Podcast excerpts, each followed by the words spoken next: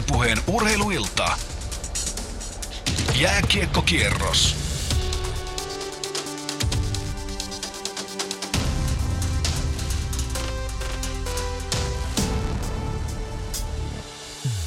Mitä mainiointa perjantai-iltaa. Kuudes päivä maaliskuuta vuorossa Yle Puheen jääkiekkokierros kautta urheiluilta. Neljän ottelun jääkiekkokierros tänään äs äm-liigassa edessä. Sen lisäksi meitä piristää perjantai-illassa Salpausselän kisojen mäkihyppykarsinta. äs äm-liigassa neljä ottelua siis. I F K Lukko, siellä Petri Viljanen. H P K Ilves, siellä Ari Lahti. J Y P T P S, siellä Pasi Hautala ja Ässät Blues, siellä Jouko Färd. Minun nimeni on Teemu Tammilehto, hoitelen täältä Pasilan päästä, pitelen lankoja käsissäni tai ehkä enemmän niitä lankoja käsissään pitää neljänkymmenenkuuden vuoden kokemuksella Rolf Samuelsson ruudun takana. Mutta mennään heti päivän ensimmäiseen aiheeseen. Yle Puheen urheiluilta. Jääkiekkokierros. Tuossa muutama viikko takaperin, aika tarkalleen kaksi taitaa kohta tulla täyteen, Jyväskylästä kuului kummia ja J Y P ilmoitti Erik Perrinin, J Y P-ikonin ja kapteenin sopimuksesta, että se ei, siihen ei enää tehdä uutta sopimusta ja, ja moni järkyttyi siitä ja kyllä se ainakin ensireaktojen perusteella oli aika kova paikka, kova paikka jyväskyläläisille urheiluihmisille ja etenkin J Y P:n kannattajille. Kari Tyni, J Y P:n toimitusjohtaja, perusteli silloin aivan, aivan hyvin järkiperusteen, mitä mistä hommassa oli kyse, mutta silti halutaan nyt muutama viikko eteenpäin Kari Tynin kanssa käydä vähän läpi, että mistä hommassa oli kyse. Eli oikein paljon tervetuloa Jyväskylän Hippokselta suoraan lähetykseen J Y P:n toimitusjohtaja Kari Tyni. Kiitoksia ja hyvää iltaa kaikille. Yes, ja Karin seurana siellä tietenkin myöskin Pasi Hautala selostuskopin Uumenissa. Terve Pasi. Terve, terve. Hyvää iltaa myöskin kuuntelijalle. Yes, mennään Kari heti suoraan asiaan. Kollegani Tuomas Heikkilä kutsui keskisuomalaisessa Perrinin ympärillä tapahtunutta J Y P:n historian pahimmaksi virhearvioksi, giganttiseksi mokaksi. Miten Kari sinä katselet nyt tapahtuneita, kun uutisesta on kohta pari viikkoa aikaa? No, asiahan on semmoinen, että eihän tämä ole helppo päätös ollut kenellekään ja tämä on ollut aika pitkä prosessi ja tähän on kyllä päädytty aika huolellisen pohdinnan jälkeen ja nyt haluan korostaa, että ollaan sovittu pelaajan kanssa, että me ei käydä tätä kohtuullisen pitkää neuvotteluprosessia avaamaan julkisuudessa, koska se rikkoo sen luottamuksellisuuden, mikä tarvitaan aina, kun pelaaja ja seura neuvottelee asioista, mutta sen verran sitä toki on sovittu, että voi avata, niin kuin silloin tiedotustilaisuudessakin sanottiin, niin kyllähän sopimus on aina kahden osapuolen yhteinen näkemys ja siihen tarvitaan kaksi yhteistä näkemystä. Tällä kertaa sitä yhteistä näkemystä ei löytynyt ja se oli kova paikka, se ei ollut kenenkään tahtotila. Kaikkien unelma oli se, että Erik Perrin voisi päättää uransa J Y P:ssä. Mutta nyt se ei toteutunut ja siihen on niin kuin omat syynsä. Ei mennyt ihan niin kuin Strömsössä olisi pitänyt mennä. Näin urheiluromantiikan ja urheilu tämmöisen seurakulttuuria, seura äh, ikonien kunnioittamisen kannalta, mutta äh, sitten tähän päädyttiin yhdessä ja sitten päätettiin myös tulla asian kanssa kyllä heti julki, kun asia näin päin ratkesi, että se asia on nyt kipeä asia, on tuotu julkisuuteen, on käyty läpi, on otettu siitä se palaute, mikä on tullut ja se on ollut kovaa. Me tiedettiin, että tämä myrsky tulee, mutta haluttiin, että se myrsky laantuu ennen kuin lähdetään sitten elintärkeisiin playoff-peleihin. Niin, melko poikkeuksellisesta ratkaisusta voidaan sanoa, koska ilmoitettiin tavallaan kesken kauden juuri ennen pudotuspelejä, että jonkun pelaajan sopimusta ei jatketa. Vähän jo mainitsitkin, mutta kerro vähän vielä tarkemmin siitä, että miten tilanne on otettu Jyväskylässä vastaan viimeisen parin viikon aikana. No koko ajan yhä monipuolisemmin, että ensimmäinen reaktio oli niin kuin itsekin sanoit, niin olihan se järkytys ja olihan se kaikille. O, täytyy sanoa, että vielä itse tilaisuudessakin, kun se oli todella edessä niin pelaajalla kuin seura päättäjilläkin, niin eihän se helppo paikka ollut, mutta kyllä sitten koko ajan on tullut myös sitä palautetta, että ymmärretään, että kaikki asiat ei aina voi vaan jatkua ja siinä ei niin kuin erityisen pahaa tahtoa tarvitse kenelläkään olla, että näin käy. Joskus asiat vaan menevät näin. On ymmärretty se, että ehkä kehityskaaret Perriin pelaa upeaa kautta pisteiden valossa, ihan pistepörssin voitosta taistelee edelleen. Hänen markkina-arvonsa on sitä myöten todella korkea. Sitten Jypillä taas tilanne viime vuonna iso, erittäin iso tappio, jonka paikkaamiseen tässä varmasti kuluu muutama vuosi. Niin kehityskaaret menee vähän eri suuntiin niiden mahdollisuuksien kanssa. Tämä, edelleen mä korostan, että tämä ei ole semmoinen juttu, etteikö tämä olisi voitu ratkaista myös tässä yhtälössä. Mutta sitä ratkaisua ei nyt löytynyt. Ja kyllä tälle ymmärrystä löytyy koko ajan enemmän, mutta on varmaan niitä, että, jotka ei tätä varmasti anteeksi anna pitkään pitkään aikaa. No tähän väliin heittäisin Kari kysymyksen. Teillä on nyt faniryhmän kanssa ollut sitten tapaamisia, että tietysti aihetta on sivuttu sielläkin. Minkä, miten kuvailet noita tapaamisia? Ihan todella hyvää vuoropuhelua, avointa puhelua, ja aina kun tietoa tulee enemmän itse kullekin, niin se monipuolistaa tietenkin sitä omaa ajattelua. Niin kun saa sitä palautetta ja sitten kun kuulee sen verran, mitä asioita voi avata, niin sitä puolta niin varmaan sekin näkemys monipuolistuu. Että, että ihan hyvällä mennään, ja muista fanit ottanut hyvin. Nyt pitää ollakin täällä tifoja, nyt pitää kuulua Berliinin kannustukset, nyt pitää tulla sitä hommaa, koska tuota, nyt vasta kun asialle tuli rajallisuus, se on niin hämmentävää tässä elämässä, että silloin tuota, niin, se arvo huomataan kunnolla, että ihan, ihan ne maailmassa nämä huudot olisi kuulunut koko syksyn ja koko, koko talven, mutta nyt se vaan on niin, että nyt kun sillä on niin kuin selkeä päätepiste, niin se on sitten nostanut tunteet pintaan ja fanien kanssa ihan asiallinen, hyvä vuorovaikutus, ja sitä jatketaan ja kehitetään. Kyllä meidän kaikkien yhteinen etu on se, että Jyppi pärjää ja voi hyvin. Meillä voi joskus olla erinäiset näkemykset asioista, missä järjestyksessä asioita tehdään, mutta kaikkien tahtotila on se, että Jypin etu on aina ykkönen, ja sen valossa jokainen koittaa tehdä niin kuin parhaansa. Niin, Kari, miten mainitsit, että on, on ollut nyt niitä tifoja ja katsomokoreografioita ja on ollut perin huutoja fanelta ja näin. Miten nyt, kun niitä tavallaan, kuten mainitsit, ei ehkä syksyllä niin paljon ollut, nyt ne on noussut pintaan, niin miten oma, oma tunnelmasi toimitusjohtajana on ollut nyt tavallaan tämmöisen vaikean päätöksen jälkeen, kun sitten fanilta tulee vielä tämmöinen reaktio? No joo, kyllähän se kovaa leikkiä on, että, että tuota, niin semmoinen sanonta kuin kohtuus kaikessa, niin ei ole ollut kovin, kovin tuota, niin isossa arvossa, tai se on ollut yliarvostettu. Yliarvostettu sanapari viime aikoina, mutta ollaan mietitty, mähän tässä puolustan työni puolesta Jypin yhteistä päätöstä, ja se on mun tehtäväni, ja silloin tietysti pitää varautua siihen, että omakin kilpi saa siinä ihan kunnon kolhuja, ja henkisiä mustelmia tulee myös henkilöön.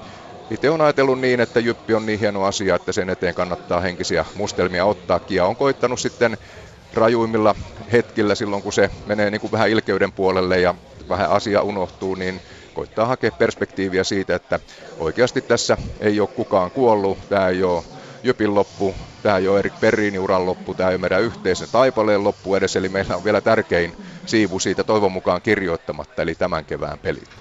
Niin, mietittekö sitä, tätä päätöstä tehdä, että tietysti ajankohtaahan ei välttämättä pysty kalenteriin laittamatta, milloin tämmöinen asia tulee päätökseen, kun asiasta neuvotellaan, mutta mainitsit tämän, että vielä yksi hieno matka on jäljellä. Mietittekö sitä siinä vaiheessa, kun tämä ulos, tuli, tu, ulos, tuli, ulos tulitte ulos tämän kanssa, että miten tämä vaikuttaa tähän loppukevääseen ja pudotuspeleihin? No kyllä ehdottomasti, ja haluttiin niin kuin taata työrauha pelaajalle, haluttiin täyt- taata työrauha seurajohdolle, koska koko ajan kaikkien huulilla on kysymystä, jatkaako Erik Berliin täällä. Ja sitten kolmas asia, haluttiin taata työrauhan joukkueelle. Ja sen takia katsottiin, että tämä on niin kuin se ainoa sauma. Meillähän olisi ollut ylivoimaisesti helpoin ratkaisu pitää tämä salassa. Ja asia olisi tullut ilmi kauden jälkeen. Mutta minkälainen loppu se olisi ollut tälle upealle saakalle? Se olisi Berliinin ura päättynyt Jypissä johonkin pudotuspeliin, kotona tai vieraissa, voittoon tai tappioon. Nyt on kuitenkin aikaa tehdä kaikki asianmukaiset kunnioittavat toimet, minkä Erik Berliin ehdottomasti ansaitsee. Tämä on ollut upea tarina, ja tälle, tälle pitää olla niin kuin ansionsa mukainen loppu, mitä tulee katsomokulttuuriin, mitä tulee yhteisön ja pelaajan väliseen yhteistyöhön. Niin ollaan sitä mieltä, että tämä on ollut oikea ratkaisu, ja edelleen myös halutaan uskoa siihen, että tämmöinen avoimuus on jonkinmoinen hyvä edelleen myös kiekkojulkisuudessa. Kannattajilla on oikeus tietää, tukijoilla on oikeus tietää, joukkueella on oikeus tietää, miten matka jatkuu tästä eteenpäin. Niin, avoimuudesta vielä se, että näetkö ongelmaa siinä kuitenkaan, voisin kuvitella ainakin, että jokunen fani näkee ongelman siinä, että sit teitte kuitenkin Berliinin kanssa sen yh- yhteisymmärryksessä sen sopimuksen, että niistä yksityiskohdista ei puhuta. Yleensäkään niistä nyt tietysti ei puhuta, mutta poikkeuksellinen tilanne nyt tavallaan ei edelleenkään tiedetä, tiedetä tavallaan julkisuudessa, että kuka ei ollut valmiiksi, val, lopulta valmis joustamaan. Häiritseekö se sinua? Se pitää hyväksyä. Se on tosiaan yhdessä sovittu juttu, että tämä on yhteinen päätös ja me, sillä ei oikeastaan sitten lopulta aivan hirveästi merkitystä, kun oikeasti panee painon sille, että kaksi osapuolta tarvitaan yhteisymmärryksen löytymiseen ja kun molemmat osapuolet ovat sitten todenneet, että edellytyksiä tälle ei ole, niin sen jälkeen on oikeastaan aika epäolennaista lähteä hakemaan, että missä kohdassa joku, jonkun olisi pitänyt tehdä toisin. Siitä tässä ei ole kyse. Kyllä tämä on aika huolella tai erittäinkin huolella läpikäyty ja tilanne oli sitten vaan tällä kertaa tämä johtuen osittain niistä, että meillä seurana on pienempi liikkumavara tehdä semmoisia yllätysreaktioita, reagointeja, mitä me ollaan monena vuonna pystytty tekemään ja se johtuu ihan siitä, että tämä meidän talousriskimme realisoitui viime vuonna niin isosti, että Jypin etu on ehdottomasti pitkällä tähtäimellä se, että me päästään taas oikealle uralle talouspuolella ja pystytään pitämään urheilupuoli myös erittäin korkealla edelleen, että se on niin kuin se ykkösjuttu tämän koko homman taustalla. Niin, pelaajapudjetti pienenee kahdesta puolesta miljoonasta noin viisitoista prosentilla, eli meikäläisen laskuopin mukaan noin neljäsataatuhatta euroa, ja se on aika lailla, jos mietitään Erik Perelin, tietysti se ei ole julkinen tieto, mutta tämmöistä huhuttua palkkaa ja siihen sivukuluja, niin se on aika lailla yhden tai puolentoista Erik Perelin verran. Miksi tämmöisiin leikkauksiin on nyt jouduttu? Vähän jo avasitkin, mutta avaa lisää sitä, että miksi tällaisia leikkauksia tehdään. Jypillä on neljä tasasuuruista ansaintalohkua, eli kaikki Jypin tulot voidaan niin kuin laittaa neljän tien Neljää tietä pitkin tuleviksi. Ykkönen on kausikortit ja liput, se on ykköstie. Kakkostie on sponsoriraha, eli yrityksestä tuleva markkinointiraha. Kolmostie on V I P-palvelut, kaikki ravintolamyynnit tällä pelin aikana, kioskimyynnit. Nelostie on lohko, missä on T V-oikeusraha ja sitten mahdolliset pelaajarahat, joka tarkoittaa esimerkiksi K H L-kauppaa tai sitten N H L-korvausta, jos meidän pelaajamme on päässyt sinne asti. Ja nämä kaikki... Nämä on viritetty täällä niin äärimmilleen, että me tarvitaan ihan jokainen euro jokaiseen lohkoon. Ja nyt tänä vuonna, tällä kaudella, niin meillä on sakannut tämä ensimmäinen lohko, eli liput ja kausikortit. Siinä on aika huomattavakin pudotus keskiarvossa tällä hetkellä tavoitteesta noin viisisataa katsojaa per peli jäljessä ja viime kauden toteutuneestakin reilut neljäsataa katsojaa per peli. Sen kun kertoo kolmellakymmenellä ja rupeaa vähän ynnäilemään lipuhintoja, niin huomaa, että aika iso muutos on. Ja sitten sillä on semmoinen vaikutus, se vaikuttaa kaikkiin muihinkin ajan kanssa. Se vaikuttaa sponsorituloon, jos täällä ei ole riittävästi väkeä. Se vaikuttaa jo nyt myynteihin, koska väkeä on vähemmän, niin kauppakin käy aavistuksen verran vähemmän. Että tämä kehä on tämmöinen ja tietysti vastuullisten ihmisten pitää pystyä sopeuttamaan seuran toiminta jollakin aikavälillä sillä tavalla, että kohtuudella tulot kattaisi menot. Ja siitä prosessista on kyse, ei yksittäisen pelaajan palkasta. Ja edelleen haluan korostaa, että tohonkin rahaan, vaikka meillä on pienempi pelaajapudjetti ensi vuonna, niin meillä on erittäin kova ja nimekäs joukkue. Meillä on jatkosopimukset muun muassa Jani Tuppuraisen kanssa, Mikko Luoman, Markus Ännikäisen, Peter Hupatsekin, Daryl Boysin, Miika Lahden, Tuomas Pilmanin, Tuomas Tarkin, et cetera. Eli se ei tarkoita sitä, että Jyppi on jotenkin mauton, hauton, hajuton ja väritön ensi kaudella, vaan meillä on edelleen myös tähtipelaajia, mutta se mikä muuttuu. Aavistuksen enemmän otetaan urheiluriskiä ja silloin se tarkoittaa, että ihan niin monta valmista huippuammattilaista ei voi meidän tuohon budjettiin mahtua, kun viimeisen viiden, kuuden vuoden aikana on mahtunut. Kovia nimiä luettelit siinä. Se on ihan varmasti fakta, että huippupelaajia riittää edelleen ensi kaudellakin joukkueessa, mutta sitä ei voi kukaan kieltää, että Erik Perrin on tällä hetkellä S M-liigan pistepörssi kärjessä. Että, ja se, että hän on ollut tällä kaudella suurin piirtein kolmasosassa Jypin maaleista mukana, niin luettelit äsken pitkällistä nimiä ja heilläkin varmaan palkkakuitti on jonkinmoinen, eli ei puhuta mistään junioreista, vaan tähtipelaajista. Miksi te haluaisitte tehdä tämän leikkauksen nimenomaan ihan pyramidin huipulta, ettekä ikään kuin höylätä vähän muualta? Ei, ei se mene näin. Kyllä ihan höylätään muualta koko ajan samaan aikaan. Eli tarkoittaa, että tuota, niin jokainen sopimustaso koetetaan tarkistaa silloin, kun niihin pääsee kiinni. Eli kun sopimus loppuu ja mennään uutta sopimusta kohden, niin silloin on aika tarkistaa, mikä se taso voi olla meidän maksukyvyllämme.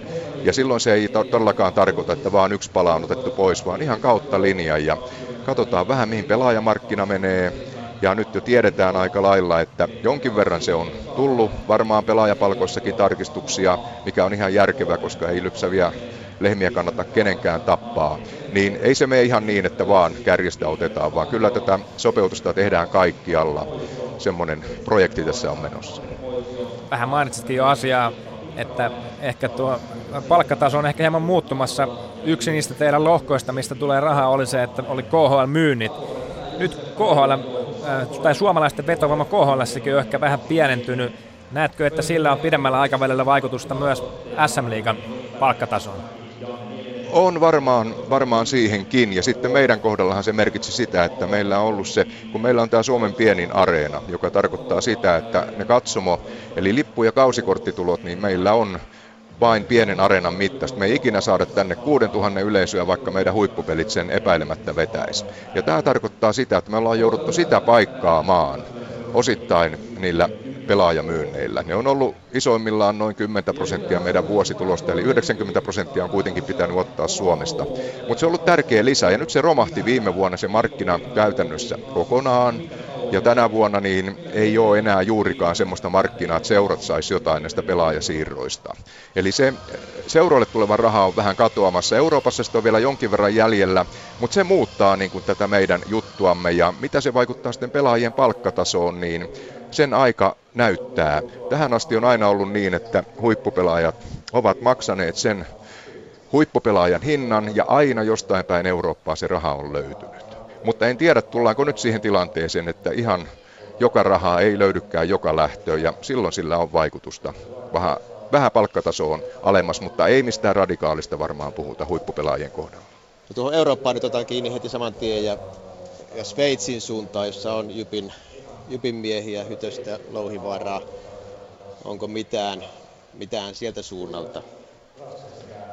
Molemmilla on, on sopimus Sveitsissä. Joo. Vielä ensi kautta ajatellen. Käydään nämä puhuttavat ja huhuttavat jutut nyt tässä sama, samaan syssyyn sitten. Case Jarkko Immonen on myös ollut paljon pinnalla. Mikä on tilanne hänen suhteensa ja milloin on viimeksi keskustellut Jarkon kanssa? En ole Jarkon kanssa keskustellut vuosikausiin. Tuota, ja Jukka Seppänen puheenjohtaja on varmaan jossain vaiheessa agentin kanssa keskustellut. En osaa aikaa sanoa, onko ollut kesää, loppusyksyä. Ja hänellähän nyt loppusopimus, mutta meillä on se käsitys, että hän jatkaisi vielä uraansa ulkomailla, mutta tämän parempaa tietoa ei ole, eikä ollut mitenkään niin kuin vastapuolina tässä Perrin jutussa se, että nyt Immoselle raivataan tilaa tai jotain muuta. Että ne menee ihan omia polkuja. Jos sitten tilanne tulee semmoiseksi, että Immonen yhtäkkiä onkin Suomen markkinoilla, niin se asia on sitten pohdittava uudestaan ja katsottava, mitä asialle voidaan tehdä, mutta mitään tämmöistä tietoa meillä ei ole, eikä pysty pelaajan puolesta puhumaan, mitkä hänen suunnitelmansa on. Että tällä hetkellä ei ole akuutti asia meille. Otetaan vielä vähän Eurooppaa ja puhutaan tämmöisestä asiasta kuin C H L, Champions Hockey League. Se jatkuu myös ensi vuonna. Miten budjettileikkaus vaikuttaa niihin suunnitelmiin, koska siellä tarvitaan laajaa pelaajarinkiä, koska pelejä tulee aika paljon ja kovalla tahdilla? Hei, Jypillä on Suomen laajin pelaajarinki. Ainoa liigajoukkue, jolla on oma farmijoukkue, Jyp Akatemia. Meillä on siinä viisikymmentäviisi kuusikymmentä pelaajaa, joista aika moni on liigakelpoinen ainakin niin kuin ottelukohtaisesti. Eli ei meillä tule hädän päivää tämän kanssa. Ja sitten C H L on muutenkin tärkeä. Nyt kun mietitään näitä, vielä lyhyesti jos saa kertoa tämän seuratalouden ongelmatiikan. Eli meillä on viisikymmentä henkeä, noin viisikymmentä henkeä töissä, kolmesataakuusikymmentäviisi päivää vuodessa. Ja meillä on kauppa auki kotipeleissä, liigan runkosarjassa kolmekymmentä päivää. Sitten X määrä aukiolopäiviä playoffseissa. Jos on seitsemän kahdeksan kotipeliä playereissa, niin pitää pelata todella hyvin. Ollaan jo suurin piirtein niin kuin finaalissa ja näin poispäin. Eli kymmenen prosenttia vuoden päivistä on semmoisia, jolloin tämä tahkoaa ottelutuottoja. Ja se on aivan äärimmäisen vähän. Ja kun vieraspelithän on niin kuin talouden näkökulmasta vaan menoeriä, ne totta kai tarvitaan tähän ja ne on tärkeitä, mutta näin niin kuin seuran talouden kannalta. kymmenen prosenttia kauppa auki, muu aika harjoitellaan, että ollaan hyviä näissä kotipeleissä. Ja sen takia tämmöinen Champions Hockey League, joka tuo huipputason kansainvälisiä pelejä, kauppa on auki taas muutaman päivän enemmän kuin ollaan siinä mukana. Eli se voi tuoda myös ja tuo ajan mittaan lisää tuloa ja pelaajarinki kyllä riittää Jypille. Tuon akatemian otit tuossa esiin, niin sehän on tietysti urheilullisessa mielessä aivan loistava juttu Jypille, mutta on se myöskin kuluerä. Minkälainen siivu siinä talouspuolella sitten rasittaa? No akatemian budjetti on vuodessa semmoinen kolme, kolme puolistaa tuhatta euroa, josta sen oma tulohankinta ehkä kattaa semmoisen sata, sata viisikymmentä tuhatta, eli Jyväskylä Oy emo, Emon kassasta niin rahoitetaan vuosittain sitä akatemiaa noin kaksisataa tuhatta euroa, että kyllä meillä näitä meno, menoeriä on aika paljon, mutta joka kerta on, kun tätä on punnittu, niin on katsottu, että sen urheilun anti on niin hyvä, että tämä investointi kannattaa tehdä. Otetaan tuosta Kauppa on auki aj- ajatuksesta vielä kiinni, eli se on se kymmenen prosenttia ehkä auki kaudesta, niin kuten mainitsitkin jo aiemmin, niin keski- yleisökeskiarvo on tällä kaudella ollut sen viisisataa katsojaa alle tuon tavoitelun kolmetuhattayhdeksänsataa, niin mitkä ovat niitä suurimpia syitä tähän, mitä Kari Tyni, Jypin toimitusjohtaja, näet? No se on kyllä todella hyvä kysymys ja siihen ei varmaan yksiselitteistä vastausta ole, eli on monta, monta tekijää. Urheilun tarjonta on tietysti ollut kovaa, erityisen kova kesä, alkusyksy. Champions Hockey League omalla tavallaan on sekoittanut palettia, K H L varmaan. Sitten on tota, puhuttu paljon tästä T V-tuotteesta. Okei, se on yksi ratkaisu kuluttajille tutkimustenkin mukaan, mutta sitten taas se oli myös meillä viime vuonna, eikä meillä silloin liigassa keskimäärin mitään yleisöongelmaa ollut. Eli sitten kun tähän laitetaan tämä taloudellinen taantuma, kotitalouksilla, yrityksillä on vähemmän rahaa käytössä ja kriittisemmin pohditaan, mitä laitetaan jääkiekkoon, niin varmaan vähän kaikista näistä tulee se, että näin on käynyt. Ja nythän meidän on löydettävä niin kuin liigatasolla seuroittain vastaukset tähän. Ja tästä hallielämyksestä on vaan pystyttävä tekemään niin ylivoimainen juttu, että se vetovoima kantaa. Ja huolestuttavahan tässä on justiin, kun katsotaan tätä meidän, kauden, meidän tämän kauden joukkuetta. Meillä on näin nimekäs kova joukkue Erik Perrinin johdolla. Ja silti, ja ollaan pelattu sarjan kärjessä käytännössä koko aika, kärkisijoilla. Niin se ei ole riittänyt. Se urheilutuot ei yksin ole kantanut tässä tilanteessa. Ei ole tuonut väkeä riittävästi tänne, niin kyllä siinä iso mietinnän paikka on. Ja silloin tullaan tähän, että tämän palvelujen täällä on parannuttavaa. Ottelutapahtuma itsessään on parannuttavaa. Ja sitten ton viihteen tuolla laatikossa, mitä se mun mielestä on kyllä hyvällä tasolla koko liigajutussa. Näin tasainen liiga, jännittävät panokset, niin siihen vaan vielä lisää paukkuja laitettavaa. Mutta ennen kaikkea näihin oheisjuttuihin. Monia syitä tuli tuossa, niissä varmasti vinha perä. Moni asia myös semmoinen, että niihin nimenomaan Jypin toimistolla voidaan vaikuttaa. Kauden aikana on, on ollut mon, monenmoista ja te, Jypistä on kirjoitettu paljon ja välillä sinä olet sivaltanut takaisin myös median suuntaan. Voisiko tässä kohtaa myös olla siellä puolella peilin katsomisen paikkakin, että jotain tekin voitte tehdä paremmin? Ehdottomasti ja koko ajan on tehty näin. Ja tuosta mediaan päin sivaltamisesta, niin kyllähän mun jos kenen se pitäisi tietää, että häviölle siinä jää. Mä En ole sinällään sivaltanut mediaa päin. Mä oon yhdessä haastattelussa sanonut, että se totuus, mikä täällä on ollut esillä mediassa, silloin kun on ollut oikein negatiivinen pyörre, ei ole ollut koko kuva sitä palautteesta. Että se julkinen kuva on ollut toisenlainen tai kapeampi kuin meille tullut palaute. Sitten jos toimittaja on otsikoinut, että Tyni kritisoi mediaa tai syyttää mediaa tästä, niin sitten se lähtee elämään vähän omaa elämäänsä. On peiliin katsomisen paikka ja me ollaan reagoitu asioihin, ollaan hyvin herkästi ja nopealla tahdalla tänäkin vuonna tehty täällä muutoksia ja koko ajan tehdään. Ja nyt esimerkiksi playoffs-kausikorttien myynti niin on ollut todella aktiivista myyntiponnistusta ja joka ihminen tässä tekee kyllä kaikkensa tällä hetkellä. Ja myös ottelutapahtumaa on jo kauden aikana kehitetty ja ensi kaudeksi mietitään aika paljon uusiakin juttuja. Ei tästä ketään muuta voi syyttää. Kyllähän se meidän on ratkaistava ja meidän se vika on, jos ei tämä juttu toimi riittävästi. Olet entinen urheilujournalisti ja sinulla on hyvin myös tältä puolelta pöytää, on, on, on tietämystä. Melko vahvasti välillä nämä ikään kuin kohut ja tempaukset myös henkilöityvät sinuun. Mistä luulet sen johtuvan? No se on kyllä hyvä kysymys. Mä en suorastuna niin kuin ole päässyt sen jäljelle ja olen koittanut kysyäkin, että mikä siinä toiminnassa sitten ärsyttää tiettyjä toimittajia. Ja mä oon kuullut tämmöisiä vastauksia, että me pyritään liian täydellisyyteen, meillä pitäisi olla enemmän rosoa. Me toimitaan viestinnässä liian ammattimaisesti joidenkin mielestä ja tämmöisiä asioita mä oon saanut sieltä esiin ja mä en tiedä. Ja onko sitten niin, että ihan kaikki ei hyväksy sitä taustaa, mistä mä oon tähän tullut. Että, ja kun mä en tunne sitä persoonaa, niin kun, mikä julkisuudessa, ne on niin minusta vieraita luonteenpiirteitä, osa ja luonnehdintoja niin kuin muuhun, että mun on todella vaikea niin kun, ymmärtää. Kyllä mun pitää niin kuin pystyä löytämään, että missä se vika on ja pyrkiä parantamaan sitten omalta osaltani sitä, että nyt ainakaan hämmennä lisää, mutta suorastaan no, mä en tiedä, miksi, miksi Persona herättää näin paljon tunteita toisinpäin. Jypin slogan on suuria tunteita ja tavallaan se on tietysti hyväkin, että niitä tunteita tulee joka suuntaan. Niin, otetaan vielä viimeisenä kysymyksenä nimenomaan tuohon tunnejuttuun kiinni. Tää, tämä on, kiekkobisnes on iso bisnes, mutta sitä pyöritetään tunteen ympärillä ja etenkin kannattajat elää vahvasti sen tunteen kautta. Miten vaikeaa Kari Tyni on toimitusjohtajana pysyä vapaana tunnepitoisista päätöksistä? On se, se on koko urheilubisneksen vaikein rasti. Koko ajan kamppaillaan tämän kanssa ja juuri tämä Perrin paini oli semmoinen ja näitä paineja on koko ajan. Tunne tahtoo viedä ja sen takia urheiluseuralla on monesti vaikeuksia taloutensa kanssa. Ja siihen pitää löytää, tunnetta tarvitaan, tunteesta me eletään, mutta sen tunteen pitää olla niin kuin jossain raamissa ja pitää pitää pää kylmänä välillä, että se talous, jos se talous sakkaa, niin sitten meillä ei ole tunnetta eikä meillä ole urheilua, että se pitää muistaa, mutta tunne, tunnetta pitää olla, ja, mutta sen pitää olla niin kuin oikean mittainen. Tunnetta pitää olla ja sitä on myös kohta kaukalossa, sillä neljänottelun S M-kierros on alkamaisillaan. Kiitetään tässä kohtaa Jypin toimitusjohtaja Kari Tyniä hyvästä haastattelusta ja lähdetään ensimmäisten erien pariin. Yle Puheen urheiluilta. Jääkiekkokierros. Neljänottelun S M-liigakierros siis, ottelut ovat I F K Lukko, H P K Ilves, J Y P T P S ja Ässät Blues. Niin sen lisäksi neljänottelun lisäksi myös mäkihypyn karsintaa Salpausselältä seitsemän jälkeen siellä Mikko Hannula, mutta nyt mennään ensimmäisten erien pariin ja lähdetään kierrokselle liikkeelle Helsingistä, siellä I F K Lukko ja Petri Viljanen. Jääkiekkokierros. Ensimmäiset erät.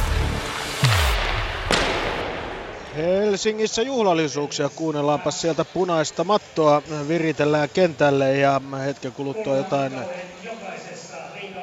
jaha, kultakypärä varmastikin, tähtipelaajia siellä jaetaan, mutta koska tässä kestää sen verran kauan ja ottelun alkuun vielä pari minuuttia aikaa, niin käydäänpä Hämeenlinnassa, jos siellä jo pelataan. Ville Husso täällä palkitaan. No eipä täälläkään vielä pelata, nimittäin myös täällä oli juniori palkitseminen, mutta sen verran kokoonpanosta täytyy vielä sanoa, että aivan tässä viime metreillä, kun ei sitten Antti Brunkaan pystynyt pelaamaan, joka tuli, tuli Juuso Vainion tilalle tähän kamppailuun. Vainiolla on pientä hammasongelmaa, sai mailan päästä S-pelissä viime pelissä niin sanotusti kököttimeen, niin hänen paikalleen tuli Bruuni, mutta ei pysty Bruunkaan pelaamaan. Sitten on Matias Haaranen, joka pelaa liikauransa ensimmäisen pelinsä täällä Rönholmin parina, joten näillä sitten lähdetään, mutta kun ei täälläkään vielä pelata, niin mennään eteenpäin, joskus sitten tuolla Jyväskylässä pelattaisiin. Jyp-T P S. Kyllä täällä pelataan. kaksikymmentä sekuntia on peliä käytystä. Käydään tällä hetkellä Jypin päädyssä. T P S on matkassa ainoastaan kolmella kentällisellä ja siihen on syynä se, että T P S A-juniorit pelaavat pudotuspelejä Kärppiä vastaan. Ja tästä rosterista on nyt sitten siinä tärkeässä kamppailussa porukkaa pois. Jos Kärpät sen hoitaa tänään itselleen, niin sitten T P S saa huomenna myöskin A-juniorit takaisin peliin. Mutta tänään mennään tosiaan T P S:n osalta aika kapealla osastolla ja luulisi nyt sitten olevan niin, että T P S ei kovin innokkaasti lähde karvaamaan, että aika säästeliästi todennäköisesti sitten oman pään kautta pelaaja vastaiskuihin panostaa, mutta se nähdään sitten pelin myötä. Täällä on pelattuna puoli minuuttia ja lukemat ovat nolla nolla Ässät Plus. Meillä peli on täällä Porissa juuri alkamassa. Erkki Väkipartaa, kaksinkertainen Suomen mestari, lä- kävi pudottamassa kiekon jäähän ja näin aloitus tulee. Mika Niemi voittaa aloituksen tuossa ja Ässillä normaali ykkösviisikko Esa Lindell, Valtteri Viljanen peräpäässä, Juha Kiilholmaa, Mika Niemi ja Eero Elo siinä hyökkeinä. Puolestaan Blues aloitti sillä tavalla tai aloittaa nyt sillä tavalla, että peräpäässä ovat Kalle Kajomaa ja Otso Rantakari, mutta ketjuna kakkonen Jussi Makkonen, Bracken Kearns ja Stefano Civiatti. Näin Ässillä kiekkoon, mutta Jussi Makkonen purkaa sen tuonne eteenpäin ja saakin annettua omilleen ensimmäinen laukaus, jonka Juuso Riksman torjuu tuolla mallikkaasti. Kiekko kuitenkin Ässien maalin taakse Niemelle. Niemi jättää sen omilleen siihen ja samaan aikaan Blues vaihtaa koko uuden viisikon ja nyt sinne tulee sitten tuo ykkösketju Miro Aaltonen, Kim Hirsovits, Ville Korhonen, ainakin ne ketjuksia. Hirsovitsilla kiekko antaa siihen Korhoselle, Korhonen uudelleen Hirsovitsille, Hirsovits ampuu, mutta vasemmalta puolelta ohi. Minuutti täällä Porissa pelattuna juuri tarkalleen tällä hetkellä, eikä tietysti vielä maaleja. Ja sitten otteluun I F K Lukko. Täällä ottelu alkaa hetken kuluttua.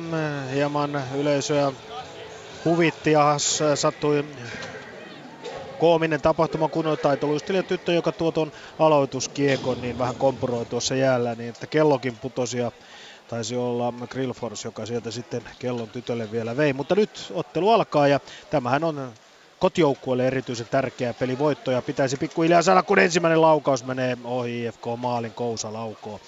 Eli Lukko on kova joukkue, vaikka I F K on tällä kertaa, tällä kaudella neljä voittanut ja yhden hävinnyt näistä kohtaamisista. Mutta ensimmäinen minuutti käynnissä, nolla nolla edelleen. H P K Ilves. Kaksi minuuttia hetken kuluttua pelattu, nolla nolla mennään ja H P K pitää pientä, äh, ei pakkopeliä, mutta pyöritystä Ilves-kenttäpäädyssä, kunnes nyt sitten valkopaitaiset tamperalaiset roiskansevat kiekon yläilmoille ja sitten tullaan vauhdilla ja Juuso Saroksen päälle ja sieltä on tulossa sitten ensimmäinen rangaistus. Öö, tulee ilmeisesti öö, huitomisesta ja se tulee Ossi-Petteri Grönholmille, kun se tulee. Hän menettää mailansa, mutta saa sitten samalla rangaistuksen. Kyllä, huitomisesta Ossi-Petteri Grönholm, kaksi minuuttia, kun kaksi nolla kuusi on erää pelattu ja näin Ilves pääsee ensimmäistä kertaa ylivoimalle. nolla nolla siis vielä, mutta tamperalaisille ylivoima. Jyväskylä, J Y P T V:ssä. Ja tänne tullaan tilanteessa, jossa Jypille tulee ensimmäinen rangaistus. Valtteri Hotakainen kahden minuutin jäähylle ja T P S pääsee pelaamaan nyt sitten ylivoimaa. Siellä T P S:ltä aloituksessa Vainiola. Jyp pääsee kuitenkin heti purkamaan Pullin toimesta. Juuso Pulli on palannut takaisin kehiin, niin on tehnyt myöskin Jani Tuppurainen. Tärkeä lisää sitten Jypin kovimpaan ketjuun. Hännikäinen pois, Tuppurainen. Ja sitten Jypillä palaa tänään kehiin Mikko Viitanen. Marraskuun ensimmäinen päivä viimeinen ottelu Viitasella. Viitasella on ennenkin näitä pitkiä loukkaantumisia aloittanut, mutta ei vielä koskaan näin pitkää loukkaantumista. Ja Viitanenhan on mies, joka on aina parhaimmillaan sitten, kun pelataan, pelataan playoff-kiekkoa. Silloin alkaa yleensä osumia tulla. Saa nähdä, miten sitten tänä vuonna, kun, kun ja jos niin pitkälle sitten tässä ollaan menossa. T P S pikkuhiljaa saa sitten tilannetta päälle. Ensimmäinen veto tulee siellä Tarkkia päin. Pystyy edelleen pitämään kiekon hyökkäysalueella. Seiko siellä viivalla hakee syöttölinjaa Nummeliin. Nummeliin takani Seikolle. Seiko pysäyttää luistimella ja nyt sitten pääsee Hännikäinen karkuun tilanteessa. Kyllä vain. Ja harhautus, nosto Lassila torjuu. Ja näin meni tilanne ohi. Tuossa Jypillä oli mahdollisuus alivoimalla iskeä. Lukemat pysyvät täällä nolla nollassa. Ässät Plus. Porissa Plus pelaa ylivoimalla, siinä on vähän sekaketjua nyt, Aaltonen, Hirsovits, Makkonen, ainakin tuo kolme kaveria ovat siinä hyökkäinä ja kiekko on tuolla ässien päädyssä, Hirsovits antaa sinne maalin taakse ja sitten maalin kulmalta äh, Miro Aaltonen hakee paikkaa, mutta laukaus lähtee tuolta sinisen tuntumasta, Otso Rantakari vuoden tulokas ja äh, kiekko suoraan äh, Juuso Riksmanin hanskaan. Täällä pelattuna nyt äh, kolme ja puoli minuuttia ja nolla nollassa edetään. Niin, Ässät pelasi alivoimalla. Jarno Kärki istui kampituksesta kahden minuutin rangaistusta, mutta se on nyt tällä hetkellä ohi. I F K Lukko. Reilu kolme minuuttia täälläkin pelattu. I F K on aloittanut räväkästi pari hyvää laukausta ja nytkin on paikka siinä, mutta ei mene maaliin siinä hyvin. Hyvin lukkomaalilla pelaa Ryan Czapolski, pari hyvää torjuntaa. Jälleen tulee ovituu laukoon yli maalin, eli kotijoukkue kyllä on lähtenyt otteluun juuri sillä lailla, kun siihen pitääkin lähteä, eli voitosta taistellaan tosissaan. Mutta kolme ja puoli minuuttia pelattu vielä, ollaan Helsingissä maaleita. Miten Hämeenlinnassa? H P K Ilves. Neljä minuuttia pelattu, nolla nollassa ollaan edelleen. Tuleeko tästä sitten ylivoimalla avausmaali? Ei tule, kun H P K pystyy blokkaamaan. Itse asiassa yksi neljäkymmentä, yksi kolmekymmentäviisi H P K pelasi sen verran hyvin, että Ilves ei oikeastaan saanut mitään aikaiseksi. Viimeiset kaksikymmentäviisi sekuntia ylivoimasta Ilves pystyy luomaan jonkinlaisen paineen ja aivan tuossa päätteeksi sitten H P K oli hölmöillä. Ei nyt kiekkoa omaa maaliin, mutta Juuso Saroksen torjumisen jälkeen H P K:n puolustus oikeastaan ei purkanut tuosta maalivahdin alueelle jäämää kiekkoa. Tökkäsi ainoastaan eteenpäin ja siihen tuli sitten Ilves-koluri ensimmäisenä Matias Sointu, mutta sitten Saros oli kuitenkin mies paikallaan ja pisti ison hanskansa eteen, jolloin siitä ei sitten ainakaan maalia saatu aikaiseksi. Nyt kuitenkin kiekko on uudestaan pelattavissa H P K:n alueella. Kiekko Jesse Saariselle, Saarinen lähtee kahdella yhtä vastaan, jättää, jättää sen kiekon ketjukaverilleen, mutta eipä siitä sitten kuitenkaan saada aikaiseksi sen suurempaa ihraa, kun Patrik Virta on myös kehissä, ja sieltä kun yritetään saada kiekkoa eteenpäin, ei kyllä se tamperelaisille tulee, ja näin sitten Ilves lähtee nostamaan hyökkäystä. Viisi minuuttia hetken kuluttua pelattu, ja nolla nolla edelleen mennään. J Y P T P S. Viisi minuuttia Jyväskylässä pelattu, nolla nolla lukemissa ollaan. Paras tekopaikka tähän mennessä on tullut Erik Perrinille.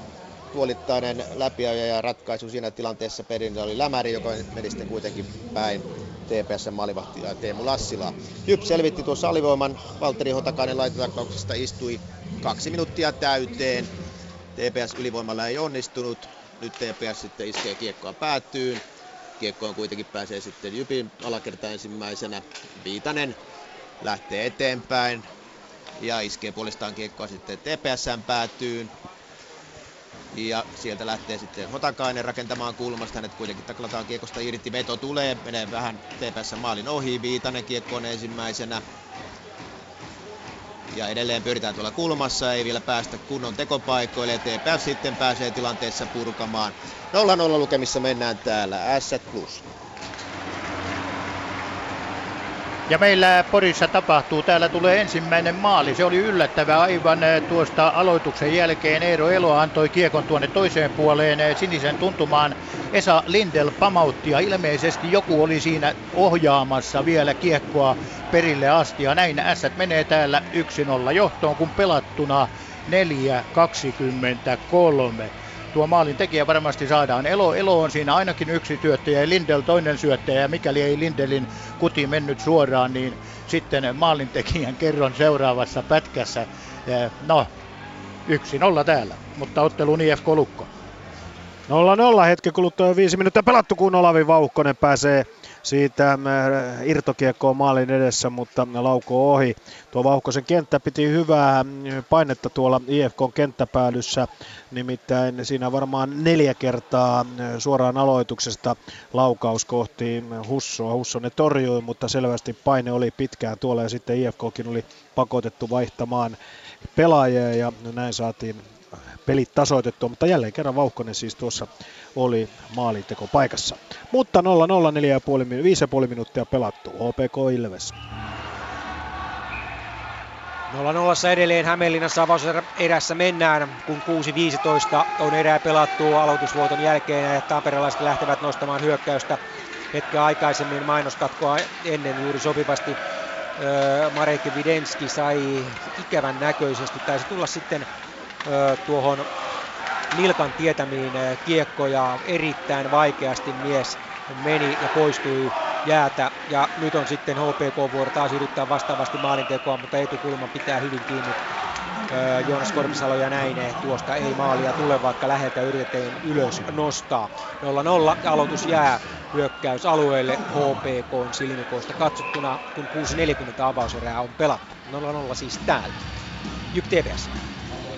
Kuusi ja puoli minuuttia pelattu, nolla nolla lukemissa täälläkin ollaan.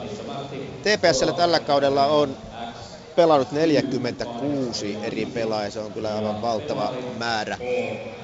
Vaihtuvuus on ollut suurta ja nyt tietysti kun ei muuta panosta tällä hetkellä enää ole, niin pelataan sitten ensi kauden sopimuksista. Niiden pelaajien osalta, joille sopimuksia ei ole. J Y P lähtee alakerrasta liikkeelle, Luoma. Häntä kuitenkin siinä ahdistetaan kovasti.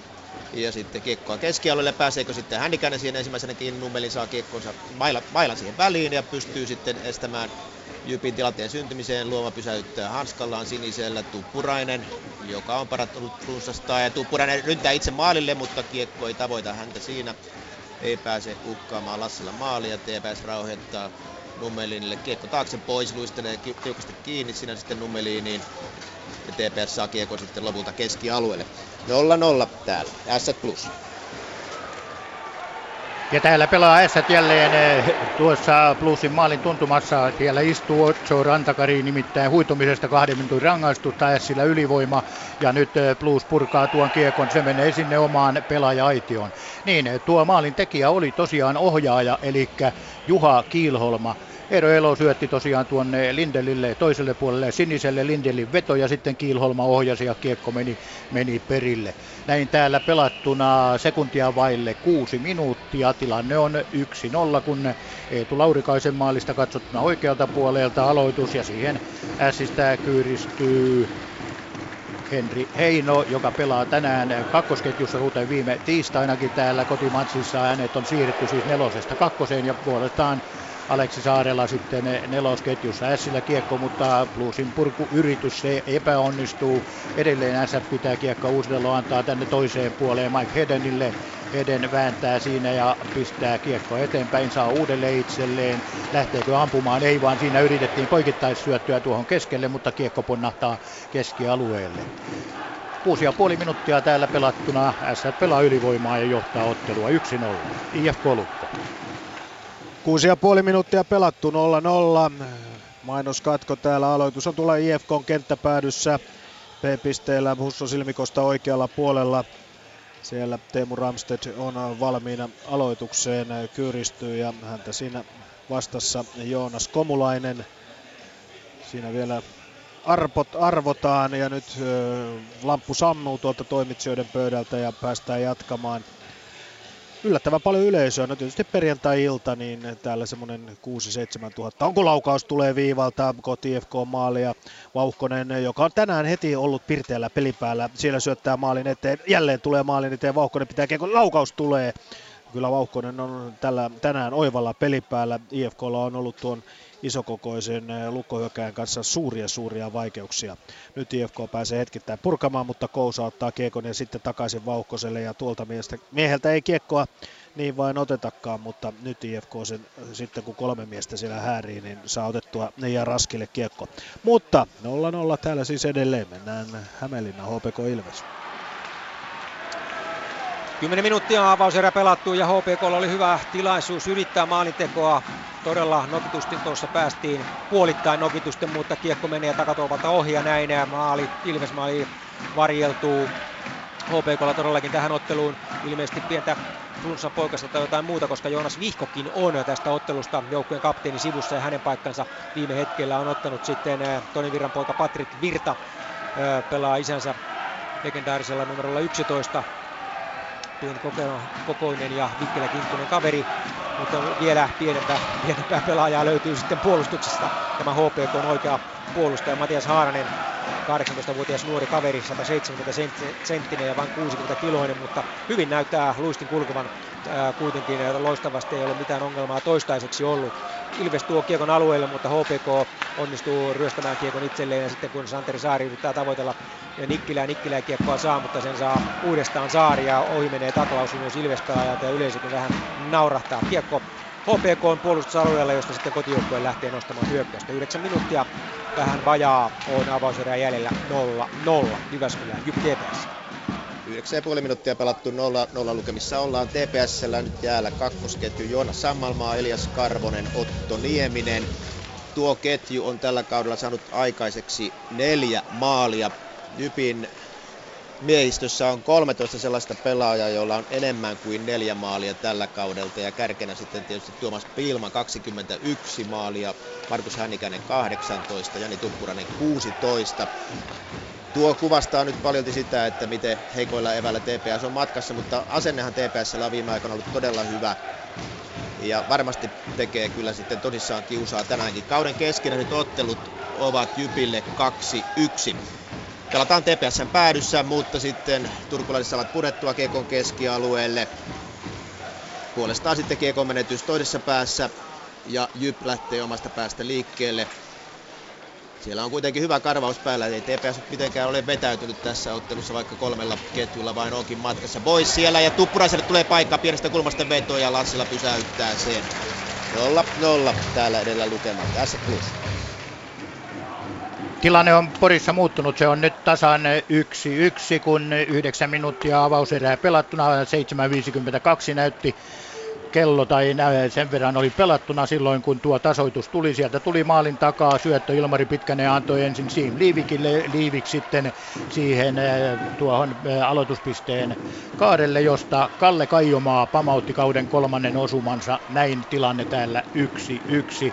yhdeksän kaksikymmentä pelattuna ja Pullu Blues painaa edelleen, lähtee kiekko sieltä vetoon, mutta S purkaa tilanteen ja kiekko tulee tänne toiseen päätyyn ja tuostahan tulee pitkä kiekko ja sitten Blues vaihtaa kentälliset, tässä ei voi vaihtaa, koska pitkä kiekko on tosi asia.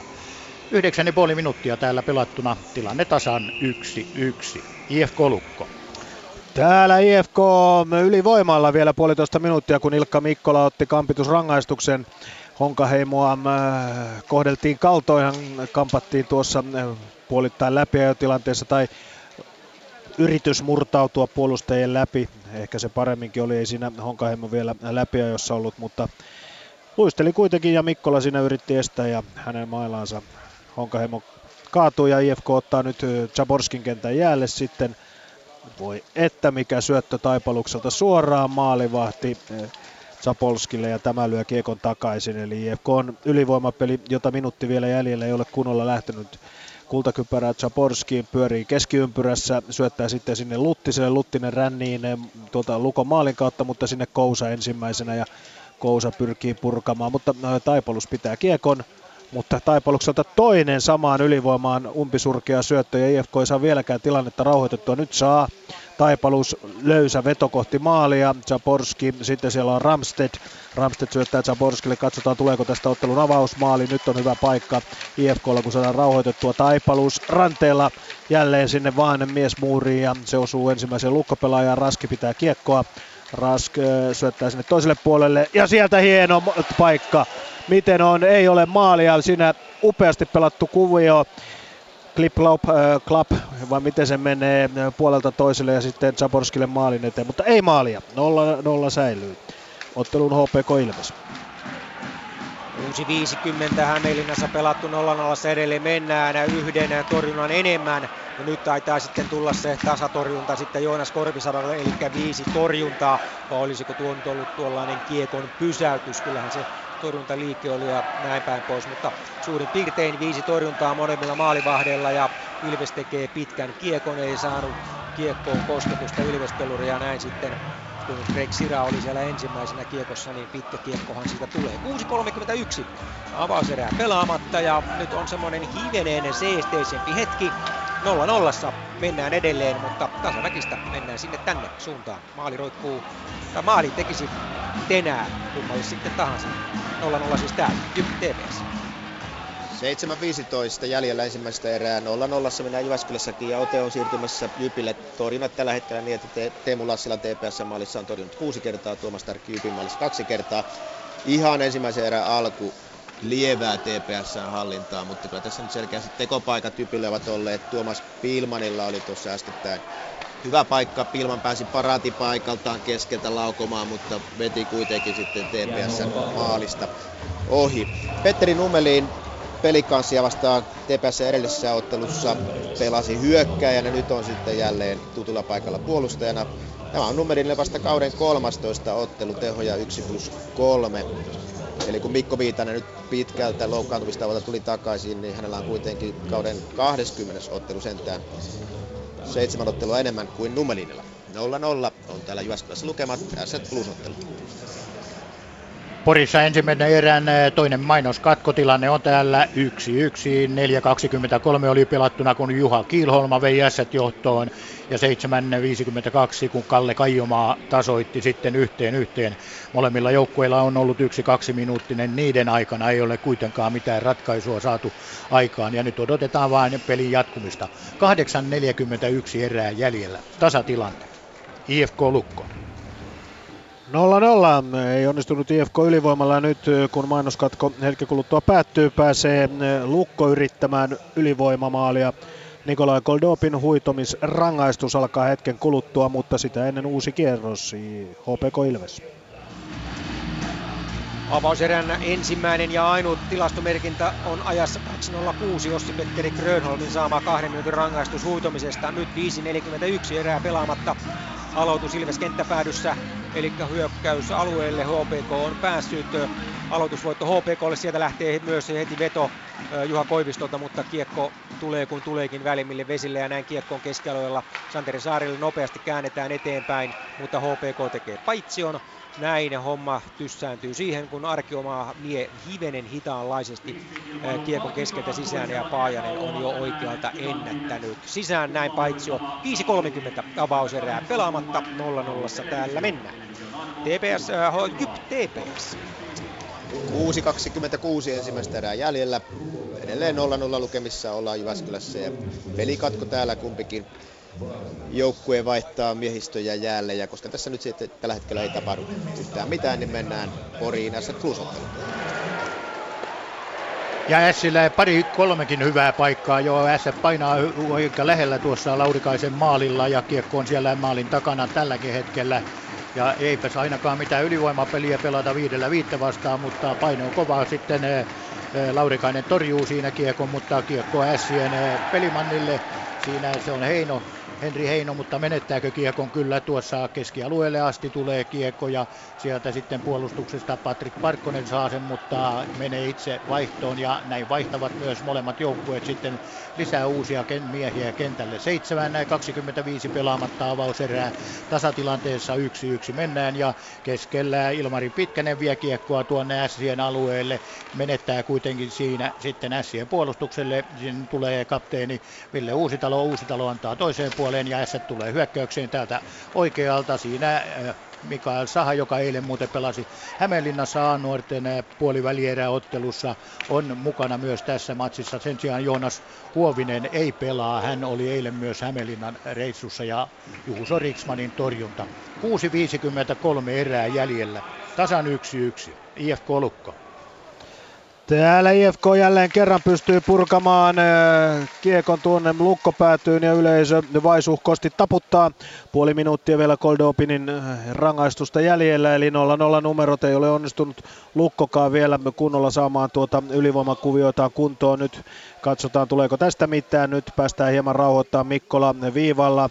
Sitten Lahdelle, siihen Lahti on siinä neljän keskellä. Vähän häntä huidotaan, mutta tuomarin käsi ei nouse. Koivisto, Mikkola, hyvin pyörii kiekko nyt Lukolla. Koivisto sinne maalin kulmalle Lahdelle. Lahti hieman menettää siinä otteettaan kiekosta ja I F K pääsee rikkomaan. Saman tien sieltä tulee Koldopin kentälle, eli ylivoimamaalia ei nähdä, mutta tuleeko tästä vielä jälkitilanteesta?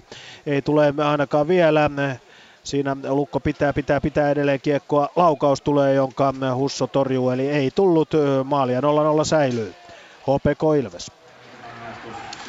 Toinen tilastomerkintä ajassa viisitoista viisikymmentäkolme on nähnyt päivävalon, kun Patrik Virta H P K on ykköskentänä laituri, pistetään jäähyistunnolle. Syy on sama kuin Ossi-Petteri Grönholmilla tuossa erän alussa, eli huitominen. Varsin tarkasti ovat päätuomari kaksikko Jari Luoma-aho ja Jari Levonen ottaneet nämä hommat pois. Kaipa ne ovat aivan aiheellisia rangaistuksia olleet. Ja nyt sitten Virta todellakin jäähy aitiossa. kolme neljäkymmentäkahdeksan avauserää pelaamatta. Ja kaksikymmentä sekuntia tuossa ennätettiin pelata. H P K voittaa jälleen aloituksen ja toimittaa kiekon päätyyn. Näin tamperelaiset lähtevät hakemaan uutta vauhtia omasta päädystä, kun puolitoista minuuttia vielä joukkueella on ylivoimapeliaikaa, mutta H P K onnistuu karvaamaan kiekon ja jälleen kiekko katsomaan, tuommoinen kimpoamiskiekko ja tuolla öö, Ilveksen sinisen tuntumasta aloitus. Kolme puoli minuuttia erää pelaamatta ja puolitoista minuuttia vielä Virralla rangaistusta jäljellä, jotenka ylivoima-aikaa vielä tamperelaisilla on. nolla nolla täällä, J Y P T P S. nolla nolla Jyväskylässä, neljä minuuttia ensimmäistä erää jäljellä. Kiekko on T P S:n alueella tällä hetkellä. Nieminen kuitenkin sitten pelastaa siinä, T P S rauhoittaa alaspäin. Ja J Y P hakee vaihtoa tilanteessa, siellä J Y P:ltä on tulossa nyt sitten J Y P:n nelosketju jäälle. T P S:llähän tänään nelosketjua ei olekaan, kolmella ketjulla, kolmella pakkiparilla turkulaiset sinnittelevät tämän ottelun. Mäenpää J Y P:n alakerrassa kiekon kanssa. Heittää sitten Hotakaiselle laitaan, Hotakainen nelosketju sentteri, menettää kuitenkin kiekon ja sitten kiekko menee tuonne kattorakenteisiin ja pelikatko, kolme kolmekymmentä jää vielä pelaamatta täällä S Plus.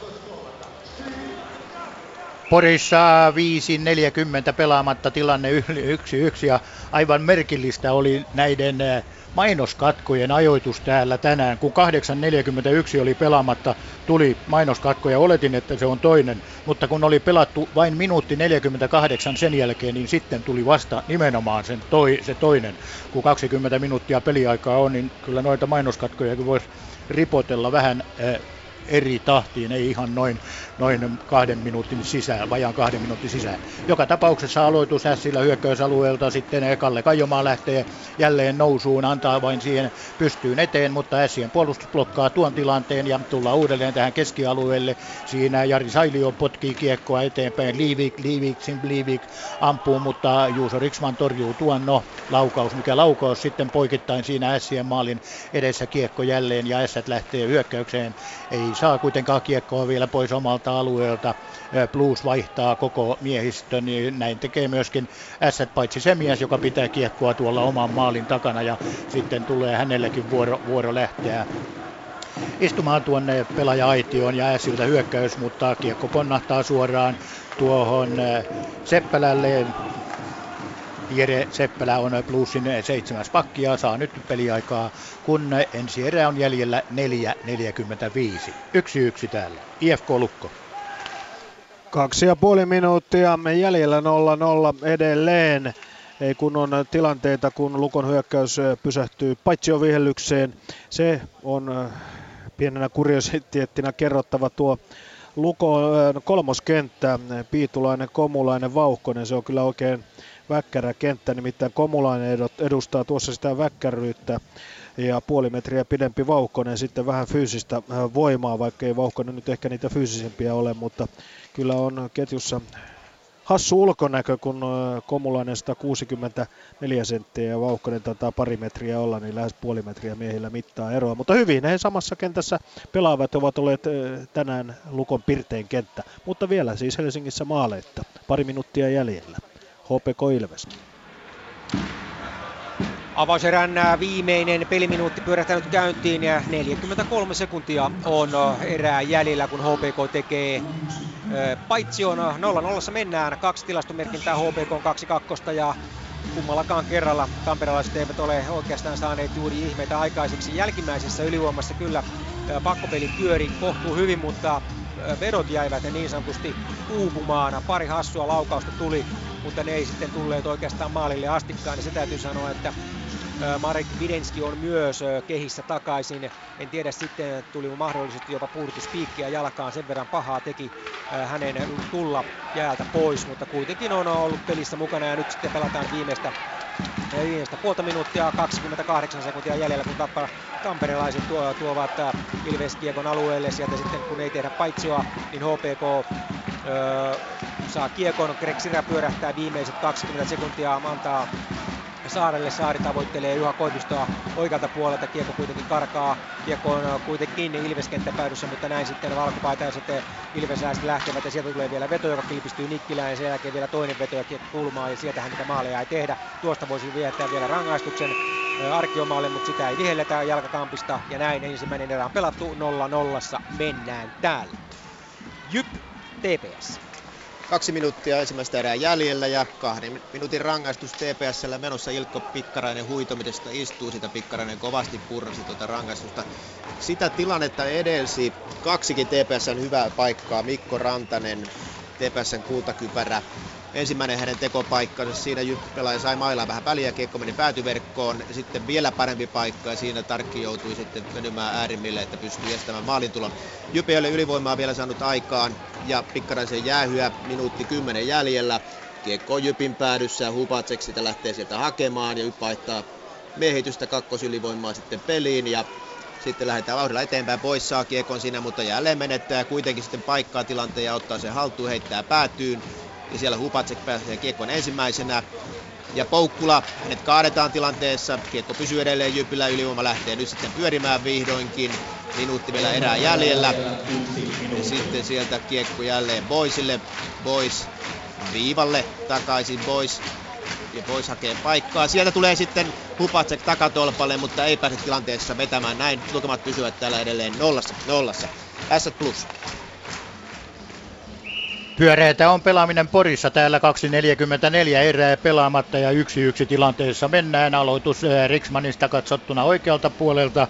Siinä nelosketju plussilta sisällä Robert Roopa ja sitten keskellä Peter Tiivola aloittamassa, mutta tuo aloitus menee uusiksi. Toinen laituri tässä nelosketjussa on Timi Lahtinen. Nuo kaikki kolme kaveria siinä ovat ja peräpäässä ovat siinä Tikkinen ja Kuukan Mikko. Kyllä tuollainen on koostumus. Mikko Kuukka saakin kiekon, lähtee ampumaan, mutta suoraan S-pelaajan jalkaan ja S saa hyökkäyksen aikaan. Mennään tuonne toiseen päähän. Se on Niko Ojamäki, joka on ensimmäisenä siellä kiekossa, taistelee Tikkisen kanssa. Sitten jonkun pelaajan mailakin siellä. Se on S-pelaajan maila, joka putoaa tuohon. Se oli Mike Heden. Hän kuitenkin saa sitten kiekon haltuunsa tuossa kulmauksessa, mutta joutuu puristuksiin sen verran, että ei mitään sen kummempaa aikaansaannosta. Ojamäki, Ojamäki ei saa kiekkoon kosketusta ja näin pyöritään niin, että kiekko tulee aina tuon siniviivan tuntumaan asti ja Blues pääsee purkamaan tilanteen keskialueelle. Erää pelaamatta tällä hetkellä kaksi minuuttia, tilanne tasan yksi yksi. I F K Lukko. Helsingissä Champoni kiertää jäätä ja seitsemäntoista minuutin kuluttua jatketaan toiseen erään nolla nolla numeroista. Aika tasapaksu erä, molemmilla yksi rangaistus. Muutama hyvä paikka, mutta ei mikään suuri jääkiekkoottelu. Alussa näytti, että I F K yrittää, mutta sitten se oli sellaista teennäistä yritystä ja Lukko pelaa myöskin vähän sillä lailla käsijarru päällä. Täällä siis nolla nolla, nyt J Y P T P S. Täällä myöskin Tauvola muodostelmaluisteluryhmä on jäällä. Lukemat ovat nolla nolla, T P S selvisi tuosta Ilkka Pikkaraisen kahden minuutin huitomisrangaistuksesta. Torjunnat ensimmäisessä erässä Teemu Lassila T P S maalilla kaksitoista kertaa ja sitten Jypin maalilla Tuomas Tarkki neljä kertaa. S plus. Tämä onkin tämä Porin ottelu tällä hetkellä illan ainut kamppailu, joka on menossa. Muut ottelut ovat siis erätauolla ja muissa otteluissa ei maalin maalia, mutta meillä molemmat ovat tehneet yhden, kun Blues lähtee keskeltä hyökkäykseen. Siitä kiekko tuonne päätyyn. Se oli Otso Rantakari, joka pisti sen ässien maalin taakse ja sitten on siinä vetopaikka Bluesilla, mutta ei onnistuta. Ja kiekkoa pyöritetään. Rantakari, Rantakari menettää sen tuohon keskialueelle. Erää jäljellä vielä neljäkymmentä sekuntia, kun Rantakari pyörii, mutta siihen tulee sitten Eero Elo ja pyrkii maalin tuntumaan ja etukulmaan oli kiekko mennä, mutta eipäs lipsahtanut. No, se jäi ilmeisesti Elolta siihen vahingossa. Kiekko kuitenkin ässien puolustuksella ja sitten pelintekijä Mika Niemi tuolla laidalla. Antaako syöttöä? Ei, vaan poikittaisyöttö tulee kyllä tänne toiseen puoleen ja siinä onkin oma mies. Se oli Heden ja sen jälkeen kiekko ponnahtaa yli pääty Plexin ilmeisesti. Tuonne verkkoon se menee. kuusitoista sekuntia pelaamatta avauserää ja yksi yksi tilanteessa. Molemmat joukkueet vaihtavat uudet viisikokkehän. Neljä, reilu, neljä minuuttia oli pelattuna S yksi nolla johtoon. Juha Kilholma maalin tekijä ja sitten vajaa kahdeksan minuuttia Kalle Kaijomaa tasoitti ottelun yhteen yhteen. Mika Heino Sistä aloittamaan saa vastaansa Kim Hirsovitsin pistepörssin ykkösen tällä hetkellä. Hirsovits voittaa aloituksensa annettua omilleen ja sitten lähtee Blues tuolta oikealta laidalta, mutta Sien puolustus tulee siihen eteen ja Valtteri Viljanen pistää kiekon vain oman maalin takaa ja näin pyörähtää kello nollille ja summeri päräyttää tämän erään päättyneeksi. Molemmilla joukkueilla yksi kahden minuutin rangaistus, molemmat joukkueet yksi maali ja katsotaan, otetaan maalivahtien torjunnat tähän. Laurikainen, Eetu, kymmenen, Riksman, yhdeksän. Tasaista on, yksi yksi. Yle Puheen urheiluilta, jääkiekkokierros. Näin, ensimmäiset erät takana neljän ottelun jääkiekkokierrosta. Helsingissä I F K Lukko nolla nolla, Hämeenlinnassa H P K Ilves nolla nolla, Jyväskylässä J Y P T P S nolla nolla ja äsken kuten kuultiin Porista Jouko Färnin selostamana Ässät Blues ainoat maalit siellä yksi yksi. Otetaan samalla tilanteet myös Mestiksestä. Kiekko Vantaa Hokki nolla nolla, Pelitot K K nolla yksi ja Tuto Sapko yksi yksi. Mennään vielä tuloskertausta, niin siirrytään tuonne itään ja K H L:ään. Tuolta kun löytyy oikea sivukin vielä. O M S voitti Barysastaanan kaksi nolla, Metallurg Magnitogorsk Ufan kolme yksi ja Sibir Traktorin kolme yksi. Siellä Jarno Koskiranta teki Sibirille yhden maalin ja nämä, nämä voittolukemat tarkoittavat sitä, että Metallurg kun etenee jatkoon, niin Ufalta kolme suomalaispelaajaa Ilkka Heikkinen, Antti Pihlström ja Teemu Hartikainen siirtyivät kesälomille ja sieltä siis mahdollisia leijona-pelaajia myöskin. Kolmen neljän ottelun jääkiekkokierrosta mennään siis ja ohessa myös tänään mäkihyppyä Salpaus selä, selältä, sel, selän kisoista Lahdesta, mutta siellä on tällä hetkellä jonkinlaisia olosuhdeongelmia. Mikko Hannula, mikä se on tilanne Mäkimontussa?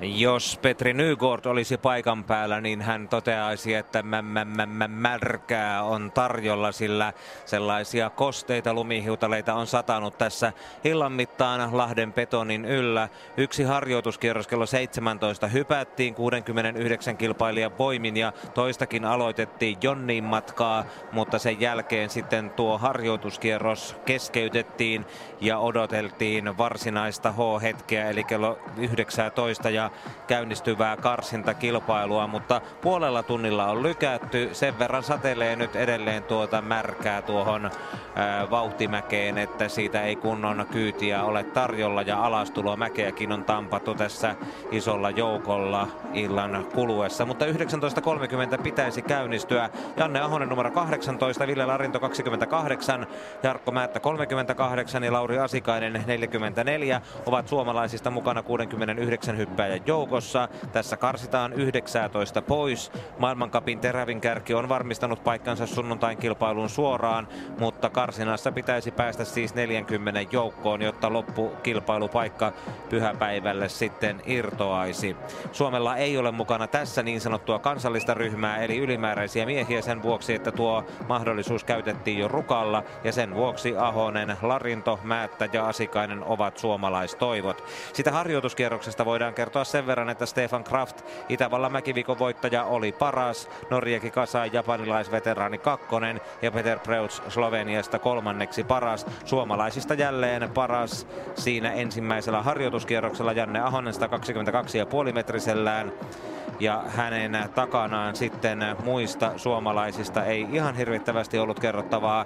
Jarkko Määttä kaksikymmentäneljä olisi toki päässyt sen harjoituskierroksen perusteella jatkoon, mutta Ville Larinto neljäkymmentäviisi ja Lauri Asikainen viisikymmentäseitsemän olivat kyllä niitä miehiä, joilla riittää vielä tähän iltaan rutkasti parannettavaa.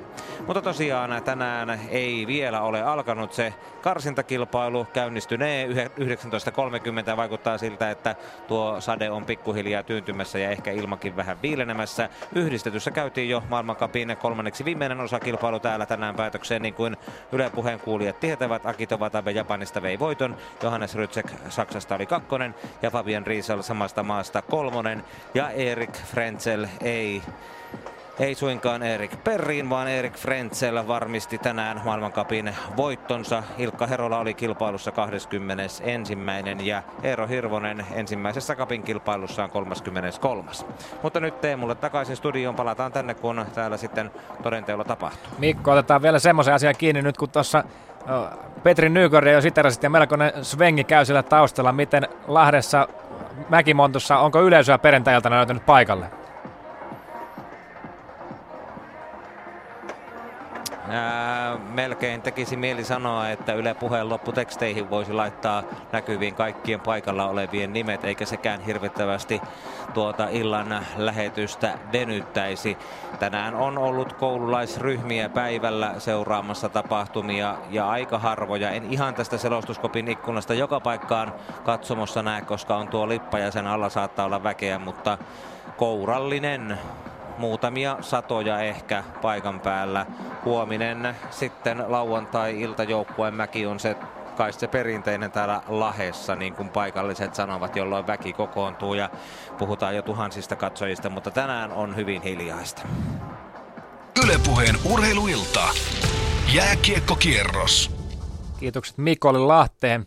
Lahdessa ei hirveästi yleisöä ole, mutta jääkiekkohallissa niitä tänään näyttää ihan hyvin perjantai-iltaan olevan.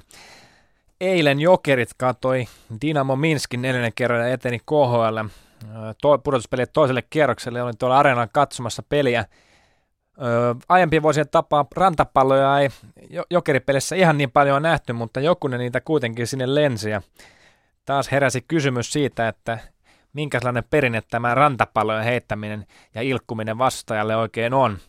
Kimmo Kuhta ei tänään ehtinyt valitettavasti asiantuntijaksi, koska on tärkeämmissä tehtävissä, mutta hänellä oli vahva mielipide tuohon rantapalloasiaan. Kuunnellaan sitä. Kimmo Kuhta, et pääse tänään tämän audion ulostullessa, et päässyt valitettavasti asiaa tuntemaan Yle Puheen kiekkokierroksella, koska sinulla oli aika tärkeä muu meno. Minkälaisista perinteistä on oikein kyse, mihin osallistut? En oikein tiedä itsekään, minkälainen perinne on kyseessä. On vaan kuullut, että, että tämmöinen on järjestetty I F K:ssakin aikaisemmin. Ja, ja, ja on tämmöinen kapteenien ilta, mihin tulee vanhoja I F K-pelaajia, kapteeneita mukaan. Ja mennään katsomaan matchia ja ää, matchin jälkeen syömään. Ja tämmöinen hauska, hauska ilta varmasti tulossa, missä tapaa vanhoja I F K-äijiä, I F K-legendoja ja niiden kanssa on kiva höpötellä ja varmaan tulee, tulee hieno, hieno ilta olemaan. Käsittääkseni nimilista on aika kova tässä kapteenin illassa ja sinä ja Ville Peltonen olette ilmeisesti nyt siis ekaa kertaa mukana. Joo, me ollaan Villen kanssa junnuina. Päästään nyt ekaa kertaa messiin ja ollaan kyllä ihan fiiliksissä, että päästään tuota hienojen miesten, miesten mukaan ja katsoo vähän ja kuuntelee niitä äijien storeja. Ketäs kaikkia tämän päivän nimilistalta löytyy? No on siellä ainakin Hakki ja Kölli Kortelaista ja, ja Heksi. Et, tota, kovia nimiä, kovia nimiä vuosien varrella. Tämä ilta on siis vielä arvotus. Tämä audio kun tulee ulos, niin varmaan jo vähän enemmän tiedät, mutta jos mietitään yleisemmin, miten paljon tämän kaltaisia tai vastaavia perinteitä löytyy kiekkomaailmasta? No kyllä varmaan kiekkomaailmasta ja Pohjois-Amerikasta löytyy, mutta miten paljon täältä Euroopasta, Suomesta, niin ei varmaan hirveän paljon. Et täällä enemmän keskitytään siihen, mitä tapahtuu nyt tai mitä tapahtuu tulevaisuudessa. Ja, ja, ja ehkä, niin kuin, ehkä vanhojen pelaajien kautta, kautta perinteiden ja vanhojen seurassa toimineiden henkilöiden ää, huomioon ottamista, niin siitä tapahtuu aika paljon liian vähän.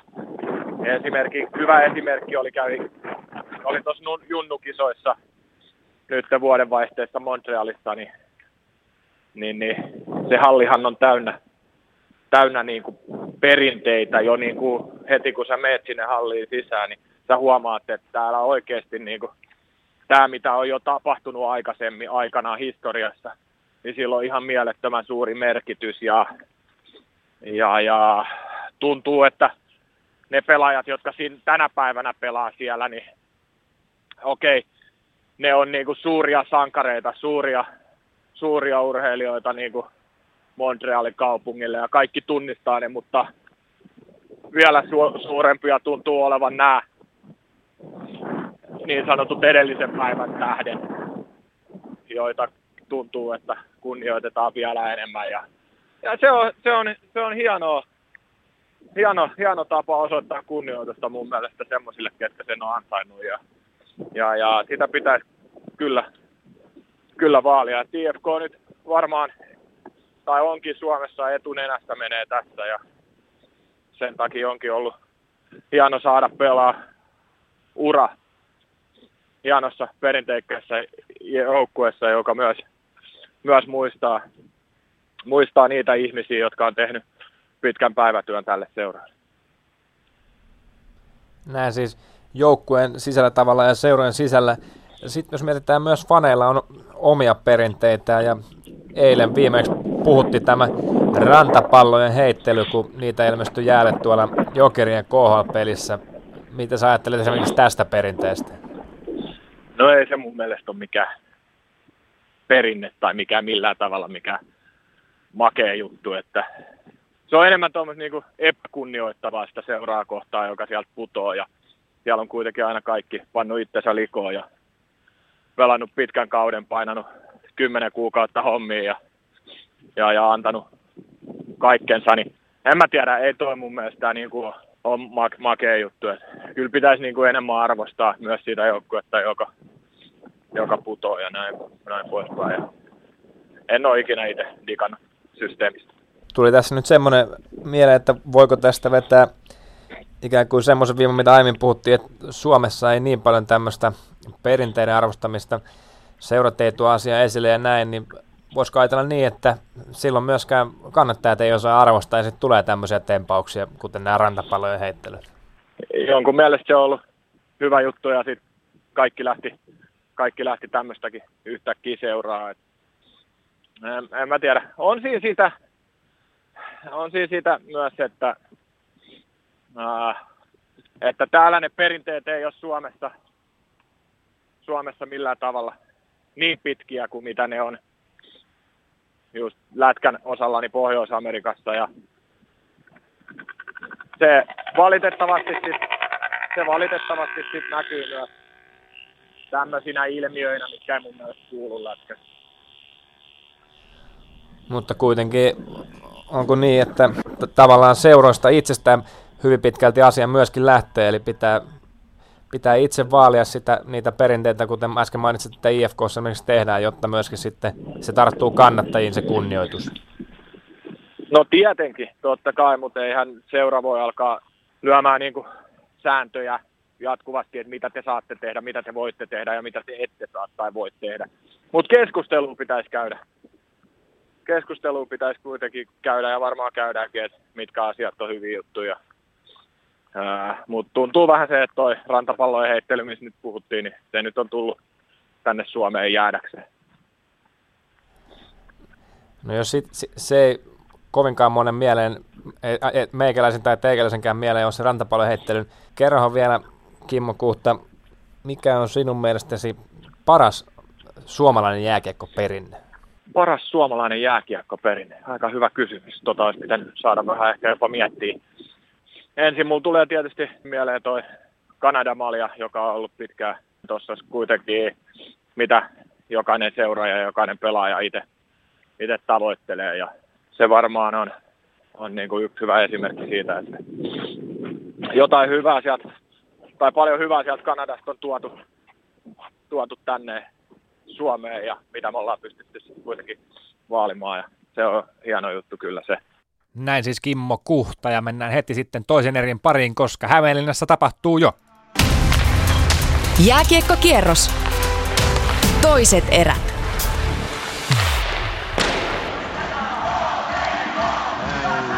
Näin, näin se on. Vihdoinkin hassuttelee vastustaja H P K. Avaus erä oli maalitona nolla nolla, jossa Juuse Sarostoriu seitsemän kertaa, Joonas Korpisalo Ö, siis viisi kertaa ja Joonas Korpisalo seitsemän kertaa ö, Ilvesmaalin suulla. Mutta nyt kun pelattiin kaksikymmentä kaksikymmentäkolme ajassa, H P K menee avaus ö, toisessa erässä maalin tekijänä Patrik Virta. Tilannetta edesi se, että Saarinen laukao ottaa kiekon ja laukoi, Saarinen laukoi kiekon takatolppaan. Ja sieltä itse asiassa Eero Somervuori ohjasi sen verran laukausta, että se tuli ohi Korpisalon ja kilahti takatolppaan ja tuli sieltä sitten pelattavaksi tuohon maalin eteen. Patrik Virta haistoi tilanteen, kun Korpisalo ei oikein nähnyt, että missä kiekko on, ja tuollaisella rysty, rystylaukauksella, ronkkasulla kiekko sitten lipui ohi maalin viivan, jotenka näin. Heti toisen erän alkuun saatiin maila, maali aikaiseksi, ja sehän tietysti tähän otteluun tuo mukavasti virtaa, kun, kun Virta tekee avausmaalin. Ja se oli myös Patrik Virran liikauran avausmaali, jotenka kyllähän tässä tietysti mukavasti homma lähti käyntiin. Hetken kuluttua avausminuutti pelattu toisesta erästä. Täällä kotijoukkueessa siis johtaa yksi nolla Patrik Virran maalilla, ja sitten mennään Jyväskylään, T P S. Ja täällä toinen erä käynnistyy, kymmenen sekuntia sitä on pelattu. Jyp lähtee omasta päästä liikkeelle, kiekko ajautuu sitten kuitenkin T P S:n pakki Moisicille. Moisis heittää keskelle, mutta siinä tulee T P S:n kiekkomenetys. Moisis kuitenkin itse pääsee vielä paikkaamaan. Mutta Tuppurainen ehtii ensimmäisenä kiekkoon ja tulee lähelle Lassilan maalia, ajautuu kuitenkin maalin taakse ja Tuppuraiselta otetaan kiekko pois. Hän taklaa sitten kuitenkin T P S:n kultakypärää Mikko Rantasta. Rantasella ensimmäisessä erässä parikin hyvää tekopaikkaa, mutta maalinteko ei onnistunut. nolla nolla lukemissa täällä Jyväskylässä siis mennään. Nyt sitten Rantanen saa kiekon laitaan. lähtee kiertämään siellä mäenpäätä, mutta ei pääse sitten tarkin eteen, ajautuu hänkin maalin taakse. Boys rauhoittaa tilannetta, Kemiläinen raitin puolen pakki kääntyy ja pääsee kaikissa rauhassa avaamaan sitten Kauppiselle toiseen laitaan. Kauppinen Boysen kaittaa ja kiekko ajautuu aina T P S maalille ja pelikatko tulee. Ja minuutti tulee täyteen toista erää, nolla nolla lukemissa ollaan. Helsinkiin ja K-Lukkopeli. Puoli minuuttia toista erää pelattu, nolla nolla, mutta I F K ykköskenttä Luttisen, Saborski ja Kuparisen toimesta sai kovan hässäkän tuonne Lukon maalille ja siinä vähän irtokiekkoakin oli pelattavissa, mutta lopulta sitten Sapolski laittoi ison räpylänsä tuohon kiekon päälle ja peli katko. Vähän tökkimistä siinä sitten oli, mutta ei mitään sen kummempaa. Näin siis täällä avaus, avauserän jälkeisissä nolla nolla lukemissa ollaan. Katsotaan tämä tilanne, kun Lahti on puolittain läpiajossa, mutta eipä pääse. Lukomies hyytyy siihen, kun I F K äh, Goldopinin toimesta pysäyttää. nolla nolla ja H P K Ilvespeliin. Heikki Lies karvaa hyökkäysalueella kiekon hyvin, mutta aivan ei sitten kuitenkaan H P K on hyökkääjä pysty pitämään kiekkoa hyökkäysalueella ja näin Ilves pyörittää kiekon H P K:n kenttä päätyy kaksi kaksikymmentä. Toista erää pelattu, kotijoukkue siis johtaa yksi nolla. Vänttinen antaa kiekon ö, Virralle, virtaa takaisin Vänttiselle ja sen jälkeen Saarinen on jo paitsioasemassa. Näin ollen H P K peruuttaa ja lähtee hakemaan uutta vauhtia omalta alueelta. Sieltä tullaan vauhdilla, tullaan yli keskialueen ja sitten virta, virta laukoo. Ö, Korpisalo torjuu tuupparillaan eteenpäin ja siellä sitten ensimmäisenä Tapio Laakso Ilvesyökkäistä, joka menee hartiat kyyryssä, vie kiekon aina alueelle ja hyvä syöttö tuohon maalin eteen. Sieltä kun tulee, mutta Sarossa näkee kiekon, torjuu kulmaukseen. Laakso edelleen kiekon kanssa ja sieltä tulee Sinivion veto, kiekko menee kulmaukseen. Sen jälkeen vaan H P K purkaa pitkän päätyyn, josta ei tulekaan pitkää, kun kiekko lipoo, lipuu vaan ja Salmilla hakee kiekko. Kolmisen minuuttia avauserää, toista erää pelattu, kun nyt sitten Ilves tekee pitkän kiekon ja aloitus tuodaan. Ilves kenttä päätyy kolme nolla viisi, toista erää siis pelattu ja Patrik Virran maalilla kotijoukkue johtaa H P K yksi nolla, Y T V S. kaksi nolla neljä pelattu toista erää ja maalittomasti mennään Jyväskylässä edelleen Erik Perriin tuossa ennen pelikatkoa. Terävä vetopäin T P S:n maalia, mutta ihan keskelle Teemu Lassilalla ei ollut vaikeuksia kiekkoa pysäyttää. Jypiltä ykkösketju jäällä kolmen P:n ketju. Ketju siellä Poukkula, Perriin, Piilman ja puolustajana Kalteva ja Mäenpää. Ja T P S puolestaan sitten kakkosketju, äh, kolmosketju Marko Virtalan johtama Kalle Moisio, Marko Virtala, Patrik Moisio. Piilman maalin takana kiekon kanssa, heittää Perrinille, mutta kiekko ajautuu sitten hänen T P S-pelaajalle saakka. Kuitenkin Poukkulan taklauksen myötä kiekko pysyy edelleen. Jypi halusi hyökkäysalueella Lassila maalin takana. Perrin katkaisee tuon purkuyrityksen. Jyp painostaa, pyörittää kovasti tällä hetkellä. Poukkula yrittää heittää kiekkoa maalille. Perrin maalin takana Pilman. Pilman laidassa sitten Mäenpää. Ikään kuin ylivoimaa Jyp pyörittää tällä hetkellä. Kalteva laukoo sinne maalille. Maskia on kovasti. Lassila saa ohjattua kiekon uudestaan laitaan. Ja sitten vihdoin T P S saa kiekkoa keskialueelle. nolla nolla Jyväskylässä lukemat ja sitten Porissakin pelataan jo S Plus. Kyllä, reilu puolitoista minuuttia menty toista erää nolla yksi yksi tilanteessa. Mennään täällä kiekko tuolla Plusin päädyssä ja sieltä Kalle Kajomaa ottaa sen haltuunsa ja lähtee sitten hyökkäykseen. Tuo yli siniviivan pystysyöttö, mutta se menee pitkänä tuonne ässien päätyyn ja siitä tulee pitkä kiekko pelattuna. Tällä hetkellä tasainen minuutti viisikymmentä sekuntia ja aloitus tuonne Eetu Laurikaisen maalin tuntumaan. I F K Lukko. Täällä numerot ovat muuttuneet saman tien kun viimeksi täältä siirryttiin Hämeenlinnaan, niin I F K maalin takana kolisi, punalamppu niin sanotusti syttyi.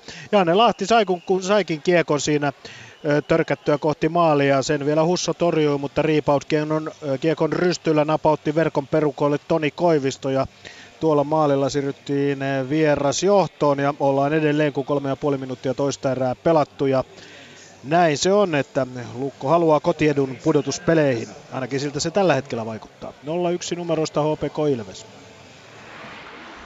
Erotuomari Levosen käsi nousee pystyyn rangaistuksen merkiksi ja nyt on sitten vastaavasti Ilves-pelurin vuoro lähteä kahden minuutin istunnolle huitamisesta, kun neljä neljäkymmentäseitsemän on toista erää pelattu, eli ajassa kaksikymmentäneljä neljäkymmentäseitsemän Ilveksen kuka sinne sitten, ei sinne tähän oikein kukaan mennä huitomisrangaistusta kärsimään, mutta vähän ihmettelee itsekin, että, että kuka, olenko se minä, joka sinne laitetaan, taitaa olla, onko se Riekkinen, joka sinne sitten laitetaan. Kyllä, se on Joonas Riekkinen, joka kahden minuutin istunnolle laitetaan. Ja tilastonikkarille tiedoksi, että otetaan nyt sitten Somervuorelta ja Saariselta syöttöpisteet pois tuohon Virran maaliin. Ja sitten Tuomas Vänskinen ja Santeri Saari ovat äh, tuon äh, syöttöpisteet, saa, saa, saavat siis syöttöpisteet. Viisi minuuttia on toista erää pelattu ja H P K lähtee pelaamaan ylivoimaa, kun Riekkinen istuu kahden minuutin rangaistusta ja kiekko tuodaan alueelle. Saako H P K tästä pakkopelin aikaiseksi? Ainakin kiekko jää alueelle, se jälkeen kulmauksessa Saarinen. Katsotaan hetken lähteekö sieltä veto, ei lähde vielä siniviivalta. Nyt lähtee veto, mutta samalla sitten kun Nikkilä laukoo, Korpisalo torjuu ja verkko heilahtaa, päätyverkko, näin peli katkoo. Puolitoista minuuttia vielä ylivoimapeliä H P K:lla jäljellä ja viisi kuusitoista toista erää pelata. yksi nolla vielä täällä, J Y P T P S. Neljä ja puoli minuuttia pelattu toista erää ja nolla nolla lukemat edelleen. Pitkä kiekko, aloitus tulee J Y P:n päätyyn. J Y P:n maalivahdissa Tuomas Tarkista katsottuna vasemmalta puolelta T P S:llä ykkösketjun jäällä. Jypillä puolestaan Miika Lahden johtama kakkosketju. Ja siellä sitten aloittajina Ville-Vesa Painiola ja Miika Lahti Jypiltä. Jypoita aloituksen, Luoma pistää Kemiläiselle. Kemiläinen laidan kautta eteenpäin. Ikonen ei saa kuitenkaan vielä keskialueelle. No vihdoin se ajautuu siihen. Pikkarainen T P S:ltä kuitenkin sitten saa kiekon haltuunsa ja kyllä siellä sitten jäähy on tulossa Jypille. Kummallakin ensimmäisessä edessä oli yksi rangaistus. Pikkarainen pitää vielä kiekkoa ja, ja nyt tulee sitten katkoja. T P S:n ylivoima lähtee tästä hetkestä eteenpäin käyntiin. Ässät Plus. neljä kaksitoista edetty toista erää yksi yksi tilanteessa ollaan. Aloitus Ässien maalin tuntumasta Riksmannista katsottuna oikealta puolelta. Kultakypäräinen Kimmi Hirsovits siinä saa vastaansa Antti Kerälän. Kerälä voittaa kiekon Ässille ja Ässien puolustus lähtee täältä vasemmalta puolelta ylös. Kippari Ville Uusitalo kikkailee siinä ja antaa sitten sinne vain toiseen puoleen pakkikaverilleen ja näin hyvin seisteistä on tämä Ässien hyökkäykseen lähtö. Kiekko kuitenkin annetaan sinne. Oli Vuorisalo, joka pisti sen tuonne toiseen päätyyn. Siellä kuitenkin tulee Plussin puolustus hätiin. Viktor Westermark siellä isona miehenä pyörii ja pyörii, saa kaksikin S-pelaajaa siihen mukaansa. Siinä on Jarno Kärki, sitten Hirsovits menee siihen samaan nippuun. Westermark ei saa kiekkoa, vaan Kärki saa sen, mutta harhasyöttö ja näin lähtee Blues täältä oikealta puolelta hyökkäystää tekemään. Miro Aaltonen jättää Hirsovitsille, Hirsovits ampuu vasemmalta puolelta kuitenkin parikymmentä senttiä ohi, saa uudelleen kiekon itselleen. Vai menettääkö sen? Menettää kyllä, mutta Jari ei vaan näy. Tuo kaveri on, se on Kinnusen, Korhosen Ville, joka tuli siihen apuun ja sitten täältä Jere Seppälä. Seppälä, häntä ahdistaa kaikkiaan kolme S C-pelaajaa ja näin pyöritään, pyöritään tuossa reunuksen tuntumassa. S purkaa tilanteen. Viisi ja puoli minuuttia pelattuna toista erää, tilanne edelleen yksi yksi. I F K Lukko. kuusi nolla kahdeksan pelattu toista erää, kun mainos katkoo ja nolla yksi numeroissa ollaan edelleen ja silmään on pistänyt I F K-pelaajista Otto Honkaheimo, puolustaja, joka Lukosta tuli teksikaudeksi I F K:hon. Ilvespelin jälkeen Honkaheimo oli nimenomaan se pelaaja, jota ainakin kuuntelin, kun oven läpi Antti Törmänen, I F K-valmentaja, ripitti nimenomaan Honkaheimoa jostain tilanteesta, niin miehellä on kyllä itseluottamus täysin kateissa. Hän oli vähän osasyyllinen tuohon Lukon ensimmäiseen maaliin ja hetki sitten Elkkins antoi hänelle hyvän syötön, kun Honkaheimo oli nousemassa, mutta jostain käsittämättömän sy- syystä kiekko karkaa Honkaheimon lavasta ja siitä on tulossa, kehkeytyi lopulta Lukon vastaisku. Siinä on pelaaja, jolla itseluottamus on tällä hetkellä kyllä täysi nolla ja se kyllä näkyy sitten joukkueenkin pelissä. Mutta täällä siis nolla yksi H P K Ilves. seitsemän nolla kolme toista erää pelattu, yksi nolla lukemissa mennään, kun aloitus on Ilves-kenttä päädyssä jo toistamiseen. Se aloitetaan, ensin oli siinä vähän pilkkimistä sinne tänne, ketään ei vaihdettu ja nyt kun toisen kerran sitten yritetään aloittaa, niin Ilves-peluri siitä vaihdetaan pois.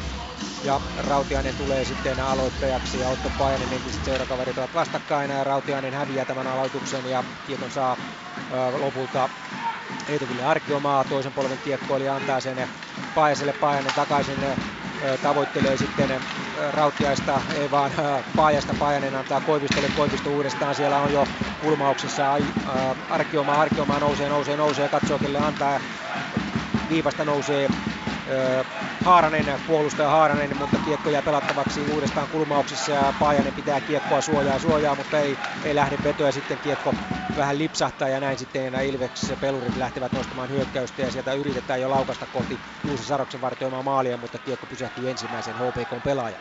Hetken kuluttua kahdeksan minuuttia toista erää pelattu ja Ilves lähtee nostamaan omasta päädystä hyökkäystä tilanteen ollessa yksi nolla. Jyp T P S. Jyväskylässäkin on sitten maalit, maalitili avattu ja maalitekijänä vierasjoukkue T P S ylivoimalla. Miika Lahti kaksi plus kaksi minuutin rangaistusta istuja istuu itse toista kaksi minuuttista, mutta sen ensimmäisen rangaistuksen aikana T P S rankaisi. Puolustaja Steven Seiko nousi hyvin irtokiekkoon määrätietoisesti siihen kiinni ja napautti kiekon maalin perille syöttäjinä Ilkka Pikkarainen ja Mikko Rantanen.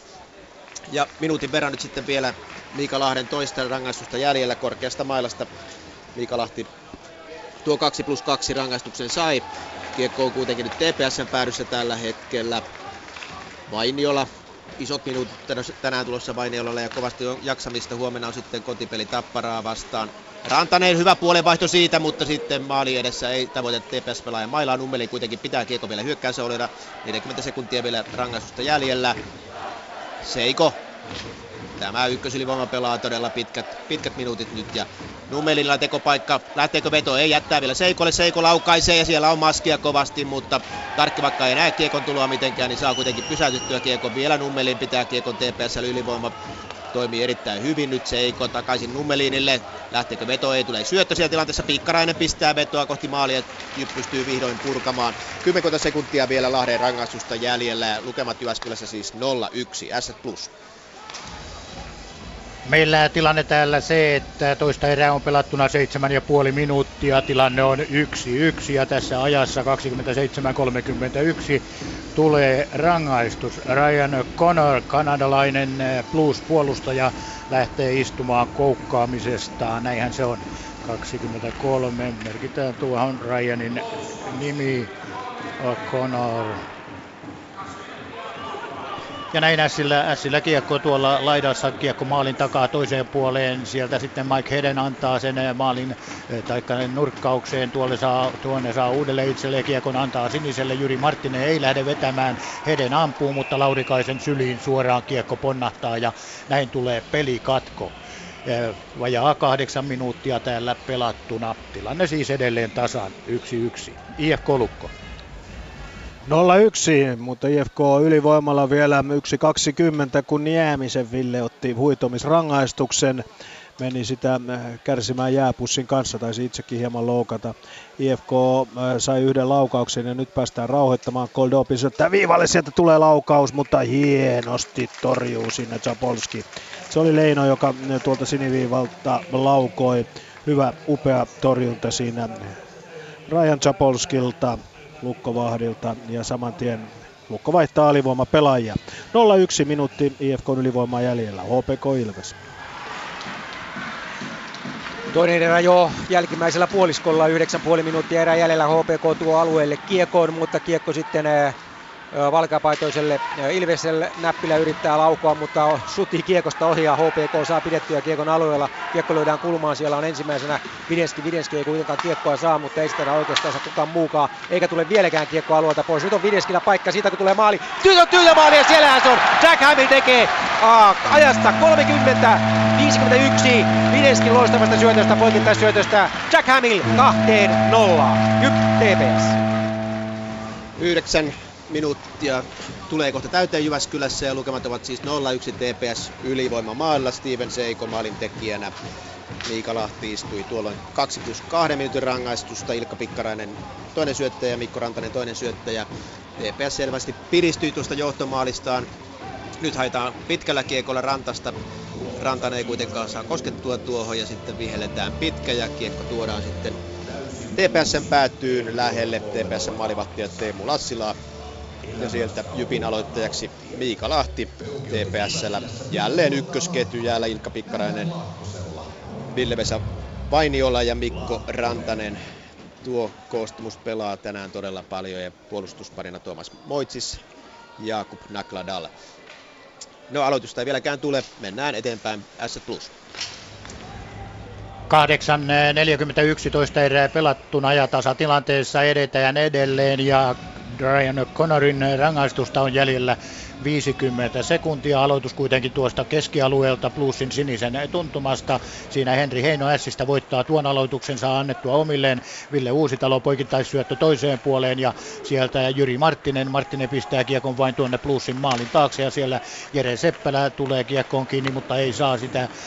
Uusitalo antaa Marttiselle, Marttinen ampuu ja kiekko ponnahtaa kuitenkin S-pelaajille ja siinä on nyt sitten Plussin neljä ja jälleen Marttisen veto, mutta suoraan päin Miro Aaltosta ja Marttisella kiekko jälleen ja laukaus ja sitten päin omaa pelaajaa.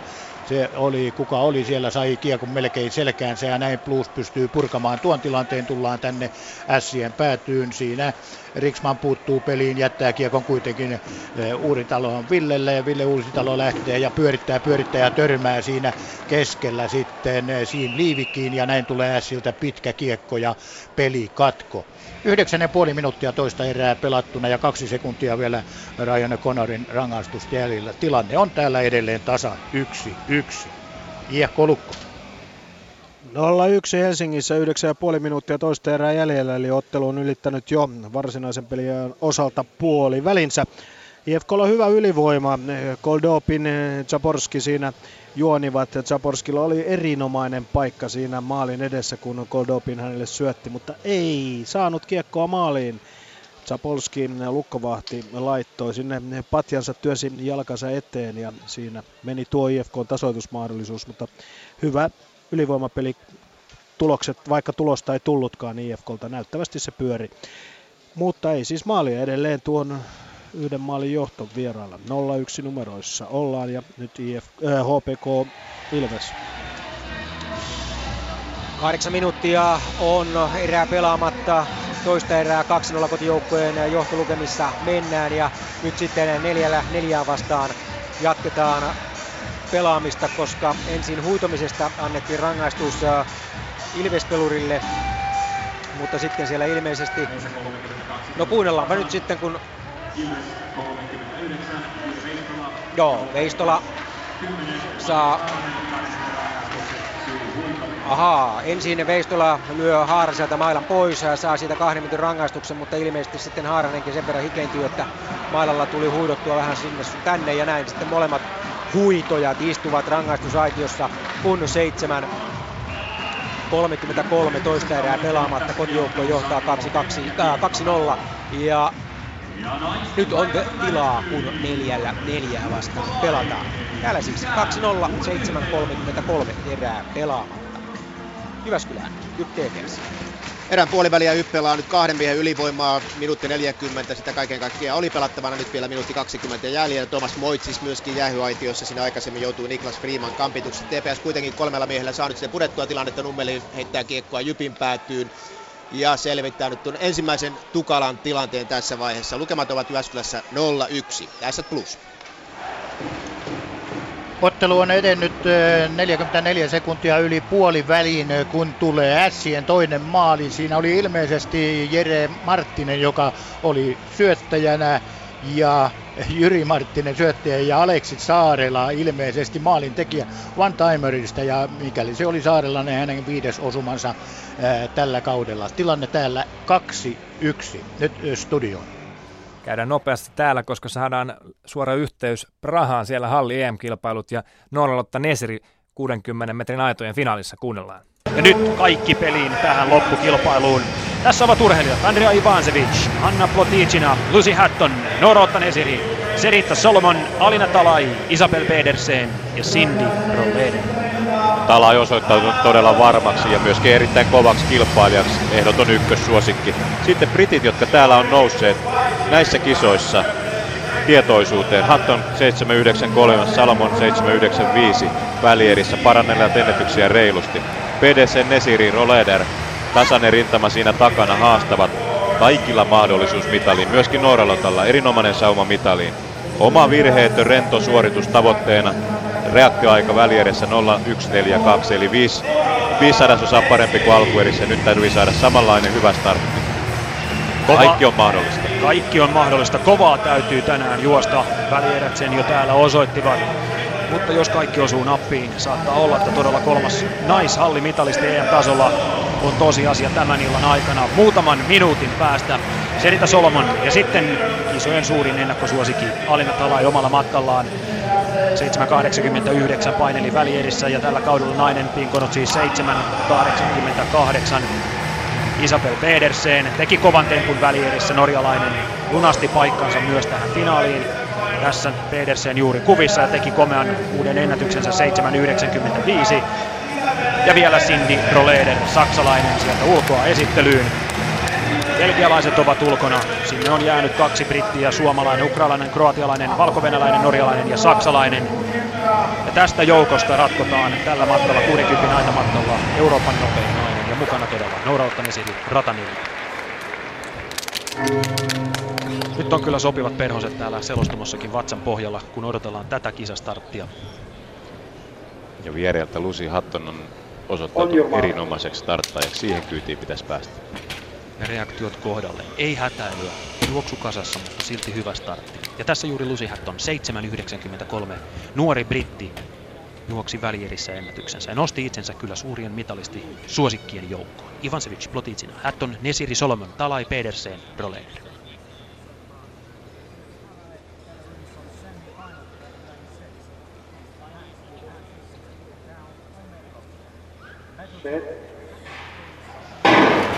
Ihan hyvä startin saa, vaikka Hatton ampaisee kuin tykin suusta liikkeelle. Nesiri puristaa loppuun saakka. Hatton johtaa tässä vaiheessa. Talai voittaa. Eikä tule mitaliin, mutta loistava sijoitus. seitsemän kahdeksankymmentäneljä. Neljäs tai viides näyttää olevan. Alina Talai vie tässä Euroopan mestaruuden. Kyllä huippuajalla seitsemän kahdeksankymmentäneljä. Alina Talai lunastaa ja pystyy pitämään ennakkosuosikin viitan tukevasti harteillaan ja vie tässä Euroopan mestaruuden. Hatton saa loistolähden. Nesiri pääsee aika hyvin kelkkaan. Juoksu lähtee rullaamaan ja myös aikaa tässä nyt seurataan. Talai seitsemän kahdeksankymmentäviisi voittaja, Hatton seitsemän yhdeksänkymmentä hopeaa, Serita Solomon kaksi mitalia. Tuo Ison-Britannian toisen mitalin seitsemän yhdeksänkymmentäkolme, Cindy Rohleder seitsemän yhdeksänkymmentäkolme on neljäs. Ja nyt tuleeko S C? Tuleeko S C? Pitää tulla. Mikä on Suomen ennätys, mahdollinen uusi sellainen? Nesiri tässä nyt odotellaan ja tarkastellaan. Pedersen seitsemän yhdeksänkymmentäkuusi on viides. Oli siinä niin tiukka rypäs naisia. Ylitti käytännössä samaa tahtia maalirintaman ja maalilinjan. Siellä on sauma äseen. seitsemän yhdeksänkymmentäkahdeksan on tuo entinen Suomen ennätys. Noora-Lottanesin aikaa tässä odotetaan. Ja sieltä se tulee kyllä. seitsemän yhdeksänkymmentäseitsemän sijoitus kuudes ja uusi Suomen ennätys Noora-Lottanesiri. Ei mitalia, mutta äseen ja hyvä juoksu myös loppukilpailuun ja sijoitus tässä finaalissa Noora-Lottanesinillä kuudes. Prahasta siis iloisia uutisia ja uusi Suomen ennätys Poriin. Nyt mennään Mäkimonttuun Lahteen, siellä Salpausselän kisojen mäkikarsinta ja Mikko Hannula.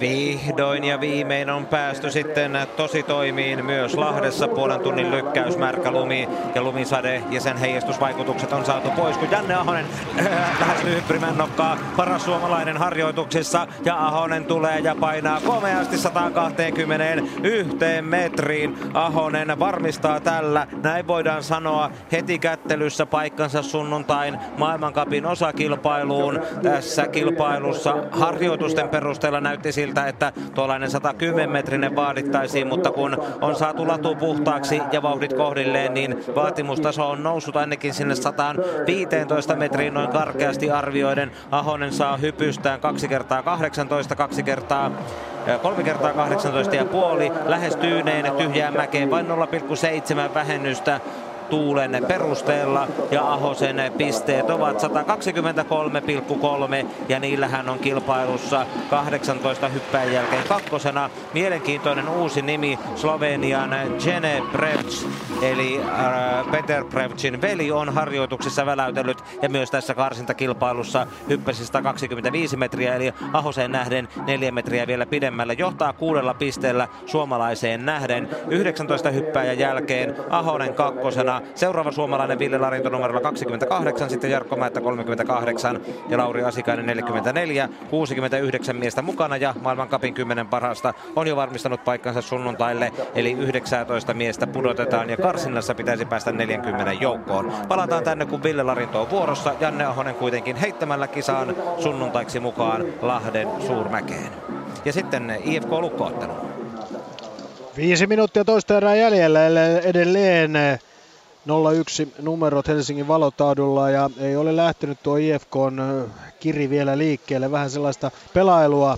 Ja siinä on nyt lukkomies läpiajossa, ei tule kuitenkaan rangaistusta, vaikka kaksi I F K-miestä aika kovin ottein siinä yrittää pysäyttää ja pysäyttääkin, mutta tuomarin käsi pysyy alhaalla. Sitten puolestaan Ramstedt katselee, katselee, katselee, mutta odottelee. Sitten hyvä laukaus I F K:lta siinä puolustajan kautta tuonne verkkoihin ja pelikatko. nolla yksi numero täällä H P K Ilves.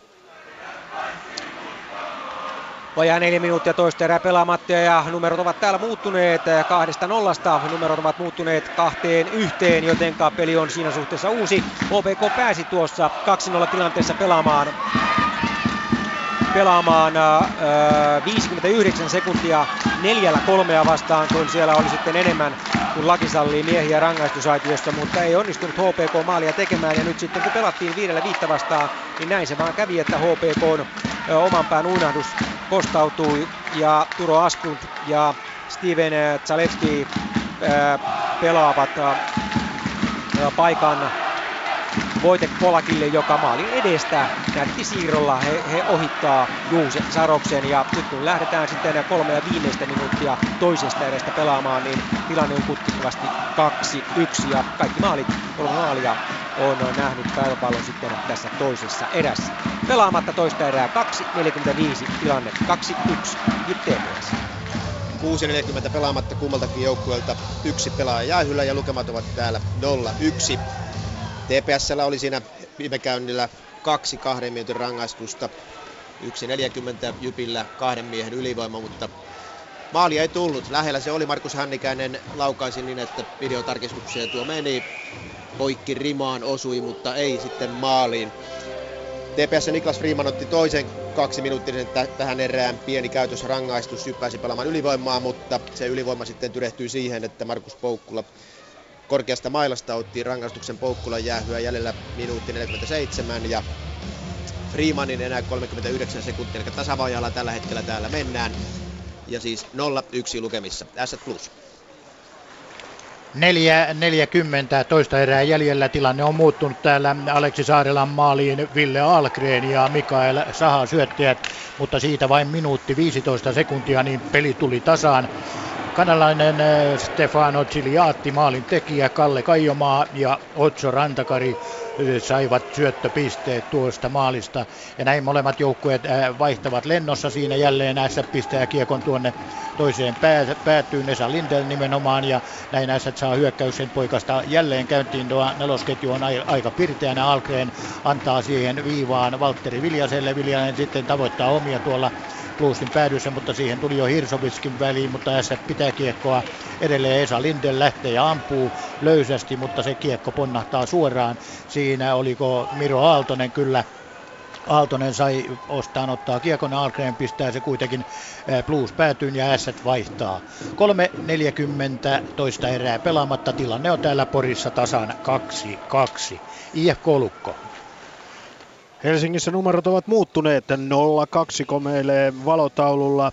Siinä I F K on vahva hyökkäys ja sitten Lukko puolustaa kovaa uhrautuvasti niin, että Luttiselta putoaa siinä mailla. Luttinen jää mussuttamaan siinä tuomarin kanssa, kun Lukko menee vastaiskuun. Harri Tikkanen syöttää Janne Lahdelle, joka siniviivan ylitettyään virittää pyssyn ja ää, tarkka lyöntilaukaus ohittaa Ville Husson. Ehkä tuo olisi nyt voinut ottaa tuokin laukauksen, se ei mikään vaikea ollut ja maskia kun ei ollut, mutta kaikki, yhtä kaikki sillä maalilla Lukko siirtyy kahden maalin karkumatkalle. nolla kaksi täällä ja sitten Salpaussalelle Mäkeen.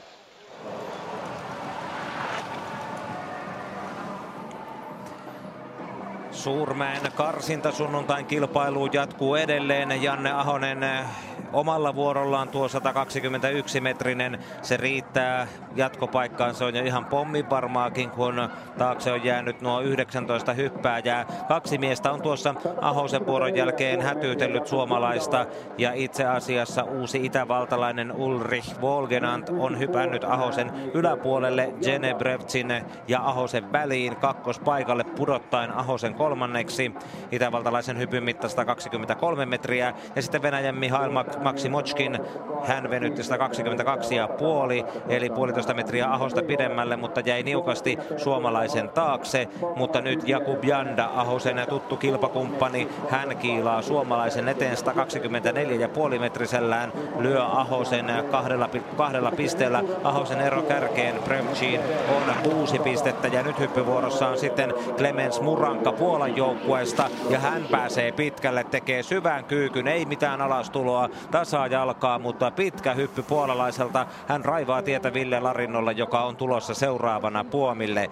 Klemens Muranka puolalainen tässä nyt sitten ei kovin hyviä tyylipisteitä varmastikaan saa, mutta pituuspisteitä tulee senkin edestä. sata kaksikymmentäviisi metrinen hyppy, komea hyppy, se on tähän mennessä päivän pisin, yhtä pitkä kuin Genebrevtsin slovenialaisen pikkuveljen, joka pitää kärkipaikkaa hallussaan. Tyylistä tulee kuitenkin seitsemäntoista neljä kertaa, kerran kuusitoista pilkku viisi, eli kyllä Murankan pituus tuossa nyt tuomareitakin vähän hellittää ja ikään kuin mielipidettä loiventaa.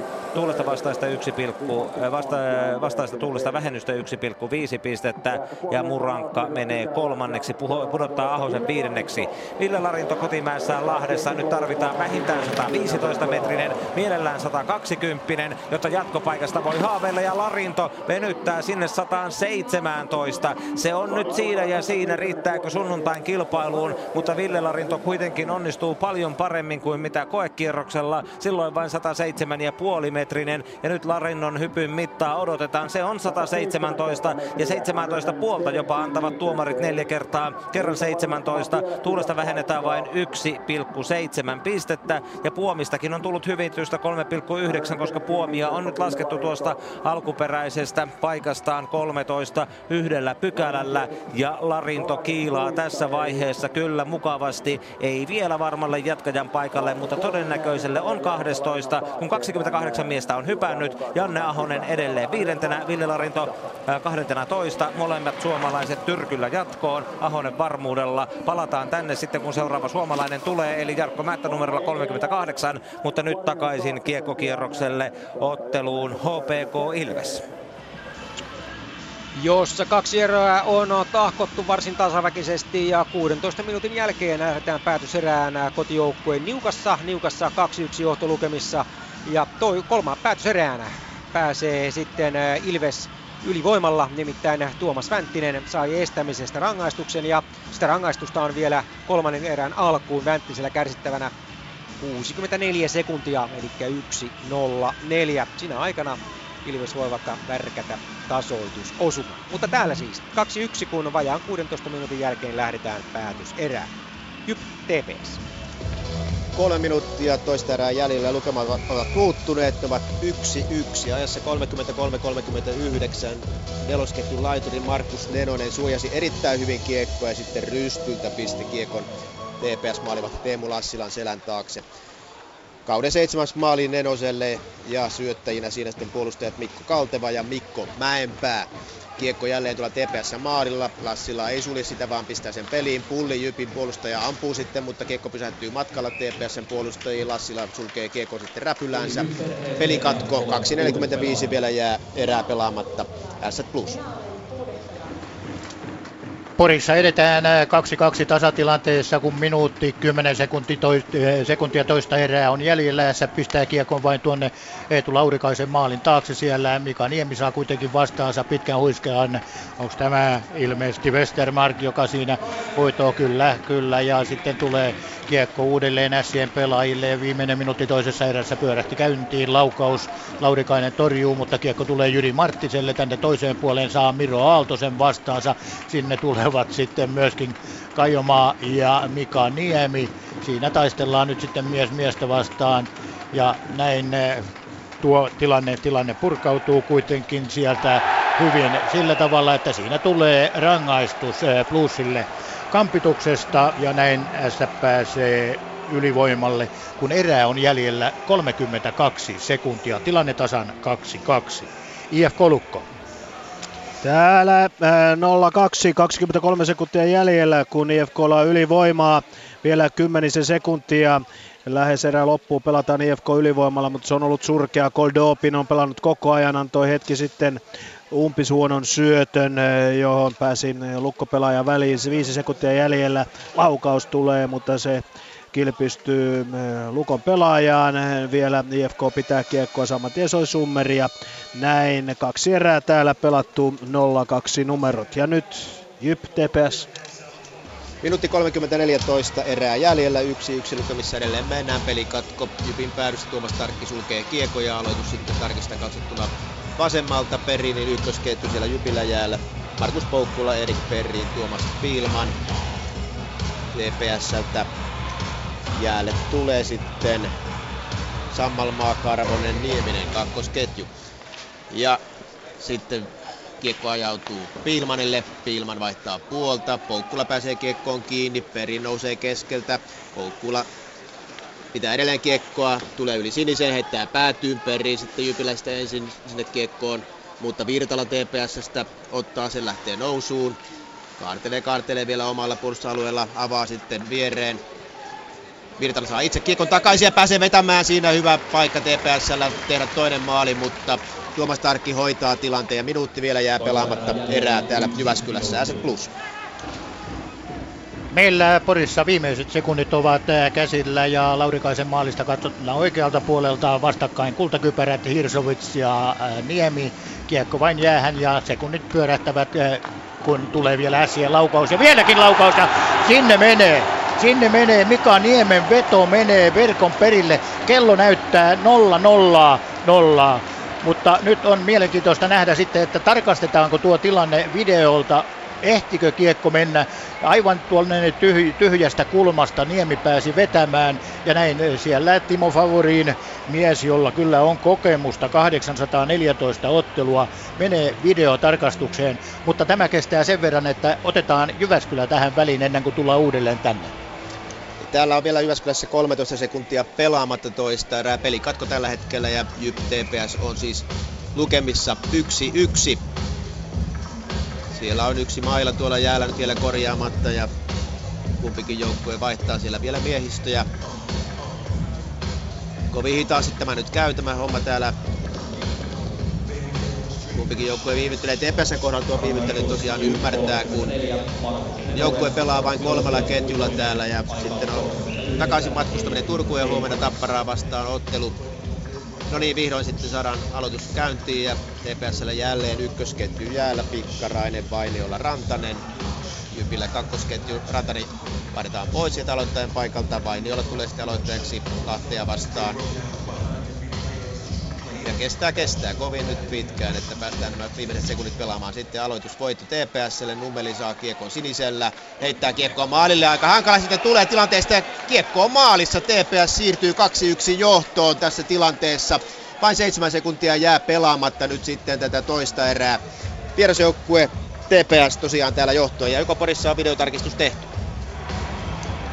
Kyllä, kymmenen sekuntia sitten Timo Favoriin tuli ulos ja näytti keskiympyrään. Tämä merkitsee sitä, että S johtaa kolme kaksi, kun kaksi erää on pelattuna. Sama toistui viime matsissa täällä, kun H P K kavensi viimeisellä sekunnilla. Se oli eka erää, silloin tämä oli toista erää. Ja sitten toisessa erässä, kun oli viisi sekuntia jäljellä, niin H P K kavensi silloinkin. Mutta nyt S Mika Niemen osumalla kolme kaksi johtoon ja maalivahtien torjunnat otetaan ne sitten tuohon jatkoon, no, syöttäjät Esa Lindel ja, ja Eero Elo. S Ilvesporissa kolme kaksi studio. Jes, ja otetaan vielä sieltä Jyväskylästä kuittaus toisesta erästä. Toinen erä päättyy ja tosiaan lukemat ovat yksi kaksi kolmekymmentäyhdeksän viisikymmentäkolme ajassa. T P S siirtyi maalin johtoon. Maalintekijänä tilanteessa oli Ville Vesa Vainiola, joka pääsi irtokiekkoon ensimmäisenä. Petteri Nummeliin tuolta siniseltä heitti kiekkoa maalille. Tarkki torjui, mutta sitten Vainiola oli se, joka siihen kiekkoon pääsi ensimmäisenä kiinni ja pisti sen maalin perukoille näin. Vierasjoukkue T P S siis johdossa täällä lukemat yksi kaksi. Ja sitten studio. Ja studiosta hypätään suoraan eteenpäin Lahteen ja Mäkimonttuun. Siellä on suomalaisväriä tulossa taas torniin.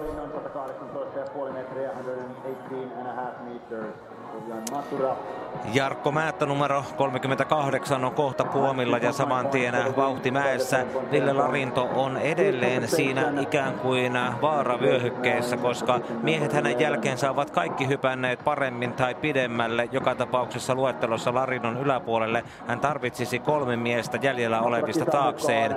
Ja Jarkko Määttä on yksi heistä nyt numero kolmekymmentäkahdeksan, Lauri Asikainen neljäkymmentäneljä. Pian sitten tässä taas Määtänkin jälkeen, mutta kyllä tuo vaatimustaso on tuolla lähellä sata kaksikymmentä loppukilpailuun sunnuntaiksi pääsemisessä. Jarkko Määtällä vakaa ilmalento ja riittävän pitkä. Nyt tulee komea sata kaksikymmentäviisi metrinen päivän pisin suomalaishyppy. Tässä kärjessä edelleen päivän karsinnassa siellä oli Gene Prevts, mutta sitten Thomas Diethard, Mäkiviikon toissavuotinen tai viimevuotinen voittaja sekä Puolan Jan Ziobro ovat hypänneet kärkeen, mutta Jarkko Määttä kaksikymmentäkuusi metriä ja tuomarit antavat ansaitusti yhdeksäntoista pistettäkin kaksi kertaa, kolme kertaa kahdeksantoista pilkku viisi. Tuulosta vähennetään vain kaksi pilkku kaksi ja Jarkko Määttähän tempaisee tällä kyllä paikan kärkikolmikossa. Jan Ziobro Puolasta sata kaksikymmentäkuusi pilkku viisi ja Jarkko Määttä kiilaa hänenkin yläpuolelleen kärkeen.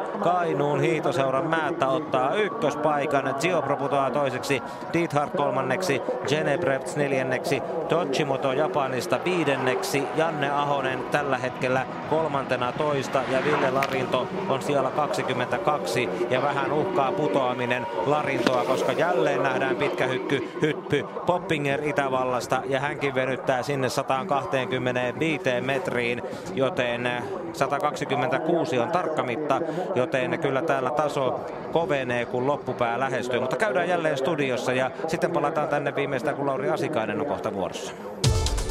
Yle Puheen urheiluiltaa. Yle Puheen urheiluiltaa ja jääkiekkokierrosta mäkihypyllä höystynä mennään. Kaksi erää mäkihypys, äh, mäkihypyssä, kun jääkiekossa siis takana tilanteet pelipaikkakunnilta I F K Lukko nolla kaksi, H P K Ilves kaksi yksi, J Y P T P S yksi kaksi ja Ässät Blues kolme kaksi tuolla viimeisen sekunnin maalilla toisesta erästä. Mestiksen tilanteet myös, Kiekko Vantaa Hokki nolla neljä, Pelitat K K yksi kolme ja Tuto Sapko kolme kolme. Ja kuten tuossa aiemmin lähetyksessä kuultiin, niin Noora Lotta Nesiri oli kuudes naisten kuudenkymmenen metrin aitojen E M-finaalissa Prahassa. Ja Nesiri juoksi kova, kovavahtisessa finaalissa seitsemän yhdeksänkymmentäseitsemän ja paransi omaa Suomen ennätystään yhdellä sekunnin sadasosalla. Kultaa tuolla Prahassa vei Valko-Venäjän Alina Talai ajalla seitsemän kahdeksankymmentäviisi ja se on myös, myös Valko-Venäjän ennätys, eli tällaista muualla urheilurintamalla tällä hetkellä. Nyt siis jääkiekko-ottelut ovat tauolla, mutta Lahdessa, Mäkimontussa ja Mäkitornissa tapahtuu, joten Mikko Hannula, ole hyvä ja salpaus silleen kisat.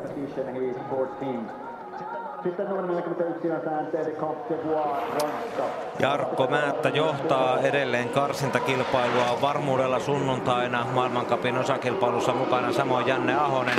Ville Larinto on kolmen ensimmäisen karsiutujan joukko, joukossa tällä hetkellä edelleen. Määtän jälkeen Manuel Poppingerin sata kaksikymmentäkuusi metrinen Määtän tapaan oikeuttaa kakkossijaan vain kymmenyksen. Määttää heikommin kokonaispistein. Gregor de Schwanden, sveitsiläinen, puolestaan hyppää siellä neljätoista venytettyään sata yhdeksäntoista metriä. Ja nyt Vincent de Comte-Savoie, ranskalainen, hänkin sata kahdeksantoista pilkku viisi. Ja koska tuota puomia on laskettu ja puomihyvitys on tätä nykyään jo seitsemän pilkku seitsemän pistettä, niin kyllä de Comte-Savoiekin tässä Ville Larinnon kai ohittaa. Tarkistetaan vielä.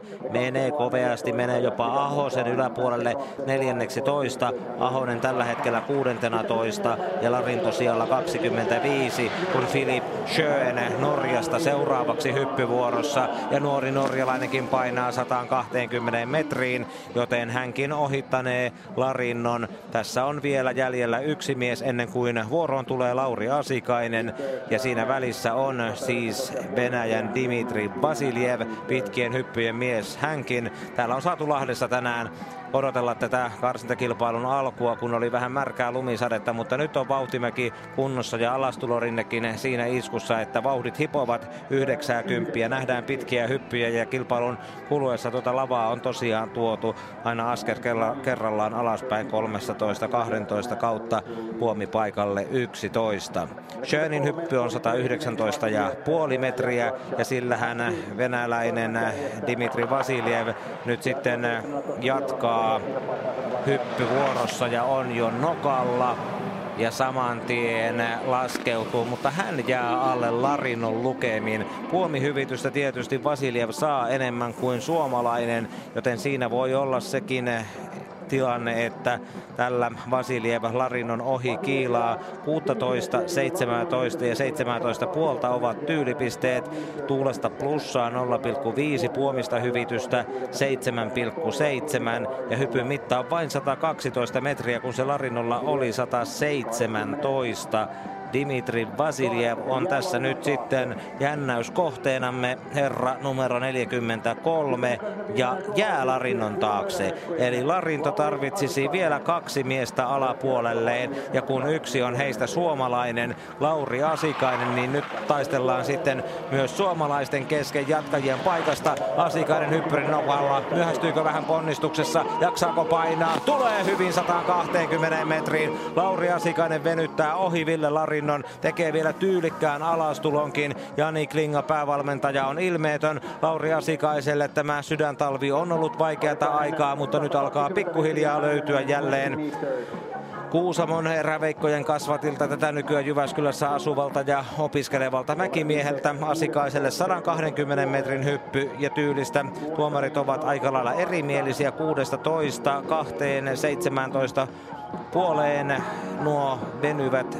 tyylipisteet. Nolla pilkku kahdeksan vähennetään tuulesta, puomista seitsemän pilkku seitsemän hyvitys, ja tällä Asikainen kilpailussa kiilaa komeasti jatkajien joukkoon neljänneksitoista, ja seuraava mies, joka tulee, on sitten Neis Desman, slovenialainen. Hänelläkin vakaa ilmalentoja pitkälle päälle sataakahtakymmentä metrin. Ville Larinto edelleen Japanin Sakujaman kanssa ensimmäiset karsiutujat. Kaksi miestä pitäisi saada heidän alapuolelle, niin kaikki suomalaiset olisivat sunnuntain kilpailussa. Ja nyt hyppää Desman sata kaksikymmentäkaksi pilkku viisi metriä. Hieno hyppy sekin, ja siitä ansaitusti hyvät tyylipisteet. Kerran seitsemäntoista pilkku viisi, kerran kahdeksantoista pilkku viisi ja voimaan jäävät kolme kertaa kahdeksantoista pisteet. Tuulesta vähennystä vain kaksi pilkku viisi pistettä, eli tuuli ei ole tänään ollut saapausselällä se syy, miksi kilpailun karsinta kilpailun alkua siirrettiin, mutta tämä märkä lumi, jota tuolta vauhtimäestä siivottiin pois, se otti oman aikansa. Sitten Matias Punger. Hän voisi jäädä Larinon taakse koekierroksella vain kahdeksankymmentäyhdeksän pilkku viisi metriä.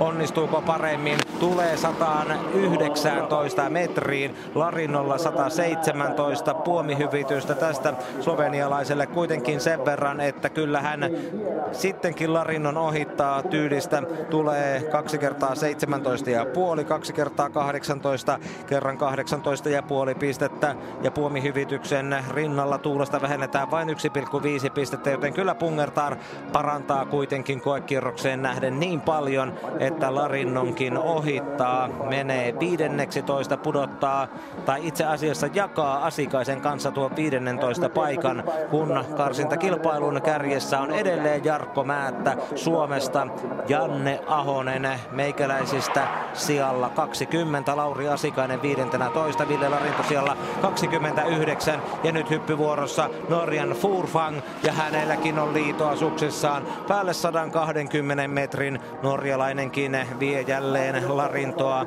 yhä lähemmäksi karsiutujan paikkaa. Ja hypyn mitta on sataakaksikymmentäkaksi pilkku viisi metriä. Kaikki suomalaiset ovat siis hypänneet, ja nyt kun tässä mennään tätä karsinnan huipennusta kohden, niin jäljellä, jäljellä on vielä reilut kymmenkunta miestä. He ratkaisevat Ville Larinon kohtalon. Palataan tänne vielä tuossa jossain vaiheessa Simon Ammanin herran numero viisikymmentäyhdeksän jälkeen ja kerrotaan ja kerrotaan sitten, miten kävi suomalaisten sijoitusten. Voittiko Määttä karsinnan, pääsikö Larinto jatkoon ja mitkä olivat Asikaisen ja Ahosen sijoitukset. Takaisin studioon. Näin, ja studiosta lähdetään suoraan Hämeenlinnaan, jossa kolmas eräottelussa H P K Ilves on alkamassa. Jääkiekkokierros. Kolmannet erät. Puoli minuuttia on päätöserää pelattu ja vielä puoli minuuttia on Tuomas Vänttisellä istuttavaa, kun kiekko pelataan H P K-maalin eteen, mutta sieltä se ei kuitenkaan mene H P K-maaliin, vaan kulmaukseen. Sen jälkeen kiekko on H P K-maalin takana ja Petteri Nikkilä taistelee, taistelee, mutta ei pysty purkamaan pois alueelta ja sitten kiekko siniviivaan. Sieltä tulee hyvä ja hyvä ohri maalin eteen ja Zalewski on hyvin ohjaamassa, mutta Saros seuraa ja ottaa kiekon ja nolla nolla nolla nolla.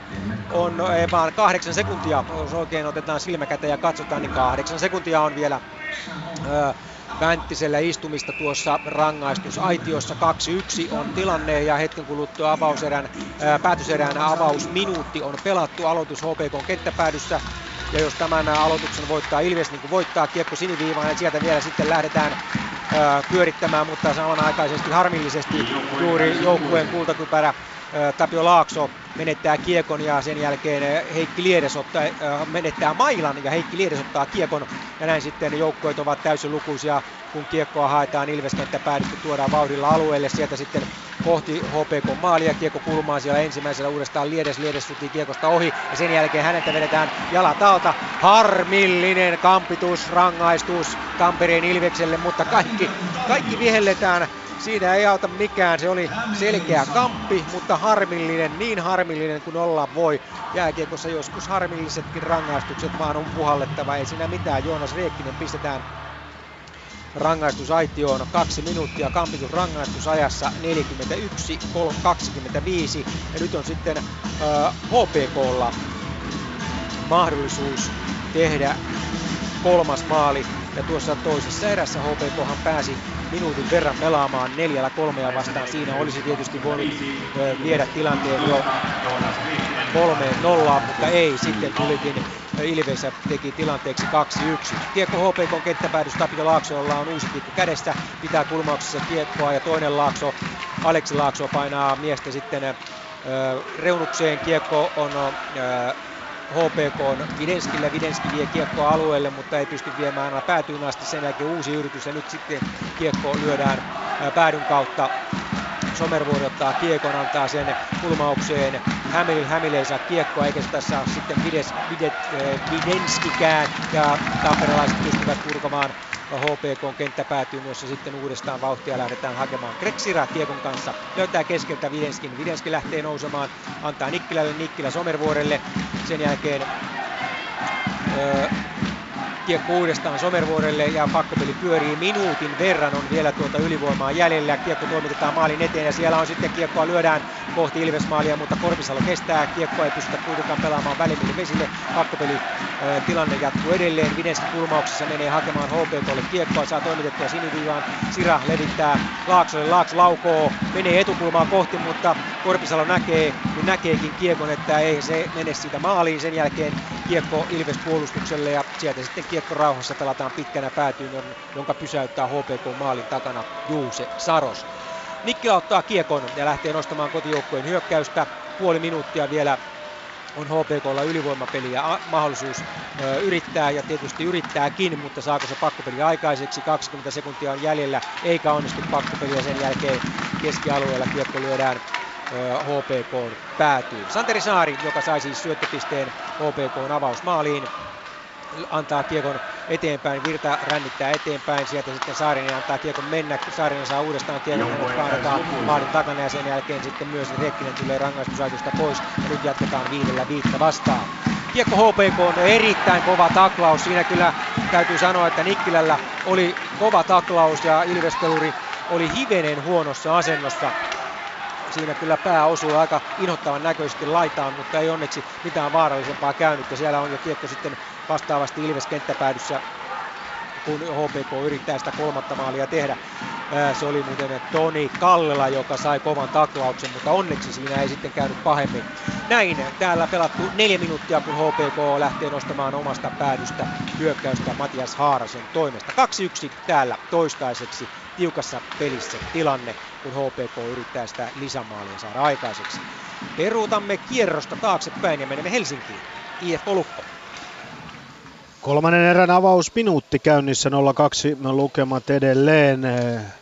Ja nyt viimeistään odotellaan, koska, josko koskaan I F K:n maalihanat aukeavat. I F K:lla on ollut vähän takkuista tuo maalinteko viime aikoina. Honkaheimo kiertää oman maalin takaa ja lähtee noustamaan I F K-hyökkäystä. Elkkin sodottaa siellä Goldopin, mutta sinne vain roikku päätyyn ja saman tien vaihtoon.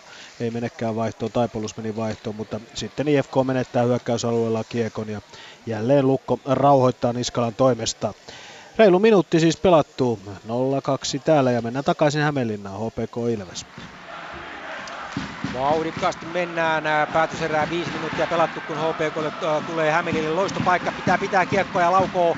Ja yrittää vanhanaikaista, tekeekö siitä? Ei, vaan Korpisalo saa venytettyä susijalan sieltä, venyttää, venyttää ja sen jälkeen Hämil vedetään nurin ja siitä tulee rangaistus.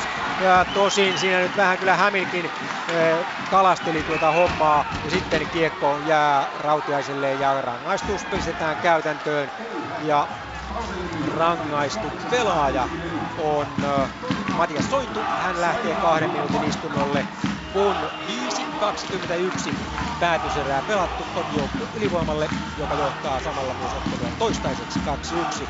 Onnistunut ylivoimamaalin tekeminen, sen aika näyttää. I F K Lukko. Täällä pari minuuttia pelattu, ei tapahtumia. Nyt on Pikkaraisella paikka I F K-pakilla. Nousee siihen B-pisteiden väliin, laukoo ranteella, mutta Rajan Zapolski Lukkomaalilla on tilanteessa hereillä, tulee pari metriä vastaan ja torjuu hienosti tuon tilanteen. Siinä ehkä tämän erän paras maalipaikka, mutta tuloksetta ja peli katko, joten takaisin Hämeenlinnaan H P K Ilves. H P K-aloitusvoiton jälkeen lähtee pyörittämään omaa pakkopeliään. Kiekko Jack Hamillillä P-pisteen kahdella, katselee rauhassa kellellä, tai no niin rauhassa kuin nyt voi katsella, minne antaa. Saa kiekon sitten uudestaan ja sitten Tapio Laakso pelaa erittäin uhratuvasti, mutta ei onnistu öö, to- toimittamaan kiekkoa, kun Vidinski taituroi kiekon sinialu- siniviivalla ja sieltä tulee kova veto öö, Nikkilältä. Ei vaan Laaksolta, mutta Laakson on kution niin sanotusti vähän ruosteessa, se menee metrin verran yli. Kiekko, pakkopeli edelleenkin kuitenkin peli, pelittää H P K:lla siniviivalla Laakso, lähteekö laukomaan? Ei, antaa Hämenille, Hämin takaisin Laaksolle, Laakso laukoo, mutta kiekko menee jälleen ohi. Sen jälkeen kulmauksessa on Eero Somervuori ja ensimmäinen minuutti on hetken kuluttua sitten jo pelattu. Ja sieltä tulee sitten Laakso kalastaa rangaistuksen H P K:lle ja tuleehan sieltä sitten toiselle Laaksolle ilmeisesti rangaistus, kun Aleksi Laakso kamppaa ja, ja toinen Laakso eli Tapio Laakso kamppaa, menee jää, jään pintaan. Näin jatketaan neljällä neljää vastaan, kun on viisikymmentäkuusi sekuntia vielä tuota Soinnun rangaistusta jäljellä. kuusi pilkku viisi minuuttia pelattu, päätöserää kaksi yksi J Y P T P S. Jyväskylässä neljä sekuntia pelattu kolmatta erää, eli juuri tässä kun kolmas erä käynnistyy, lukemat ovat yksi kaksi. T P S maalintekijät Steven Seiko ja toisen maalintekijä Ville Vesa Vainiola. Vainiola oli kauden toinen maali ja kolmekymmentäyhdeksän viisikymmentäkolme. Siinä välissä Jypin Markus Nenonen rystyllä pisti kiekon T P S:n maaliin Teemu Lassilan selän taakse. Aika yllättävät lukemat täällä. T P S vain kolmella ketjulla jäällä, mutta on jaksanut hyviä, mikä on jaksaessa kun johtaa. J Y P sitten lähtee uudenlaisella vauhdilla kolmanteen erään ja vyöryy kohti T P S:n päätyä. Kiekko ajautuu sinne päätyyn. Kulmavääntöä, Hännikäinen taistelee sieltä, häntä kovasti ahdistetaan. Ja T P S saa purettua, sitten lähtee nousuun Nummeliin. Nummeli heittää kiekon Tarkille, Tarkki ohjaa sen sitten kulmaan. Perriin ottaa sen. Avaa Rystylä toiselle puolelle, Mäenpää puolustaja hakee uudestaan Periniä. Perin menettää kiekko ja kiekko ajautuu keskialueelle. Lukemat ovat yksi kaksi. S plus. Porissa kaksi ja puoli minuuttia pelattuna päätöserää, tilanne kolme kaksi ja tuo S:n kolmas maalihan tuli toisen erän viimeisellä sekunnilla. Mika Niemi oli tekijä, Esa Lindel ja Eero Elo syöttäjät. Lindelillä ja Elolla tänään jo molemmilla kaksi syöttöpistettä. Kiekko on kuitenkin tuolla pluspäädyssä, sieltä pitkä syöttö tuohon keskelle. Siinä tavoiteltiin Kalle Kaijomaata. Mies on tänään tehnyt täällä yksi plus yksi saldot. Pitkä kiekko kuitenkin tuosta. Vajaa kolme minuuttia täällä edetty. kolme kaksi. Nyt salpaus selkään ja mäkihyppyä. Kuudenneksi kolmetoista kolmekymmentä Karsinta on huipentumassa, kun nelinkertainen olympiavoittaja Simon Amman Sveitsistä istuu puomilla ja irrottaa sitten otteensa. Viimeinen mies varsinaisesta karsinnasta, kilpailuun pyrkivistä. Amman tarvittaessa pitkien hyppyjen mies sata kaksikymmentä metriin. Ehkä vähän jää vajaaksi, mutta kyllähän sillä loppukilpailupaikkansa kaiken järjen mukaan ottaa. Sata kahdeksantoista pilkku viisi metriä, mutta puomia on tuotu alaspäin sen verran, että puomin paikka on nyt jo kymmenen. Puomihyvitys yksitoista pilkku viisi pistettä ja tuulestakin plussaa Ammanille tyylessä kelissä yksi piste. Ville Larinto valitettavasti karsiutuu. Yksi mies hänen yläpuolellaan, Japanin Kento Sakujama, kokee samana kohtalon näistä lähimmäksi päässeistä, mutta kolme suomalaista on mukana sunnuntain kilpailussa. Anders Jakobsen hyppäsi karsinnassa pisimmälle sata kolmekymmentä metriä, teki tasajalka alastulon. Myös Piotr Cila ja Daiki Ito ohittivat vielä Jarkko Määtä, joka edellisvälähdyksessä piti kärkipaikkaa. Määttä on kuitenkin karsinnassa komeasti neljäs sata kaksikymmentäkuusi metrisellä hypyllään. Myös Lauri Asikainen parantaa siihen, mitkä ovat odotukset olleet. Asikainen kaksikymmentäseitsemäs karsinnassa sata kaksikymmentä metrin hypyllään ja Janne Ahonen kolmaskymmeneskolmas sata kaksikymmentäyksi metriä menee niin ikään jatkoon, mutta neljäkymmentä jatkoon päässeen joukossa ei ole Ville Larintoa, joka on neljäskymmenestoinen sata seitsemäntoista metrin hypyllään. Täällä on vielä kymmenen parasta maailmancupin kärkimiestä jäljellä. Heitäkin on vähän hyvä verrata sunnuntaita silmällä pitäen, joten palataan loppuraporttiin myöhemmin ja siirrytään nyt takaisin tuonne kiekkokierrokselle peliin I F K Lukko. Täällä I F K yrittää kaikkensa, nolla kaksi edelleen. Nyt on hyvä paikka siinä, ovi tuu maalin eteen, missä on kiekko. Se on Lukko pelaajalla. Hetki sitten yleisö huokaisi syvään, kun IFKlla hyvä tilanne. Tuo kiri on aloitettu kotijoukkueen toimesta ja sellainen taistelumieliala on, mutta vielä pitäisi saada maaleja. Se ei riitä, että yrittää. Myös taitoa tarvitaan. Kuparinen on nyt maalin kulmalla, menettää kiekon siinä. Lukko pääsee vastaiskuun kolmella kahta vastaan. Sieltä tullaan. Gagnon laukoo siitä, mutta se osuu Taipaluksen patjoihin ja sitten laukaus, toinen laukaus. Goldopin ottaa kiekon. Nyt on yritystä kotijoukkueella. Saa nähdä, tuleeko maaleja. nolla kaksi täällä. H P K Ilves. Ahaa, neljätuhatta yhdeksänkymmentäkuusi maksanutta katsojaa on seuraamassa H P K:n tämän illan ottelua. Se on erittäin hyvä määrä. Hämeenlinnalaisittain neljätuhatta yhdeksänkymmentäkuusi, tilanne joka on kaksi yksi edelleen. Nyt pelataan viidellä viittä vastaan, kun H P K tekee pitkän kiekon. Aloitus tuodaan Juuse Saroksesta katsottuna oikealle puolelle. Ja sieltä sitten kiekko jäähän ja... Ja homma käyntiin. Kymmenen minuutin rajapyykki hetken kuluttua lähestyy. yhdeksän kaksikymmentä on erää pelattu, kun Teemu Rautiainen yrittää tavoitella Ilves-hyökkääjää tuossa maalin edessä, mutta H P K pääsee kiekkoon väliin, mutta sen jälkeen kuitenkin kiekko jää pelattavaksi Ilves-pelureille. Mustonen tavoittelee siniviivata pakkia, pakki antaa takaisin Mustoselle, mutta nyt menee vähän sinne sun, tänne nämä syötöt ja tuota niitä maaleja ei tehdä ja sen jälkeen Liedes pystyy purkamaan väljemmille vesille. Päätöserä hetken kuluttua puolivälissä, kun tulee erittäin hyvä laukaus, mutta Saros torjuu ja näin pelikatko, kun yhdeksän neljäkymmentäneljä päätöserää pelattu, eli hetken kuluttua päätöserä puolivälissä. kaksi yksi kotijoukkueen niukkaankin niukempi öö, johtolukemat tällä hetkellä, mutta Ilves hakee sitä tasoitusta. kaksi yksi siis täällä, Y P T V S. neljä minuuttia kaksikymmentä sekuntia kolmatta erää pelattu Jyväskylässä, lukemat J Y P T P S pelissä yksi kaksi ja T P S hyökkää. Kultakypärä rantasta tavoiteltiin, mutta Nakladal siinä sitten tuli väliin ja nappasi kiekko ja laukoi, laukoi kuitenkin ohi Tuomas Starkin vartioiman maali. Nakladal uudestaan heittää kiekkoa päätyyn. Kalteva ei saa katkaistua Jyppialaista tuota pois sitten tiukassa kulmaväännössä, mutta edelleen T P S pitää kiekkoa alussa. Pikkarainen siellä vääntää. Pois yrittää häntä ahdistaa, Pikkarainen pitää kiekkoa, kulmassa pysytään sitkeästi, Pikkarainen kaatuu sieltä, vieläkään ei saa kiekkoa pois, Nakladal viivalle, laukaisu, tuossa tällainen ohjuri tuli, mutta kuitenkin sitten kiekko ei mennyt Tarkkia kohti, nyt Nakladal ampuu kunnolla, ampuu yli maalin, T P S:llä erittäin hyvä vaihe menossa, ja nyt tulee Numelille paikka siihen maalin eteen, kyllä T P S siirtyy yksi kolme johtoon, ja Se ei ollut kyllä Nuumelin tuo maalintekijä, kun se loppujen lopuksi nyt katsoi ensin väärin. Siinä se oli Otto Nieminen, joka tuosta maali, maali edestä rystyltä nosti kiekon ohi Tarkin. Ja nyt T P S johtaa täällä Jyväskylässä kolme yksi. Ässät Plus. Meillä Porissa pelattuna jo reilu viisi ja puoli minuuttia päätöserää. Ässät on pelannut ylivoimalla. Ville Korhonen istui päähän kohdistuneesta taklauksesta kaksi minuuttia. Sai siitä myöskin automaattisen kympin. Ja siellä sitten sijaiskärsiä tietysti on vielä mukana tai oli mukana. Ja näin joukkueet ovat täysilukuiset. Melkoista pyöritystä oli tuo kaksiminuuttinen tuossa Bluesin maalilla. Ässillä pari kolmekin hyvää tekopaikkaa, mutta ei. Ja nyt tulee sitten jälleen liigan mainoskatko, kun kuusi nolla kolme on päätöserää pelattuna. Tilanne siis edelleen kolme kaksi. Ja kiekollahan jatketaan, eikö niin? I F K Lukko.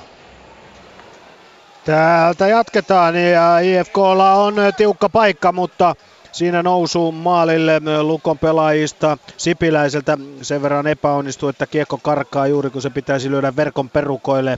Lukko vastaa nyt samalla sykkeellä, mitä hetki sitten I F K aloitti tuon taka-ajon. Eli Lukkokin osoittaa, että kotipeli, kotietuun pudotuspeleihin se kiinnostaa ja edelleen siis kun yksitoista minuuttia jäljellä niin nolla kaksi numerot täällä. H P K Ilves. Oho, oho. Maalilaulu alkaa soimaan juuri nyt. Tämän summerin pärähdyksen jälkeen. Tilanne on nimittäin kolme yksi ajassa viisikymmentä. yksi nolla viisi. Kotijoukkue siirtyy kolme yksi vähän yllättäen. Kyllä tässä on enemmän sanottu, sanottava, että Ilves-maali on ollut niin sanotusti ilmassa. Useampaan otteeseen joukkue on päässyt hyökkäämään kahdella yhtä vastaan. Mutta niin vaan käy, että yllättää kaukolaukaus. Ja onko sitten Patrik Virta, joka taas laukaisee kiekon maaliin. Kuunnellaanpas tuo ja sen jälkeen mennään eteenpäin. Jos on, niin se on muuten sitten Virralle ottelun toinen maali. Ja kun kaveri tekee avauserässä ja toisessa erässä liigauransa ensimmäisen maalin, niin katsotaanpa vielä. Kyllä, yksitoista. Patrik Virta aloittaa sitten maalitehtailun oikein kunnolla. Kaksi maalia tässä erässä, jotenka kolme yksi kotijoukkue johtaa tällä hetkellä, kun kahdeksan puoli minuuttia on erää pelaamatta. J Y P T P S. Kolme T P S maalitekijänä Otto Nieminen kahdeksantoista vuotta miehellä ikää. Ja kauden toinen maali vasta Niemisellä, aivan kuten oli Vainiolalla yksi kaksi maalintekijällä myöskin kauden toinen maali. Ja nyt on jälleen kiekko tuolla Jypin maalilla. Pelikatko, Tarkki selviytyy kuitenkin tilanteesta. T P S on hurjassa vireessä nyt täällä. Virtaa, energiaa tuntuu riittävän. Vain kolmella kentällisellä joukkueen matkassa, mutta mikä se on jaksaessa nyt johtoasemassa ja yllätys muhii täällä Jyväskylässä. Ässät Plus. Kolmatta erää pelattuna Jussi Makkonen vetää, vetää aivan suoraan päin Juuso Riksmanin patjoja ja Ässät pelaa alivoimalla Mikael Saha. Laita taklaus ja hänen rangaistustaan on kulunut vasta vajaa puoli minuuttia. kolme kaksi on kuitenkin tilanne Ässille, kun Niemi pistää vain Rantakarin edestä kiekon tuonne päätyyn. Siellä Eetu Laurikainen puuttuu peliin ja näin sitten Blues lähtee hyökkäykseen. Kim Hirsovits siinä pelimannina keskellä antaa eteenpäin, mutta kiekko ponnahtaa välittömästi Ässien kaverin mailaan ja sieltä uudelleen Hirsovitsille tänne alas. Hirsovits pelaa periaatteessa tuossa niin kuin neljättä hyökkääjä ilmeisesti. Noin Kalle Kaijomaa antaa kuitenkin siihen eteen ja sieltä kiekko tuonne Ässien maalin taakse. Se oli Robert Rouba, joka sen antoi, mutta Ässät purkaa jälleen tilanteen tuonne toiseen päätyyn ja pääsee vaihtamaan uuden nelikon kehään. Seitsemän ja puoli minuuttia pelattuna päätöserää, Ässät edelleen vajalla ja sitten tulee laukaus ja Riksman torjuu ja melkoinen porukka määrä kavereita siellä Riksmanin maalilla vieläkin valkopaineen, niin sinne menee tuomareitakin ja, ja, ja no on siinä yksi kaveri, joka katselee rauhallisesti, se on Kalle Kajomaa, joka katselee, että mikä homman nimi on, siellä nyt sitten painitaan ja väännetään. Joka tapauksessa Ässien rangaistusta kolmekymmentäyhdeksän sekuntia jäljellä ja pelattuna seitsemän pilkku viisi minuuttia reilusti tilanne kolme kaksi. I F K Lukko. Helsingin pelistäkin saatiin kunnon matsi, kun I F K kaventaa. Robert Leino hienosti taistelee tuossa maalin edessä ja pelaa loppuun asti ja napauttaa ranteella kiekon ohi Lukkomaalivahdin. Grillfors siihen syöttäjänä ja nyt I F K:lla kova syke päällä ja perjantai-iltaan saatiin kunnon huipennus viimeiselle kymmenelle minuutille. yhdeksän nolla seitsemän jäljellä, numerot Helsingissä yksi kaksi. Hämeenlinna H P K Ilves. seitsemän kolmekymmentäkuusi on päätöserää jäljellä ja kolme yksi kotijoukko johtaa ja tietysti ohdakkeinen Oljenkorsi pysyy edelleen hengissä H P K pudotuspeliä silmällä pitäen, jos tämä ottelu näin päättyy, mutta toki vaikeaa se on siitäkin huolimatta vielä pudotuspeleihin mennä, mutta toki ainahan kaikki on mahdollista. kolme yksi kun H P K lyö kiekkoa kohti Joonas Korpisalon vartioimaa maalia. Santeri Saaren roiskaisu pysähtyy Joonas Korpisalon isoon hansikkaaseen, näin pelikatko, kun seitsemän kuusitoista päätöserää pelaamatta. kolme yksi tilanteessa aloitus edelleen Ilves kenttä päädyssä. Jyväskylään, nyt T P S. Kahdeksan minuuttia pelattu kolmatta erää, lukemat ovat yksi kolme ja nyt sitten T P S jälleen tekemässä maalia. Menee tolppaan tuo veto tilanteessa. Otto Nieminen siinä jälleen laukaisina. Nieminen teki tuon T P S:n kolmannen maali ja Nieminenhän nyt aivan hurjalla pelipäällä on tänään. Ennen tätä ottelua miehen tehot olivat vain yksi plus nolla ja nyt sitten kauden toinen maali ja tuossa oli lähellä, että olisi kolmaskin tullut. J Y P selvisi kuitenkin tilanteesta vielä, lähtee sitten hyökkäämään. Ikonen laukoo reilusti ohi maalin, menee tuossa tilanteessa. Hotakainen saa pidettyä kiekko vielä hyökkää Salulainen, Onen ampuu sinne, Lassila torjuu kiekon päätyverkkoon. yksi kolme Jyväskylässä, Ässät Plus. Pelattuna Porissa seitsemän viisikymmentä, kun tulee jälleen tuo ylivoimalaukaus tuolta Plusin siniviivan tuntumasta. Oliko Connor vai kukaan? No joka tapauksessa Juuso Riksman torjui tuon tilanteen. Tuossa äskeisessä välähdyksessä, kun olin äänessä täältä, niin Riksman meni vielä tuonne pelaaja-aitioon eteen, jätti tuon pääty- tai päämaskinsa tuonne maalin päälle, mutta nyt hän on sitten jo totta kai ottanut sen, kun peli jatkuu. Ja sitten aloitukseen siihen Bracken Kearns Bluesista, mutta Ässät purkaa tuon tilanteen jälleen tuonne toiseen päätyyn. Kalle Kajomaa lähtee hyökkäykseen, tulee oman sinisen yli ja antaa, ei annakaan, menee aina lähes perille asti, mutta ei pääse antamaan kiekkoa omilleen ja Ässät purkaa jälleen, jälleen mallikkaasti ja koko nelikko vaihtaa sitten kentälle ja näin loppuu tuo Mikael Sahan laitaklaus rangaistus. Juuri tällä hetkellä joukkueet ovat täysilukuiset. Täällä pelattuna kahdeksan ja puoli minuuttia kohta, kun jälleen laukaus ja Riksman torjuu. Aika erikoinen torjunta. Hän oli siellä polvillaan perhosasennossa jo. Ja näin tilanne täällä edelleen kolme kaksi. I F K Lukko. yksi kaksi. Vierasjohdossa ollaan. I F K:n yritys on kovaa ja se näkyy tänne lehtereille, mutta vielä ei tuota tasoitusmaalia ole tullut. Ja nyt kiekko livahtaa siitä keskialueelle ja Zaborskin kenttä menee vaihtoon. Taipalus lyö kiekkoa vain sinne päähän. Kuparinen menee perään Goldopin siinä. Sitten taistelee kiekosta ja laukaus tulee, Honkaheimo laukoo. Ja sitten I F K:lla maalin edessä kova hässäkkä, mutta Zaborski laittaa hanskan päälle ja pientä painimista. Luttinen painaa siinä saman tien lukkopuolustajan päätä alaspäin, mutta hyvin hellämielisesti, eli näin tilanne rauhoittuu. yksi kaksikymmentäviisi viisikymmentäyksi jäljellä. H P K Ilves. Antti Tyrväinen. Sanotaanko näin, että Tyrväinen laukoo hyvästä paikasta, mutta kiekko menee kolme metriä, kolmen metrin päästä neljä metriä ohi. Nousee nimittäin aivan toisiin sfääreihin. viisi kolmekymmentäneljä ja näin aloitus tuodaan sitten puolueettomalle alueelle, mutta siinä oli hyvä paikka. Kyllä Ilveksellä muutama hyvä paikka on ollut ja jälleen joukkue tulee vahvasti, mutta Juha Koivisto ottaa kiekon ja näin lähtee nostamaan hyökkäystä. Sen jälkeen sieltä lähtee jo H P K-laukaus ja uusi laukaus, mutta Korpisalo on kiekon edessä. Kiekko jää pelattavaksi kuitenkin Ilves päätyyn. Viisi minuuttia hetken kuluttua on ottelun päätöserää jäljellä ja kolme yksi kotijoukkue johtaa. Ilvekselle tulee kiire. Toki tietysti Ilveksellä on sinällään hyvä asema, että että vaikka H P K tästä täyden pisteen ottaisikin pistepotin, niin viisi pistettä on vielä niin kuin eroa H P K, jotenka ei vielä paniikki paina päälle. Viimeiset viisi minuuttia käynnistyvät tuossa tuokiossa juuri nyt. Ja kotijoukkue H P K on tiukasti kolmessa sarjapisteessä kiinni, kun tilanne on kolme yksi. Onko tämän jälkeen, kun kiekkoa toimitetaan maalille? Kyllä toistaiseksi vielä on. neljä neljäkymmentäviisi pelaamatta päätöserää. kolme yksi kotijoukkueen johtelukemista J Y P T P S-ottelu. kahdeksan neljäkymmentäyksi kolmatta erää pelaamatta, lukemat ovat yksi kolme. Ja kyllä J Y P vähän neuvoton tuon T P S:n kanssa, on T P S:llä hurmos päällä. Se tekee jatkuvasti vaarallisia hyökkäyksiä, joilla J Y P:kin jonkinlaisia tilanteita saa aikaa, mutta Teemu Lassilla T P S:n maalissa on kyllä itsevarmuus. Hänellä ei hädän päivää tällä hetkellä ole. Aloitus on Jypin päädyssä, Tuomas tarkistaa katsottuna oikealta. Miika Lahti Jypiltä aloitukseen, Ville-Vesa Vainiolla T P S:ltä. Jyp voittaa aloituksen, T P S saa sitten kiekon. Kiekko päätyy. Pikkarainen saa sitten kulmassa sen, heittää sitten. Sitten siinä uudestaan päätyy Rantaselle. Rantanen kaatuu tilanteessa ja kovaa kulmavääntöä sieltä. Lahti lähtee sitten purkamaan. Edelleen kiekko pysyy kuitenkin T P S:n hyökkäysalueella. Ja tiukkaa kulmavääntöä. Nyt sitten J Y P saa kiekon sieltä pois ja pääsee omaan hyökkäykseen. S plus.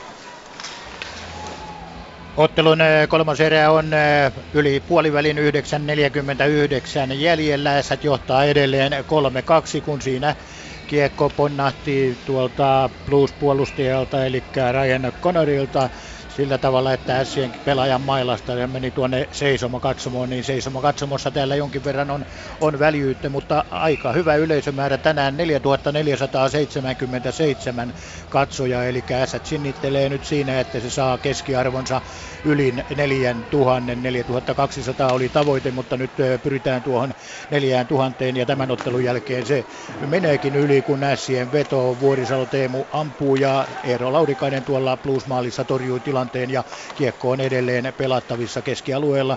Plus pistää kiekon tuonne Sien päätyyn, sinne sitten karvaamaan kaksikin miestä, ja kiekko, tuleeko se tänne keskelle, tulee Sien toimesta, ja siinä on sitten jo paikkaakin. Jarno Kärki ampuu, mutta Laurikainen torjuu ja tulee pelikatko. yhdeksän kaksikymmentäkaksi jäljellä, kotijoukkueella maalin johto. I F K Lukko.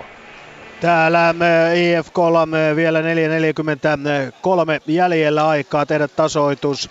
Ja Luttinen ottaa siinä kiekon, karvaa hyökkäysalueella. Pikkarainen laukoo, mutta Zapolski torjuu. I F K:lla hyvä, hyvä syke hakea tuota tasoitusta, mutta riittääkö aika? Nimittäin kyllä se kannattaisi tämä peli aloittaa jo heti ottelun alussa, eikä vasta sitten päätöserässä. yksi kaksi edelleen, ja nytkin Lukko pääsee purkamaan tuon. Lukko on ikään kuin antanut tuon keskialueen I F K:lle, se peruuttaa ja odottaa tuossa keskiviivalla ja omalla siniviivalla I F K-ratkaisuja. Ja I F K tulee jatkuvasti vauhdilla, niin kuin nytkin Puustisen toimesta. No, Puustinen menettää kyllä nyt kiekon siinä, mutta ää, yleiskuva on se, että Lukko odottaa, että aika kuluu, ja I F K:lla kiire on. Neljä minuuttia vajaa jäljellä, yksi kaksi numerot täällä, H P K Ilves. H P K tekee paitsion ja samalla sitten Ilves ottaa aika lisän, kun yksi viisikymmentäyksi päätöserää jäljellä, kolme yksi lukemissa mennään. Mutta täytyy sanoa, että Patrik Virta on tuonut kyllä todella virtaa H P K pelaamiseen ja on hyvällä päällä. Taitaa vaan olla niin, että harmin paikka. Mies pelaa ensi vuonna Turun Palloseuran riveissä, jotenka ei taida sitten H P K päästä Patrik Virran palveluksista nauttimaan. Ilves aika lisällä. Viimeiset kaksi minuuttia hetken kuluttua pyörähtävät käyntiin. yksi viisikymmentäyksi siis jäljellä. kolme yksi kotijoukkue tiukasti kolmessa sarjapisteessä kiinni. J Y P T P S. Täällä Jypin maalilla ollut raikavat. kuusi neljäkymmentäkolme erää jäljellä ja Valtteri Hotakainen maalintekijänä kahteen kolmeen. Maalintekijänä uran ensimmäisellä liigamaalilla. Niin, kuulitte.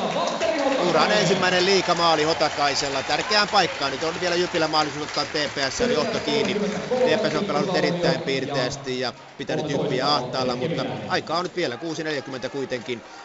Valtteri Hotakainen nelosketjun sentterin maalintekijänä. Ja tosiaan lukemat J Y P T P S-ottelussa kaksi kolme, S plus. Kahdeksan ja puoli minuuttia päätöserää jäljellä, ei maalin maalia sitten tässä kolmannessa erässä vielä Ässillä. Kiekko tuolla omalla alueella, purkuyritys sieltä ja se onnistuukin.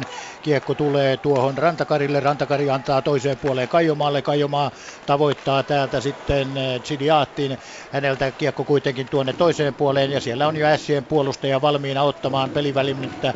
Kaksikin plussin pelaajaa, mutta yksi, kolma, yksi kolmas kaveri eli kolmas ässäläinen onnistuu siinä ja kiekko tulee Niko Ojamäelle. Ojamäki ampuu vain tuollaisen löysän, mutta siinä sitten Hirsovic saa kiekon keskialueella, antaa siihen Konosille. Konosin laukaus vasemmalta puolelta ohi maalin ja näin kuitenkin Jussi Makkonen saa kiekon, antaa Hirsovicille. Makkonen saa uudelle itselle ja pistää poikittain syötön sinne Miro Aaltoselle. Aaltosen veto ei kuitenkaan onnistu. Joka tapauksessa edelleen Blues pitää hyökkäystä tuolla Ässien päädyssä voimassa. Nyt tässä purkaa tilanteen. Seitsemän ja puoli minuuttia kolmatta erää jäljellä, kotijoukkueella kolme kaksi johto. I F K Lukko. Kaksi ja puoli minuuttia jäljellä, yksi kaksi numerot ja fiksusti pelaa Lukko johtoasemassa, pelaa pitkiä hyökkäyksiä kiekon saatuaan tuonne hyökkäysalueelle ja sitten kuluttaa aikaa ja nyt tuo I F K on hurmos, ikään kuin se tyssää tuohon Lukon fiksuun pelaamiseen johtoasemassa. Jälleen pelikatko, joten eteenpäin yksi kaksi numeroista H P K Ilves. viisikymmentä sekuntia päätöserää jäljellä ja Ilves maali ammottaa tyhjyyttä. Korpisalo on sieltä pois. Nyt tulee H P K:lta. No niin, sitten H P K:lta Hazardin syöttö, mutta ei sitä saa sitten Ilveskään kiinni tuossa H P K:n hyökkäys vaan puolustusalueella. Kuitenkin joukkue pystyy purkamaan keskialueelle. Kiekko on kuitenkin H P K:n maalin takana ja sieltä Nikkilä pyöräyttelee kiekon kanssa sen jälkeen kulmaukseen. Virta, virta. Jos vaisi vaikka hattutempun tehtyä tässä näin, niin hienoahan se olisi. Tuleeko kiekko alueelta pois? Ei tule, vaan se jää pelattavaksi ja sieltä lauotaan, mutta kiekko jää pelattavaksi H P K:n eteen ja viimeiset viisitoista sekuntia se ty- kiekko lyödään tuonne Ilves päätyyn ja näin H P K tulee tämän ottelun voittamaan, ottaa tärkeät pisteet, mihin asti se riittää, sitä ei vielä kukaan tiedä. Viimeiset viisi sekuntia, neljä, kolme, kaksi, yksi ja sen jälkeen summari pärähtää, kotijoukkueen voittaa kolme yksi ja ottaa tiukat ja tärkeät kolme sarjapistettä ja sen jälkeen voitaisiin vaikka käydä haastattelemassa tuota Patrik Virtaa, kahden maalin miestä. Täällä siis kolme yksi, kotijoukkue ottaa kolme sarjapistettä. J Y P T P S. viisi kaksikymmentä jäljellä, ottanut kolmatta erää. kaksi kolme lukemissa mennään, Jypillä hyvä vaihe päällä. Lahti vaihtaa puolta sinne, Ikonen, Ikonen heittää maalille. Nenonen kiekossa kiinni, kulmassa pyöritään. Ikonen sieltä sitten Kemiläiselle, Kemiläinen syöttää tuossa Hotakaisen maalissa. Sitten Lahdelle, Lahdella olisi paikka siinä, pikkusen viivytteli vetoa ja T P S rakentaa muuria tuonne maaliin eteen Lassila avuksi ja saa sitten purettua kiekkoa keskialueelle. Nieminen tässä ottelussa maalintekijä, vaarallinen veto nytkin ranteella Niemiseltä ja kova mylläkkä tulee sinne Jypin maalille, Tuomas Tarkin maalille. Siellä on miestä kun meren puutaa tällä hetkellä, neljä viisikymmentä jää vielä pelaamatta, S Plus. kuusi kolmekymmentäviisi varsinaista peliaikaa jäljellä, kolme kaksi tilanne edelleen Ässillä, kiekko Bluesin alueella, siellä kuitenkin maalin, maalin takana viuhdotaan ja väännetään ja näin Blues pystyy ottamaan sen itselleen eli kiekkoon ja sitten pitkä veto vain tuosta, se oli Peräkön Köns, joka siellä taisteli, mutta Ässä tulee nyt uudelleen sieltä maalin yli. Veto tuonne maalin taakse. Kalle Kajomaa on siinä Blues-puolustajista, mutta onko Aleksi Saarela? Joka tapauksessa Blues lähtee hyökkäykseen. Miro Aaltonen menettää kiekon tuossa ja on sitten viivan väärällä puolella, kun kiekko ponnahtaa yli sinisen ja paitsiotilanne. kuusi nolla kaksi jäljellä. Kotijoukkueella edelleen maalin johto. I F K Lukko. I F K on aikalisä pidetty, maali tyhjänä, Zaborski laukoo, laukoo siihen maalin eteen, mutta se selvittää Lukko tuon tilanteen vielä. Ilman maalivahtia siis I F K hakee tasoitusta, yksi kaksi numero, Trask pitää kiekkoa kulmassa, Ramstedt siinä sitten. Sitten Lukko yrittää purkaa, Zaborski lyö takaisin Elkinsille maalin taakse. Ja sitten Zaborski siinä Vahalahtea vastaan kuin onnen kaupalla. Zaborski saa pidettyä kiekon. Taipalus tällä. Ohi menee tuo laukaus. Hetken kuluttua päätös, minuutti alkaa. Lukko saa kiekon keskialueelle. Näin Raskilla kiekko. Katsotaan tuo viimeinen minuutti täältä vielä. Rask Elkins. Elkins pitää kiekkoa Zaborskille. Zaborski kampataan. I F K saa ylivoiman tässä vielä kaiken lisäksi. Ja näin katsotaan mikä tilanne on. Kyllä näin pelikatko. neljäkymmentäkuusi sekuntia jää jäljelle. Nopea kierros J Y P T P S. kaksikymmentäkolme erää jäljellä, kaksi kolme lukemissa ollaan. Peri lähtee polkemaan täyttä vauhtia, tulee yli sinisen. Sitten hakee syöttöpaikkaa, Pilman vetää. Lassila torjuu kuitenkin tilanteessa. T P S saa purettua Kiekkoa keskialueelle, se ajautuu J Y P:n päätyyn. Luoma kaartelee siellä ahdistettuna, vaihtaa puolta sitten Pulli. Pulli menettää kiekon siinä, mutta saa tilanteen sitten hoidettua kuitenkin kuntoon. Nyt on J Y P:llä vaikeuksia käynnistää tuota omaa hyökkäystään. T P S paineistaa kovasti tuonne J Y P:n päätyyn. Lukemat ovat täällä siis kaksi kolme ja Asset Plus. Meillä pelikello näyttää, että peliaikaa jäljellä viisi kolmekymmentäviisi ja juuri tällä hetkellä tapahtui. Nimittäin nuori mies nimeltään Teemu Vuorisalo, Ässien puolustaja, pamautti kaikkien aikojen ensimmäisen S M-liigan osumansa täältä lähes siniviivan tuntumasta ja se kilahti nähdäkseni tolpan kautta. Kuunnellaan eh, Vuorisalo maalin tekijä ja syöttäjät. kahdeksankymmentäyksi Eero Elo. Ja kolmekymmentäseitsemän Juha Kiilholma, näin Elolla tänään jo kolme syöttöä, Kiilholmalla ainakin yksi maali ja yksi syöttö. viisi ja kymmenen täällä jäljellä ja Ässillä nyt neljä kaksi johto. I F K Lukko. kaksikymmentä sekuntia jäljellä, I F K pelaa kuudella kenttäpelaajalla neljää vastaan. Kun sieltä Lukko pelaaja käy vaihtamassa jo mailankin ja laukaus tulee siitä! Puustiselta maalin edestä hyvästä paikasta, mutta yli menee. kymmenen sekuntia vajaa enää jäljellä. Kovaa kamppailua I F K Lukkomaalin takana. Mutta sitten fiksusti siellä yksi lukkomies ikään kuin kaatuu kiekon päälle siihen pitkäkseen. Taitaa olla vielä Mikkola, kokenut Ilkka Mikkola, joka siinä makoilee. Ei se Mikkola ole, mutta joku kuitenkin. kuusi sekuntia jäljellä, joten katsotaan tämä loppuun täältä, kun aloitus on aivan hetken kuluttua. I F K ottaa sinne vielä Chaborskin, Elkinsin, Raskin, Ramstedtin, Taipaluksen ja Luttisen. Ja Elkinskin siellä on, eli yksi ainoa puolustaja. kuusi sekuntia jäljellä. Tämä aloitus on I F K pakko voittaa. Muuten tulee toinen peräkkäinen maalin tappio yksi kaksi lukemin Sportille. Ja jälleen tulee siinä uusi aloitus ja toistamiseen. Lukkopelaajat tietysti pelaavat fiksusti. Aaron Gagnon siinä nahistelee, nahistelee, mutta tuomari käy näyttämään, että pannaanpa sekunti lisää, kuten hetki sitten. Pantiin kaksi sekuntia lisää.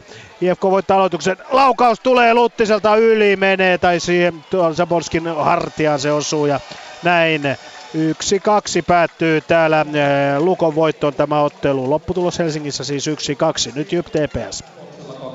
kaksi kolmekymmentäseitsemän kolmatta erää jäljellä. Lukemat ovat edelleen kaksi kolme. Jypillä kova takaa jo käynnissä. Aloitus on T P S puolustusalueelta Vainiolla, T P S Lahti Jypiltä aloituksessa. Sitten kiekkoa jäähän, T P S hoitaa tuon aloituksen itselleen. J Y P lähtee kovasti paineistamaan siinä, kiekko ajautuu J Y P päätyyn, Keviläinen sitä hakemaan. T P S ei sinne sitten enää tule, ottaa ihan maltillisesti kiinni miehiä. Mutta keskialueella kiekon menetys ja T P S saa rauhoitettua taas heitettyä kiekkoa päätyyn. J Y P:n takaa, jonka kannalta aika kuluu täällä kovasti nopeasti. Asset Plus. Meillä peliaikaa jäljellä kolme kaksikymmentäseitsemän ja numerot siis neljä kaksi. Teemu Vuorisalo tosiaan, kuten kerroin, teki kaikkien aikoinen ensimmäisen S M-liigan osumansa. Nuori debutantti, sanoisinko näin, tulokas tällä kaudella. Ja Ässillä jälleen hyökkäys kahdella kahta vastaan. Siinä on Ojamäki, mutta sitten tulee siellä vastaan Viktor Westermark ja Kiekko Plusin pelaajille. Tämä vasemmalta puolelta lähdetään hyökkäykseen. Pientää vaikeuksia Jari Sailiolla siinä. Hänet ottaa Heikki Heino. Henri Heino nimenomaan omaan Heino kaatuu. Sitten Sailio saa kiekon, saa annettua sen siinä Pitkäselle. Pitkänen ei kuitenkaan onnistu pitämään kiekkoa itse hallussaan, vaan Ässi enää parivaljakko törkkii häntä siinä nurkkaan. Siihen tulee sitten avuksi Siim Liivik, joka kaatuu ja Ässä purkaa kiekon jälleen tänne keskelle. Siinä kuitenkin puolustus ää, täältä ää, Mikko Puikka. Puukka ottaa, mutta sitten väärällä puolella Liivik ja Liivik sitten ää, selostelee siinä raumalaiselle opiskelijalle Tommi Niittylälle, linjatuomarille jotain, en tiedä mitä. Mutta kaksi neljäkymmentäneljä on aikaa jäljellä, neljä kaksi täällä tilanne. I F K Lukko päättyy yksi kaksi, H P K Ilves kolme yksi. Jatketaan ottelussa J Y P T P S. Viimeinen minuutti on käynnissä, viisikymmentä sekuntia on jäljellä kolmatta erää ja sitten Tuomas Tarkki luistelee pois Jypin maalilta. kaksi kolme ovat lukemat. Rantanen T P S:n pelaajista karvaa tuolla Jypin päädyssä. Kalteva lähtee nousemaan. Heittää kiekon päätyy. Kuka sinne ehtii? Ensimmäisen Lassila pistää mailan väliin. Nummeli sitten kiekossa kiinni. Mutta T P S ei saa kiekkoa omalta alueelta pois. Nyt on uusi tilaisuus ja tuossa tilanteessa kyllä saa pelattua sitten sen ja kiekko ajatuu Jypin päätyy saakka. Tuppurainen siellä ottaa kaksikymmentäkahdeksan sekuntia jäljellä vielä. Vielä lähtö Jypillä. Hännikäinen tulee keskialueelle. Tuppurainen, mutta kiekko pysyy ja pysyy kuitenkin Jypin hyökkäysalueella tuossa tilanteessa. Ajatuu sitten päätyy saakka. Tuppurainen sieltä ja nyt lähtee kuvia pyörimään. Siinä on tulee paikka Jypille. Lassila kestää. Lassila on loistanut T P S maalilla kyllä tänään. Kahdeksan sekuntia vielä jää jäljelle. Peli katko tällä hetkellä täällä. Käväistään pikaisesti Porissa. Meillä Porissa on äh, pelikatko kaksi nolla viisi jäljellä ja tuo pelikatko se tuli, no oliko siinä paitsio vai mikä, joka tapauksessa yksi rikkinäinenkin mailla tuolta otetaan pois ja jatketaan hommia. neljä kaksi täällä tilanne. J Y P T P S. Ja täällä kahdeksan sekuntia on nyt sitten kellossa jäljellä. Ottelun kolmatta erää kaksi kolme lukemissa ollaan ja vielä vähän aikaa sitten aika lisää. J Y P juonii tuolla kovasti viimeistä kuviota. Päästään nyt kuitenkin vielä tuolla hyökkäysalueella sitten yrittämään tasoitusmaalia tässä tilanteessa ja aika lisä päättyy ihan tuota pikaa. Katsotaan ketä sieltä sitten Jypiltä jäälle tulee. Jyp pelasi siis ilman maalivahtia. Tuomas Tarkki on luistellut ajat sitten jo pois maaliltaan. T P S-maalissa Lassila erittäin loistava peli tänään ja nyt sitten aikalisä päättyy ja viimeiset kahdeksan sekuntia sitä lähdetään pelaamaan. Perin tulee tietysti jäälle, Lahti tulee sinne. Kaksi aloittajaa löytyy. Kemiläinen tulee puolustukseen, Luomaan on myöskin sitten puolustajana. Ja sitten Piilman, joukkueen kovin maalintekijä, myöskin paikalla. Ja Tuppurainen. Siinä on Jypin kuusi pelaajaa, jotka jäällä ovat. T P S:llä kultakypärä. Mikko Rantanen aloituksessa, erittäin tärkeä aloitus. Rantanen painetaan heti sieltä aloituksesta pois. Pikkarainen tulee tilalle Perin. Pikkarainen vastakkain tuossa tilanteessa. Vieläkään ei saada kiekkoa sitten jäähän. Siellä asetellaan vielä miehiä oikeille paikoille. Sitten tulee aloitus ja T P S hoitaa tuon aloituksen itselleen. Kiekko ajatuu T P S:n päätyyn ja sekunnit kuluvat kolme, kaksi, yksi, nolla ja tämä on jymy-yllätys. T P S on voittanut Jypin. Lukemat Jyväskylässä kaksi kolme. Ässät Blues.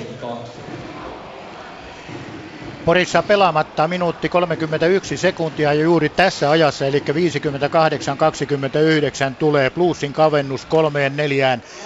Kalle Kaijamaa, maalintekijä, toinen maali jo ää, tässä ottelussa ilman maalivahtia. Eetu Laurikainen oli silloin pois, mutta nyt totta kai hän tuli, tuli takaisin tuonne verkolle ja lähtee jälleen pois, kun minuutti seitsemäntoista sekuntia on jäljellä. Laurikainen uudemman kerran ulos maalistaan ja kiekko on Bluesilla tuolla Ässien päädyssä siinä poikettaissyöttö, mutta ei tule, ei tuli yli. Kaijomaa ei saanut kiekkoa siinä tarpeeksi aikaisin. Se kiekko tuli yli siniviivan ja näin tulee pelikatko tai tuli pelikatko. yksi nolla viisi jäljellä ja ää, ainakin Ässät vaihtaa. Elo, Elo menee siinä pois. Siellä menee myöskin Jake Hansen ulos ja uudet kaverit kehään. Näyttää siltä, että Blues käyttää tätä ykkösvitjaansa. Siinä on Miro Aaltonen ja ää, Kim Hirsovits ja nyt siihen keskelle tulee kanadalainen Bracken Kearns. Mies, joka on pelannut kaikkiaan kolmekymmentäyksi N H L-ottelua, muistaakseni viisi kappaletta Floridassa ja sitten San Jose Saaksissa kaksikymmentäkuusi kappaletta, noinhan se muistaakseni menee. Joka tapauksessa Miro Aaltonen ottaa kädellään kiekkoa tuolta reunuksesta ja sitten näytetäänkin kyllä käsisyöttöä. Se oli hyökkäysalueella, hyökkäävä pelaaja siirsi kiekon eteenpäin omilleen. Ja Stefano Ciliatti ja Hirsovits olivat nuo syöttäjät, merkitään tuohon numero yhdeksän ja neljäkymmentäneljä ja ilman maalivahtia näin. viisikymmentäkaksi sekuntia varsinaista peliaikaa jäljellä, sanotaan se näin, täällä on yhden maalin ero. Molemmille erittäin erittäin tärkeä ottelu, sikäli että ajatellaan Bluesin selviytymistä suoraan kuuden joukkoon ja Ässien selviytymistä sitten noihin sääliplayereihin, eli kymmenen sakkiin. Ässäthän on kymmenen tänä sarjassa tänään tällä hetkellä. Ilveshän hävisi, Ilves on tasapisteissä, kun se hävisi nyt tänään H P K:lle ja mikäli Ässät tästä ottaa pisteenkin, niin menee pääsee silloin Ilveksen ohi. No, sillä nyt tässä vaiheessa ei mitään merkitystä tuolla ole, mutta siinä on sitten I F K jo niin kaukana, että Sillä ei ole mahdollisuutta nousta yhdeksättä sijaa paremmaksi. Saipahan on siinä seitsemäntenä pisteen edellä I F K:ta ja I F K:sta Ilvekseen on yhdeksän pistettä, kuten myöskin Ässiin. Ennen kuin tämä matsi tietysti loppuu, niin sitten saadaan, saadaan noita... Ja pitkä veto Ässiltä tuolta ja oikealta puolelta hivenen verran tuli ohi, ohi maalin, eli... Siinä nyt yritetään sitten noilla pitkillä, pitkillä ratkaista matsia. No, sikäli pitkä on huono tässä vaiheessa, että silloin mennään aina tuonne omaan päätyyn. Ja siellä nyt Blues tosiaan pelaa kuudella kenttäpelaajalla Ässien viittä vastaan. Ja Ässistä ainakin Mika Niemi aloittamassa. Kearns on tuo Bluesin aloittaja. Kiekko kuitenkin tuonne Ässien maalin taakse. kaksikymmentäviisi sekuntia aikaa jäljellä. Ja sitten Kaijomaa ottaa tuossa sinisen tuntumassa saakin kiekon omille puolustajille sieltä. Otso Rantakari lähtee, lähtee nousuun, antaa pystyyn siihen Hirsovitsille. Hirsovits ei kuitenkaan saa kiekkoa. Ja sitten Ässiltä jälleen yritys, tuolla lerppukiekko vain tuohon, mutta Kaijomaa on siinä vastassa. Mutta sekunnit loppuvat, ne loppuvat. Ilikki täällä Summeri pärähtää kahden sekunnin kuluttua. No ei, reaaliajassa kahden sekunnin kuluttua. No mitä sanotaan, tulee pelikatko ja näin on tilanne se, että... Mikäli Ässät nyt voittaa tämän ottelun, kun tilanne on neljä kolme, niin Ässät nousee tuohon Ilveksen ohi kolmella pisteellä ja Blues säilyttää paikkansa edelleen kuudentena. Kalpan jälkeen on kuitenkin samassa pistemäärässä kuin Kalpa ja tulee nyt sitten pelanneeksi viisikymmentäseitsemän ottelua ja Blues ottaa vielä aikalisän. Aika erikoinen homma, homma nimittäin aloitus tulee. Aloitus tulee tuohon keskialueelle, puolueettomalle alueelle ja sekuntia on jäljellä vain kaksi. Niin, kerrataan ensimmäinen erä täällä. Yksi yhteen nollaan Juha Kiilholma, yhteen yhteen Kalle Kaijomaa. Sitten toisessa erässä kahteen yhteen Aleksi Saarela, kahteen kahteen eh, Stefano Ciliatti. Ja erään viimeisellä sekunnilla Mika Niemi vei Ässät kolme kaksi johtoon. Ja sitten neljännessä, kolmannessa erässä neljään kahteen Teemu Vuorisalon kaikkien aikojen ensimmäinen liigamaali. Ja neljään kolmeen äsken eh, Kalle Kaijomaa ilman maalivahtia, kuten nytkin Laurikainen istuu tuolla pelaaja-aitiossa. Ja aloitus on niin, että kiekko tulee tähän Bluesin alueelle ja matsi päättyy siihen. Siinä vielä puolustava pelaaja, eli Otso Rantakari heittää kiekon tuonne omaan päätyyn ja maalivahtien torjunnat kun saadaan tästä selville, niin sitten alkaa homma olla selvä. Laurikainen Blues-verkolla kuusi, Ässien Riksman kaksitoista kolmannessa erässä. Porin ottelu Ässät Blues lopputulos neljä kolme. Yle Puheen urheiluilta. Jääkiekkokierros. Toiminnan täyteinen perjantai-ilta on saamassa päätöksensä urheilun suhteen. Neljännellä on S M-liigakierros ja mäkihyppykarsinta on ollut myös, myös tarjolla. Kaikki liigapelit ovat nyt siis päättyneet. Tässä illan tulokset. I F K Lukko yksi kaksi, H P K Ilves kolme yksi. Jyp ta, ö, T P S kaksi kolme ja Ässät Blues neljä kolme. Ja sarjataulukkohan menee aina vaan, aina vaan kiharaisemmaksi. Kun täällä nyt katsotaan ensin yläpäätä, niin siellä Lukko otti kolme pistettä ja nousi yhdeksänkymmentäyhdeksään, mikä tarkoittaa sitä, että kun Jyp tämän puolestaan hävisi, niin Lukko nousee kolmanneksi. Eli ottaa tiukan kiinnityksen omaan kotietuun pudotuspelin ensimmäisellä kierroksella. T P S:lle siis yllättävä voitto Jyväskylässä. Ja tiukaksi ja kiharaiseksi menee myös pudotuspeliviivan tuntumassa. Ässät siis voitti, voitti kotonaan neljä kolme Bluesin ja se tarkoittaa, että Ässät nousee kahdeksankymmentäneljä pisteeseen ja ohi Ilveksen, joka sitten taas hävisi H P K:lle kotonaan. H P K on nyt edelleen pudotuspeliviivan alapuolella seitsemänkymmentäkuusi pistettä.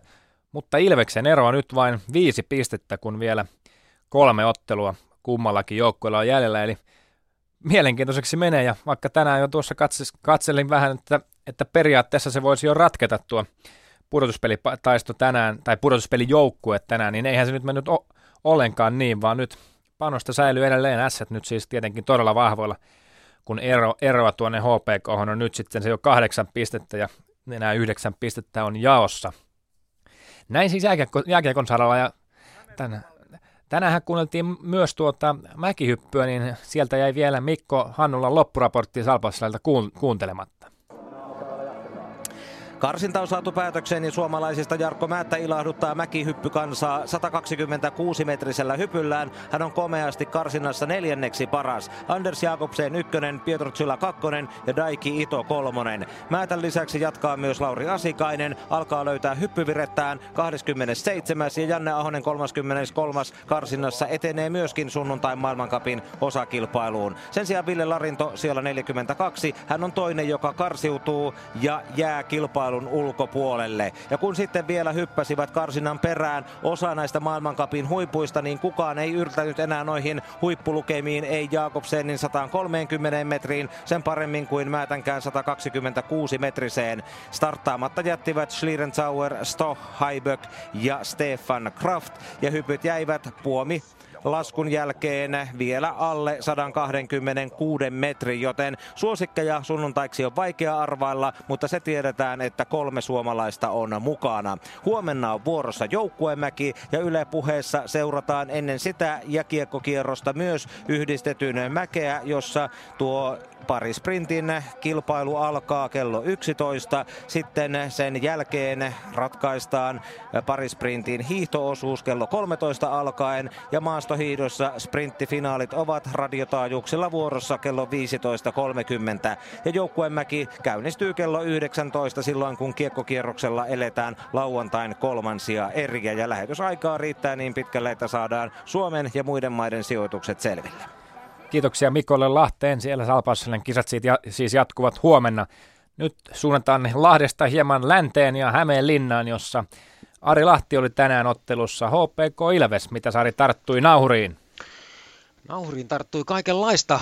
En tiedä kivaa vai mit- mitä, mutta kuunnellaan kuitenkin Ilvesleiristä Teemu Rautiaisen kommentit ja pistän sitten tulemaan heti perään illan hahmon kahdella maalilla Patrik Virran kommentit, jotenka kuunnellaan ensin Rautiaista ja sitten Virtaa, molemmat hämeenlinnalaisia miehiä. Tosin tietysti Rautiainen nyt Ilveksen leivissä, mutta tästä näin.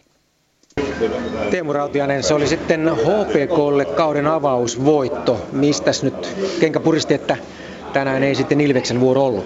En mä tiedä, kerho vaan pelasi tänään yksinkertaisesti meitä paremmin, että ei meiltäkään nyt ollut niin huonoa lätkää, mitä tuota, joskus on pelattu, että siinä oli semmoinen viisitoista minuuttia toisessa erässä, kun kerho vei aika paljon peliä ja me vaan rimpultiin mukana, mutta siinä me taas parannettiin ja oli tässä taas paikkoja, mutta Saros pelasi kyllä taas hyvin. Niin, avauserä nolla nolla ja toisen erän alkuun todella niin kuin sanoit, että tulitte vähän niin kuin perässä kaksi maalia vastustajalle, mutta se oli tärkeä maali, kavennusmaali, polakemaali teille. Joo, oli kyllä. Siinä huomasi heti, että saatiin heti otetta ja oli allekirjoittanut heti paikka sen jälkeen siinä, mutta ei oikein uppoa tällä hetkellä, mutta ei auta.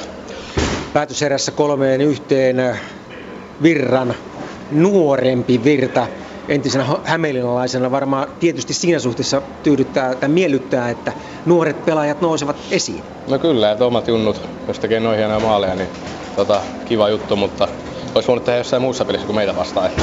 Tota, ei auta, että huomenna heti peliä pitää alkaa palauttelemaan siihen. Ää, teillä todellakin kolme kierrosta jäljellä ja pudotuspelipaikka on omissa hyppysissä, mutta tietysti niin vähän H P K puskee niskaan. No joo, niillä oli viimeinen oljenkorsi tai nyt en, niitä pitää voittaa varmaan loput pelit, mutta ei auta, että meidän pitää parantaa peliä vielä huomenna ja tota, pelataan ehjää kuusikymmentä minuuttia tuohon kolme, niin eiköhän me niistä tarvitse olla pisteitä nyt. Niin, eli pudotuspeleissä ja kymppisakissa pommin varmasti Ilves on. Ihan pommin varmasti. Onnea jatkoa. No kiitos. Patrik Virta, kaksi maalia, liigauran ensimmäiset maalit. Hymyn kare kasvoilla. Kyllä, hieno juttu. Entäs pelistä? Ää, avoserä nolla nolla toisessa erässä, alku erittäin vahvaa kahteen nolla. No, oli tosi tasainen peli mun mielestä, että sit saatiin ne paikat, sieltä jätettiin maalit, niin siinä se. Ää, Ilves kuitenkin tuli toisessa erässä maalin päähän ja loppu, aivan loppuerään, niin näytti vähän sellaiselta, että olitte pienessä paineessa. Joo, oli siinä Ilveksellä semmoinen otta siihen hetkeen, mutta hyvin äijät selvitti sen ja sit voitettiin peli. No päätöserässä.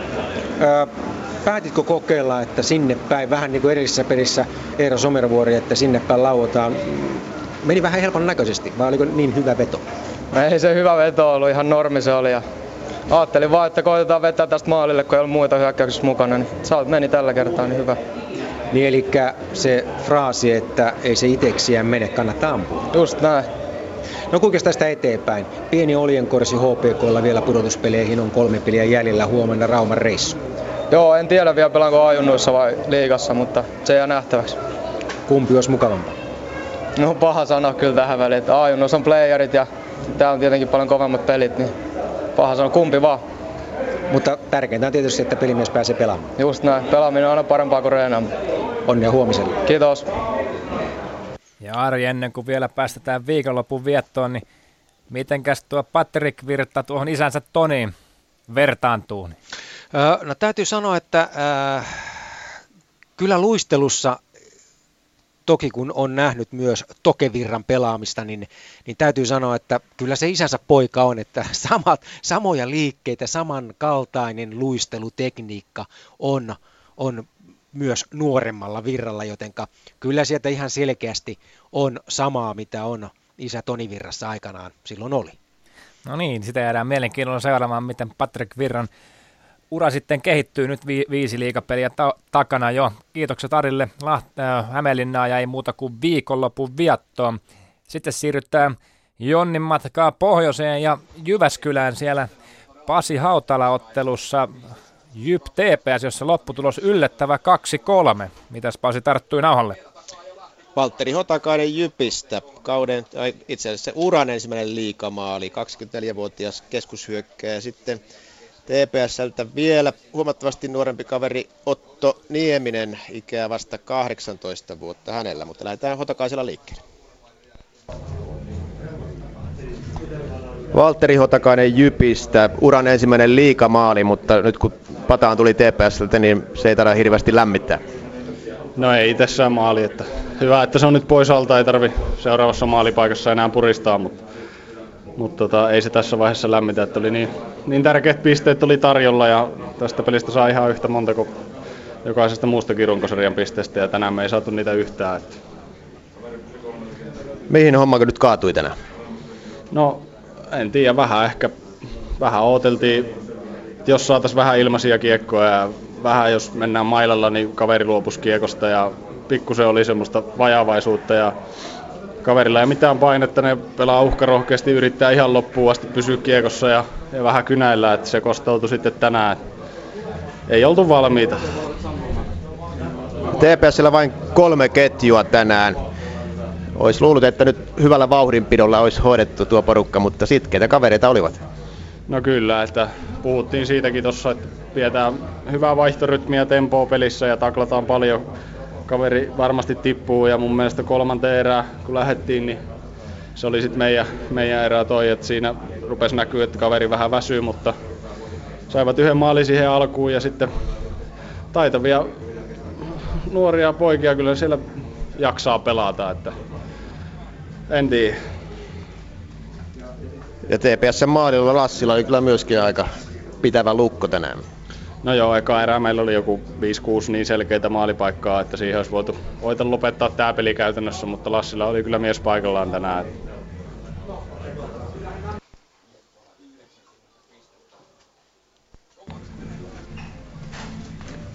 Otto Nieminen T P S:stä, aikamoinen pommi tänään. Tämä yllätti kyllä monet, mutta yllättikö T P S-miehen itseään?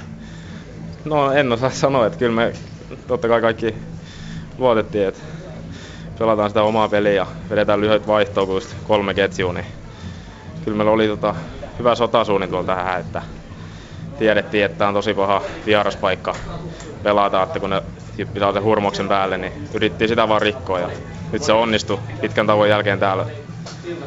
Taisi olla niin, että hurmos oli sitten lopulta teillä. No joo, kyllä se varsinkin kolmannen säädössä lähti hyvin. Hyviä just ajoittaa, oli meidän hallintaakin välillä. Että, tota, oli kyllä tosi hyvä peli meiltä.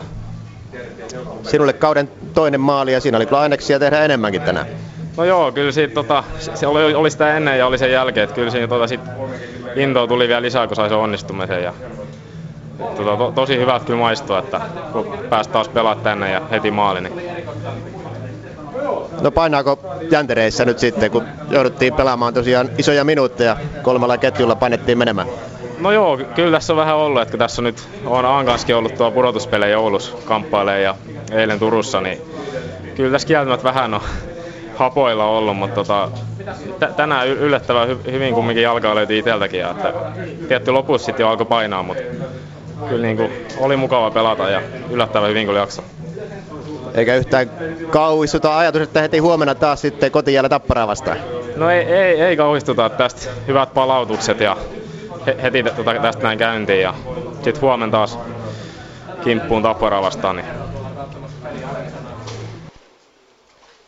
Näin, Pasi tänään oli, Kari Tyni oli meillä siinä ennen pelejä Pihdeissä ja katselin, että tuossa reilut kolmetuhatta oli yleisöä. Mites, minkälainen tunnelma oli nyt tänään perjantai-iltana? No kun muualta kuuntelet, siellä oli ihan hyviäkin lukemia, niin kyllähän tämä Jyväskylän lukema oli, oli aika lailla masentava kyllä. kolmetuhatta sata kahdeksankymmentäkuusi ainoastaan paikalla, että ilmeisesti kansa ajatteli, että vain T P S vastassa ja tämä on selvä peli, mutta ei se ollut. Harvoin se on selvä peli. Kiitoksia Pasille Jyväskylään ja ei muuta kuin sinnekin viikonlopun viettoon. Yle Puheen urheiluilta. Jääkiekkokierros. Sitten voidaan ottaa tähän väliin tuolta Prahan halli E M-kisoista. Noora Lotta Nesirin miettii, että hän siis tänään kuudes naisten kuudenkymmenen metrin aitojen E M-finaalissa. Ja Suomen ennätys parani sadasosalla. Nesirin oma ennätys seitsemän pilkku yhdeksänkymmentäkahdeksan on nyt lukemat seitsemän pilkku yhdeksänkymmentäseitsemän. Kuunnellaan, mitä Nesiri mietti Niki Juusan haastattelussa. Noora Lotta, ihan alkuun lämpimästi onnittelut Suomen ennätyksestä. Kuudes sija E M-finaalissa, mitkä on päällimmäiset tuntemukset? No nyt on vähän itkuiset fiilikset, aika väsynyt fiilis ja alkaa vähän harmittaa, että se oli niin lähellä, että nyt olisi ollut tilaisuus käydä hakea se mitali, mutta onneksi nyt ennätys ainakin tuli, ne ei ihan, ihan penkin allekaan mennyt nämä kisat. Niin arvokisoissa, kun tekee oman ennätyksensä, joka on Suomen ennätys, niin totta kai siihen pitää olla tyytyväinen, mutta eikö se ole hyvä signaali, että nälkeä jää myös siitä, että tällainen yksinkertaisesti ei riitä enää? No en mä toivonut, että tänään olisi jäänyt nälkää, mutta nyt tänä vuonna, tai nyt hallikaudella taso oli vaan niin tasainen, että mä en niin missään vaiheessa sit saanut, saanut sitä tavallaan sitä semmoista huipennusta siihen ja ehkä se vähän harmittaa, että toivon, että täällä se tulisi ja, ja, ja sitä ei nyt tullut, että mutta taso on noussut ja tästä ei nyt tietenkään ole huono lähteä jatkamaan kesäänkään. Että. Niin eli tietyllä tavalla sulle kuitenkin jäi tästä hallikaudesta äh, hampaankoloon, vaikka Suomen ennätykset paukkuu kisasta toiseen? Joo, en mä niinku missään vaiheessa, niinku, mä en ole ikin tyytyväinen. Et vaikka olisin varmaan voittanut tämän kisan, niin olisi silti varmaan jäänyt jotain hampaankoloa. Ja todellakin, että kyllä mä niinku uskon, että sillä mun nopeudella olisi pystynyt niinku paljon kovempaa, että ei se niinku, ei tää kausi ollut tavallaan huippukausi, vaikka taso nousi hyvin. No mitä tää kertoo kesää ajatellen, kun lisätään neljäkymmentä metriä matkaa ja, ja satasen aitoja, kun tietysti nyt alkaa tosi treenaaminen sitten ulkorata kautta ajatellen? Öö, no siis mulla nyt yleisesti tällä kauden loppu tullut hyvin, täällä nyt ehkä vähän lopputakkus, ehkä nyt oli yritystä kuitenkin sen verran, että tavallaan laita, tai meni ehkä sen piikkiin, mutta mä uskon, että satasäädöt on vielä enemmän mun matkaa, että mulla on yleensä hyvä loppu ja mä oon sitä varten treenannut tämän kauden. Ja nyt esimerkiksi kolmas juoksu niin ei, ollut, niin kuin, ei ollut sen puolen ongelmia, että kun ei olisi jaksanut sitä juosta ja se ei jännittänyt yhtään, niin mä uskon, että satasäädöt voi kulkea tosi hyvin. No vielä tähän ihan loppuun on kysyttävä, kun lähdet Yhdysvaltoihin treenaamaan. Kuinka paljon sä odotat siellä, että sä pystyt treenaamaan jenkkien kanssa, kovien sprinttereiden kanssa siellä, koska nyt ilmeisesti on tehnyt hyvää tämä eurooppalaisseura, kenen kanssa leireillä olet päässyt myös harjoittelemaan? No ja alustavasti Alinan piti tulla sinne mukaan, mutta nyt heillä tuli vähän, vähän siinä jotain, että ei pääsekään välttämättä, tai todennäköisesti ei pääse lähtemään, mutta kyllä, kyllä se on hyvä ja, ja siellä mä todennäköisesti kisaan jonkun kakkosen kisankin, niin haetaan nyt sitä kovuutta kesää varten. Ja Ja, ja sitten ei enää toivottavasti anneta armoa ainakaan eurooppalaisille. Se on oikein. Mitä muuta odotat vielä ihan, ihan tuolta jenkkireissulta taas? Mm, no mä odotan ennen kaikkea sitä, että kaikki menee taas suunnitelmien mukaan. Et eipä tässä niinku mitään muuta voi toivoa, kun et pysyy ehjänä ja terveenä, niin kyllä se, kyllä se työ jossain vaiheessa tuottaa tulosta. Et nyt oltiin jo lähellä ja ei se kauas jäänyt. Ei, ja sieltä se tulee. Onnittelut vielä Suomen ennätyksestä. Kiitos. Näin siis Noora Lotta Nesiri Niki, Niki Juusan haastelussa tuolla Prahassa, siellä siis tänään jälleen Nesiri Suomen ennätys kunnossa.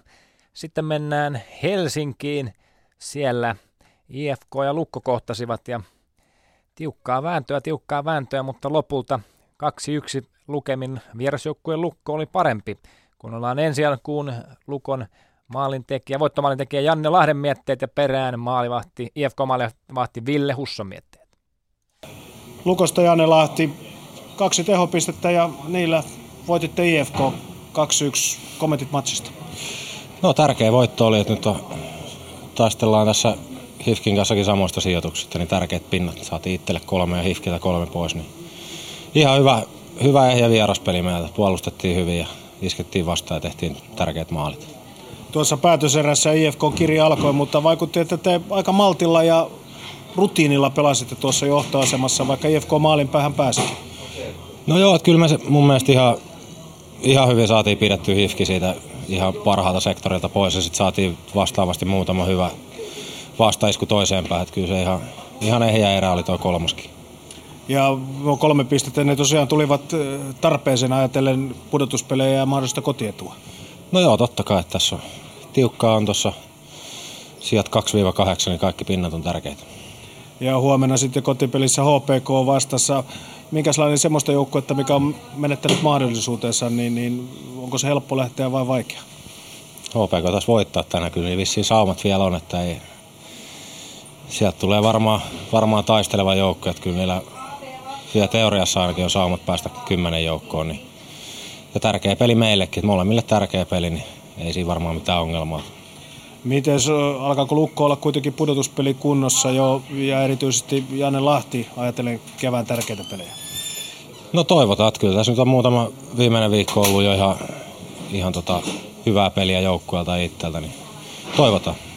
Ville Husson, jälleen maalin tappio. Miten sinä näet maalin sulta tuon matchin kulun?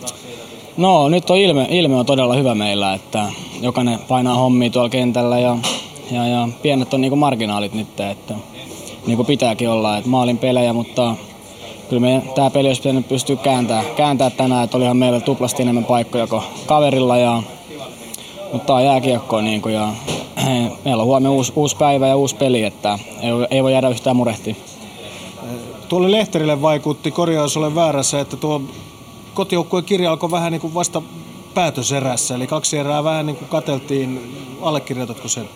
No joo, ehkä, ehkä vähän joo, että ainakin näytti mun, mun silmiin ihan erilaiselta sitten taas, että ehkä siinä on vähän just, että kun meillä oli vähän huonompi jakso tuossa noin pari viikkoa sitten, ja että saadaan semmoinen itseluottamus ja just samanlainen mikä tuossa vikaserässä, mikä, mikä oli alku, alku syksystä meillä, että että semmoista kun saadaan joka erää, niin eihän tuossa ole mitään, mitään hätää, että eihän kaverilla monta, montaa paikkaa ollutkaan vikas eräs. No entä oma peli nyt ja ajatellen kevään ratkaisupelejä, alkoi olla siinä iskussa kun joukkue vaatii? No ei, ei, ei, ei ehkä ihan vielä semmoisessa, että ehkä just samalla tasolla kuin joukkue nyt, että sieltä pitää, pitää pystyä nousta, nousta niin kuin esiin ja, ja, ja johtaa, johtaa niin kuin sitä tuota peliä tuolla ja ottaa niitä game savereita sitten, että et vielä pitää vähän parantaa niin kuin ja nostaa sitä omaa tasoa. No huomenna iltapuhde sen kun tiukentuu, kun Ouluun Kärppien vieraaksi. Eli mitä ajatuksia tuo matsi nyt? No kova, kova matsi tulossa. Et pari viikkoa sitten pelattiin Helsingissä täällä näin ja hävittiin rankkareilla. Että neljä, neljä, neljä päättyi varsinaisella. Ja kova kamppailupeli tulossa ja, ja, ja kolme pistettä on jaossa. Että eihän siinä... Tämä päivä on unohdettu nyt ja toi peli tuossa noin ja huomenna on uusi, uusi päivä ja katsotaan vähän, ehkä kokoonpanoikin muuta, en tiedä, mutta saa nähdä. Sinä jatkat kuitenkin maalissa. Toivotaan näin. Näin, siis Helsingistä saatiin myös mietteet ja kiitokset siellä Petri Viljeselle. Yle Puheen urheiluilta. Jääkiekkokierros. Vilkas kiekkokierros on tänään ollut takana. Neljä ottelua. I F K Lukko yksi kaksi, H P K Ilves kolme yksi, J Y P T P S kaksi kolme ja Ässät Blues neljä kolme. Ässät Blues-ottelusta vielä odotellaan haastatteluja. Tässä välissä voidaan vielä kerrata muitakin tuloksia. Mestiksessä Kiekkovantaan Hokki yksi kuusi. Siellä Norradilla melko synkkä ilta Kiekkovantaan maalilla. Pelitot K K yksi viisi ja Tuto Sapko viisi kolme. Eli Mestiksessä tänään reilusti maaleja. Otetaan mukaan myös K H L-tulokset. Oms kaatoi Barys Astanan kaksi nolla ja otteluvoitot ovat nyt tuossa sarjassa kolme kaksi. Raimo Summanen siis Omskin peräsimessä. Metallurg Magnitogorsk kaatoi Ufan kolme yksi ja tuolla voitolla eteni jatkoon neljä yksi ja sieltä siis kolme suomalaispelaaja Ufan riveistä vapautui, vapautui mahdollisesti maajoukkueen käyttöön. Sibir kaatoi Traktorin kolme yksi, siellä Jarno Koskiranta teki Sibirin kolmannen maalin ja Sibir nyt tuossa ottelusarjassa kolme kaksi johtoon. Ja vielä neljäntenä otteluna oli Akbars Kazan vastaan Automobilist ja siellä kolme kaksi voitto kotijoukkueelle ja, ja katsotaan siellä, sielläkin siis neljä yksi nyt otteluvoitot ja Ka- Kazan jatkoon, jatkoon siellä. Tänään kiekkokierroksella käsitelty monen, monenmoista aihetta. Muun muassa oli yhdellä erättä olla käsittelyssä vähän perinteitä. Puhuttiin Kimmo Kuhdan kanssa suomalaisjoukkueiden perinteistä ja maailman perinteistä ja vähän fanienkin perinteistä. Eilen tuolla Jokerien pelissä nähtiin, nähtiin taas rantapalloja, niin kuunnellaan vielä kertauksena, mitä Kimmo Kuhta miettii tällaisesta perinteestä. Myös faneilla on omia perinteitä ja eilen viimeksi puhutti tämä rantapallojen heittely, kun niitä ilmestyi jäälle tuolla Jokerien K H L-pelissä. Mitä sä ajattelet esimerkiksi tästä perinteestä? No ei se mun mielestä ole mikään perinne tai mikään millään tavalla mikään makea juttu. Että se on enemmän tuommoista niinku epäkunnioittavaa sitä seuraa kohtaa, joka sieltä putoaa. Ja siellä on kuitenkin aina kaikki pannut itsensä likoon ja pelannut pitkän kauden, painanut kymmenen kuukautta hommia ja, ja, ja antanut kaikkensa. Niin en mä tiedä, ei toi mun mielestä niinku on makea juttu. Et kyllä pitäisi niinku enemmän arvostaa myös siitä joukkuetta, joka, joka putoo ja näin, näin poispäin. Ja en ole ikinä itse digannut systeemistä. Tuli tässä nyt semmoinen mieleen, että voiko tästä vetää ikään kuin semmoisen viiman, mitä aiemmin puhuttiin, että Suomessa ei niin paljon tämmöistä perinteiden arvostamista seurateitua asiaa esille ja näin, niin voisiko ajatella niin, että silloin myöskään kannattajat ei osaa arvostaa ja sitten tulee tämmöisiä tempauksia, kuten nämä rantapallojen heittelyt? Jonkun mielestä se on ollut hyvä juttu ja sitten kaikki lähti, kaikki lähti tämmöistäkin yhtäkkiä seuraa. Et en, en mä tiedä. On siinä sitä, on siinä sitä myös, että, äh, että täällä ne perinteet ei ole Suomessa, Suomessa millään tavalla niin pitkiä kuin mitä ne on just lätkän osallani Pohjois-Amerikassa ja se valitettavasti sit, se valitettavasti sit näkyy myös tämmöisinä ilmiöinä, mitkä ei mun mielestä kuulu lätkässä. Mutta kuitenkin onko niin, että tavallaan seuroista itsestään hyvin pitkälti asia myöskin lähtee, eli pitää pitää itse vaalia sitä, niitä perinteitä, kuten äsken mainitsit, että I F K:ssa esimerkiksi tehdään, jotta myöskin sitten Juha, se tarttuu kannattajien kunnioitus. No tietenkin, totta kai. No joo, totta kai tässä vaiheessa niinku jaksaa pelata. Sääntöjä jatkuvasti, että mitä te saatte tehdä, mitä te voitte tehdä ja mitä te ette saa tai voi tehdä. Mutta keskustelua pitäisi käydä. Keskustelua pitäisi kuitenkin käydä ja varmaan käydään, mitkä asiat on plus sinne ykkös. Mut tuntuu vähän se, että toi rantapallojen heittely, missä nyt puhuttiin, niin se nyt on tullut tänne Suomeen jäädä. No jos sit se ei kovinkaan monen mieleen, meikäläisen tai teikäläisenkään mieleen, jos se rantapallojen heittely. Kerrohan vielä, Kimmo Kuhta, mikä on sinun mielestäsi paras suomalainen jääkiekkoperinne? Paras suomalainen jääkiekkoperinne? Aika hyvä kysymys. Tota olisi pitänyt saada vähän ehkä jopa miettiä. Ensin mulla tulee tietysti mieleen toi Kanadamalja, joka on ollut pitkään tuossa kuitenkin, mitä jokainen seuraaja ja jokainen pelaaja itse tavoittelee. Ja se varmaan on, on niin kuin yksi hyvä esimerkki siitä, että jotain hyvää sieltä, tai paljon hyvää sieltä Kanadasta on tuotu, tuotu tänne Suomeen ja mitä me ollaan pystytty kuitenkin vaalimaan. Ja se on hieno juttu kyllä se. Näin siis Kimmo Kuhta päivän aiheesta. Nyt Porissakin valmista Jouko Färt siellä tavoittanut Juho Kiilholman ja Bluesista Kalle Kajomaa ja meikäläisen laskurin mukaan kolme neljätoista aika tarkalleen oli yhteiskesto, joten Jouko anna palaa.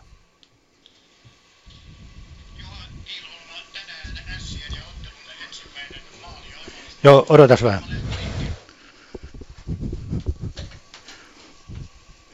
Ihan, ihan pieni hetki, kun saadaan, saadaan tämä lang, langoitus tai lankasto, mikä tämä on nimeltään, niin kuntoon, niin päästään liikkeelle. Tuosta lähtee no niin. Nyt. Juha Kiilholma, tänään Ässien ja ottelun ensimmäinen maali ja avausmaali. Homma lähti liikkeelle aika hyvin. No joo, me tultiin vahvasti peliin ja saatiin ansaittu johto. Tiukka taistelu kuitenkin loppuun asti. No joo, oli hieno peli tänään. Molemmat taisteli hienosti ja tiukka, tiukka peli. Minkälaiset ovat sinun mietteesi nyt, kun ottelu on päättynyt nimenomaan tästä illasta? No, hyvä fiilis tietysti. Hieno kiekkoilta ja tärkeät pisteet. Entäs jos ajatellaan asioita eteenpäin, kolme kierrosta runkosarjassa enää jäljellä. Nousitte nyt yhdeksänneksi ohi Ilveksen. Joo, me kerätään niin paljon pisteitä, kun mahdollista saa lopussa. Aika hy- hyvä tuu sitten. Niin, kova loppu oli ja Ilves tosiaan hävisi. Mitä merkitystä näet tässä vaiheessa sillä olevan? Ei, me keskitytään, me keskitytään omaa hommaa ja meillä on ihan omissa käsistään, niin keskitytään siihen. Ja vastaat varmasti pyöritelleen, että mitä huomenna, paha paikka Vaasa ja Sport. No joo, hieno, hieno lähteä sinne pelaamaan. Varmaan hieno tunnelma on sielläkin. Ja joukkueessa tuntuu virtaa riittävän. No joo, totta kai tässä vaiheessa jaksaa pelata. Kiitos. Tästä saadaan vielä Kalle Kaijomaa. Kalle Kaijomaa Plusin ykköspakkiparin pakkia tänään saldo kaksi plus yksi. Tyydyttääkö? No ei tietenkään tyydytä, jos häviitään peliin. Ei, eihän se riitä. Paremmin olisi pitänyt pelata, että vähän jäätiin ehkä tuossa kamppailupelissä tänään jälkeen. E, tiukkaa kuitenkin kautta linjan koko matsin ajan. Niin, kyllähän se oli tasainen peli, että olisi voinut kääntyä suuntaan, taattaa kumpaan suuntaan tahansa. Aika iso maali kuitenkin loppujen lopuksi oli se toisen erään loppu, että, että ässet pelaat neljässä sekunnissa kiekon maaliin tuosta noin. Niin se oli ehkä kuitenkin sitten aika iso tekijä.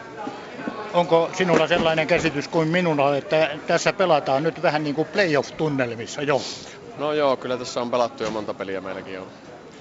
Aika tiukasti sapi hommia painaa, että sijoitukset muuttuu kahdella voitolla aika paljon ja, ja tuota, tärkeitä pelejä. Te olette olleet viime aikoina melkoisessa lennossa, tarkoitan joukkuetta. Miltä tilanne näyttää nyt? Olette edelleen kuudentena. No mikäs tässä näin? Painetaan hommia niin kuin tänäänkin on tasainen peli ja varmasti on meillä huomenna Kalpa ja tuskin se käy mikään hirveä ilotulitusottelu, että eiköhän se aika tasaisessa merkissä mene. Pitää vaan sen verran parempi olla sitten, että voitetaan. Mikä mielestäsi tänään ratkaisi? No niin kuin jo tuossa sanoin, niin, niin, niin vähän kamppailupeli ehkä ja, ja, ja sitten se toisen erään maali oli harmittava. Ja, ja itse tehtiin kolme, että ei ehkä kuitenkaan saisi vieraspeleissä niin neljää päästään, että se pitäisi pystyä maalimäärä painaa tuonne kahteen. Tavoite ilmeisesti on varmasti kuuden joukkoon, entä kotietu? No tavoitellaan kaikkea mahdollista. Voitetaan pelejä ja sitten katsotaan, että mihin päästään, mutta totta kai sitä haluaa olla aina mahdollisimman korkealla. Teillä on Kalpa huomenna kotona, mitä sanot? No ei, siinä se on. Hyvin liikkuva joukkue ja vahva, vahva tota, hyökkäyspeli, että hyvin pitää puolustaa. Näin, kiitoksia. Joukolle Pori jäi muuta kuin juhlistamaan Noora Lotta Nesirin tuoretta Suomen ennätystä. Kiitos Jouko. Kiitos. Yle Puheen urheiluilta. Jääkiekkokierros. Melkoinen urheilupäivä on taas päättymäisillään. Neljän ottelun äs äm-liigakierros kerrataan vielä kertaalleen tulokset. I F K Lukko yksi kaksi, H P K Ilves kolme yksi, J Y P T P S kaksi kolme ja S Plus neljä kolme. Tuolta täytyy vielä poimia porinottelusta semmoinen tilastotieto, että lähellä se oli Kim Hirsovitsin yhdeksäntoista piste- ottelun pisteputken katkeaminen ajassa viisikymmentäkahdeksan kaksikymmentäyhdeksän.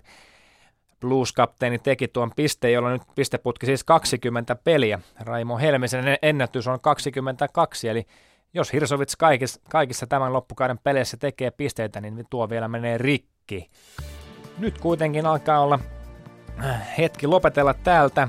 Tänään hieno kiekkokierros, useita u- uusia maalintekijöitä äs äm-liigaan ja näin. Minun nimeni on Teemu Tammilehto ja äänitarkkailijana tänään oli Rolf Samuelsson.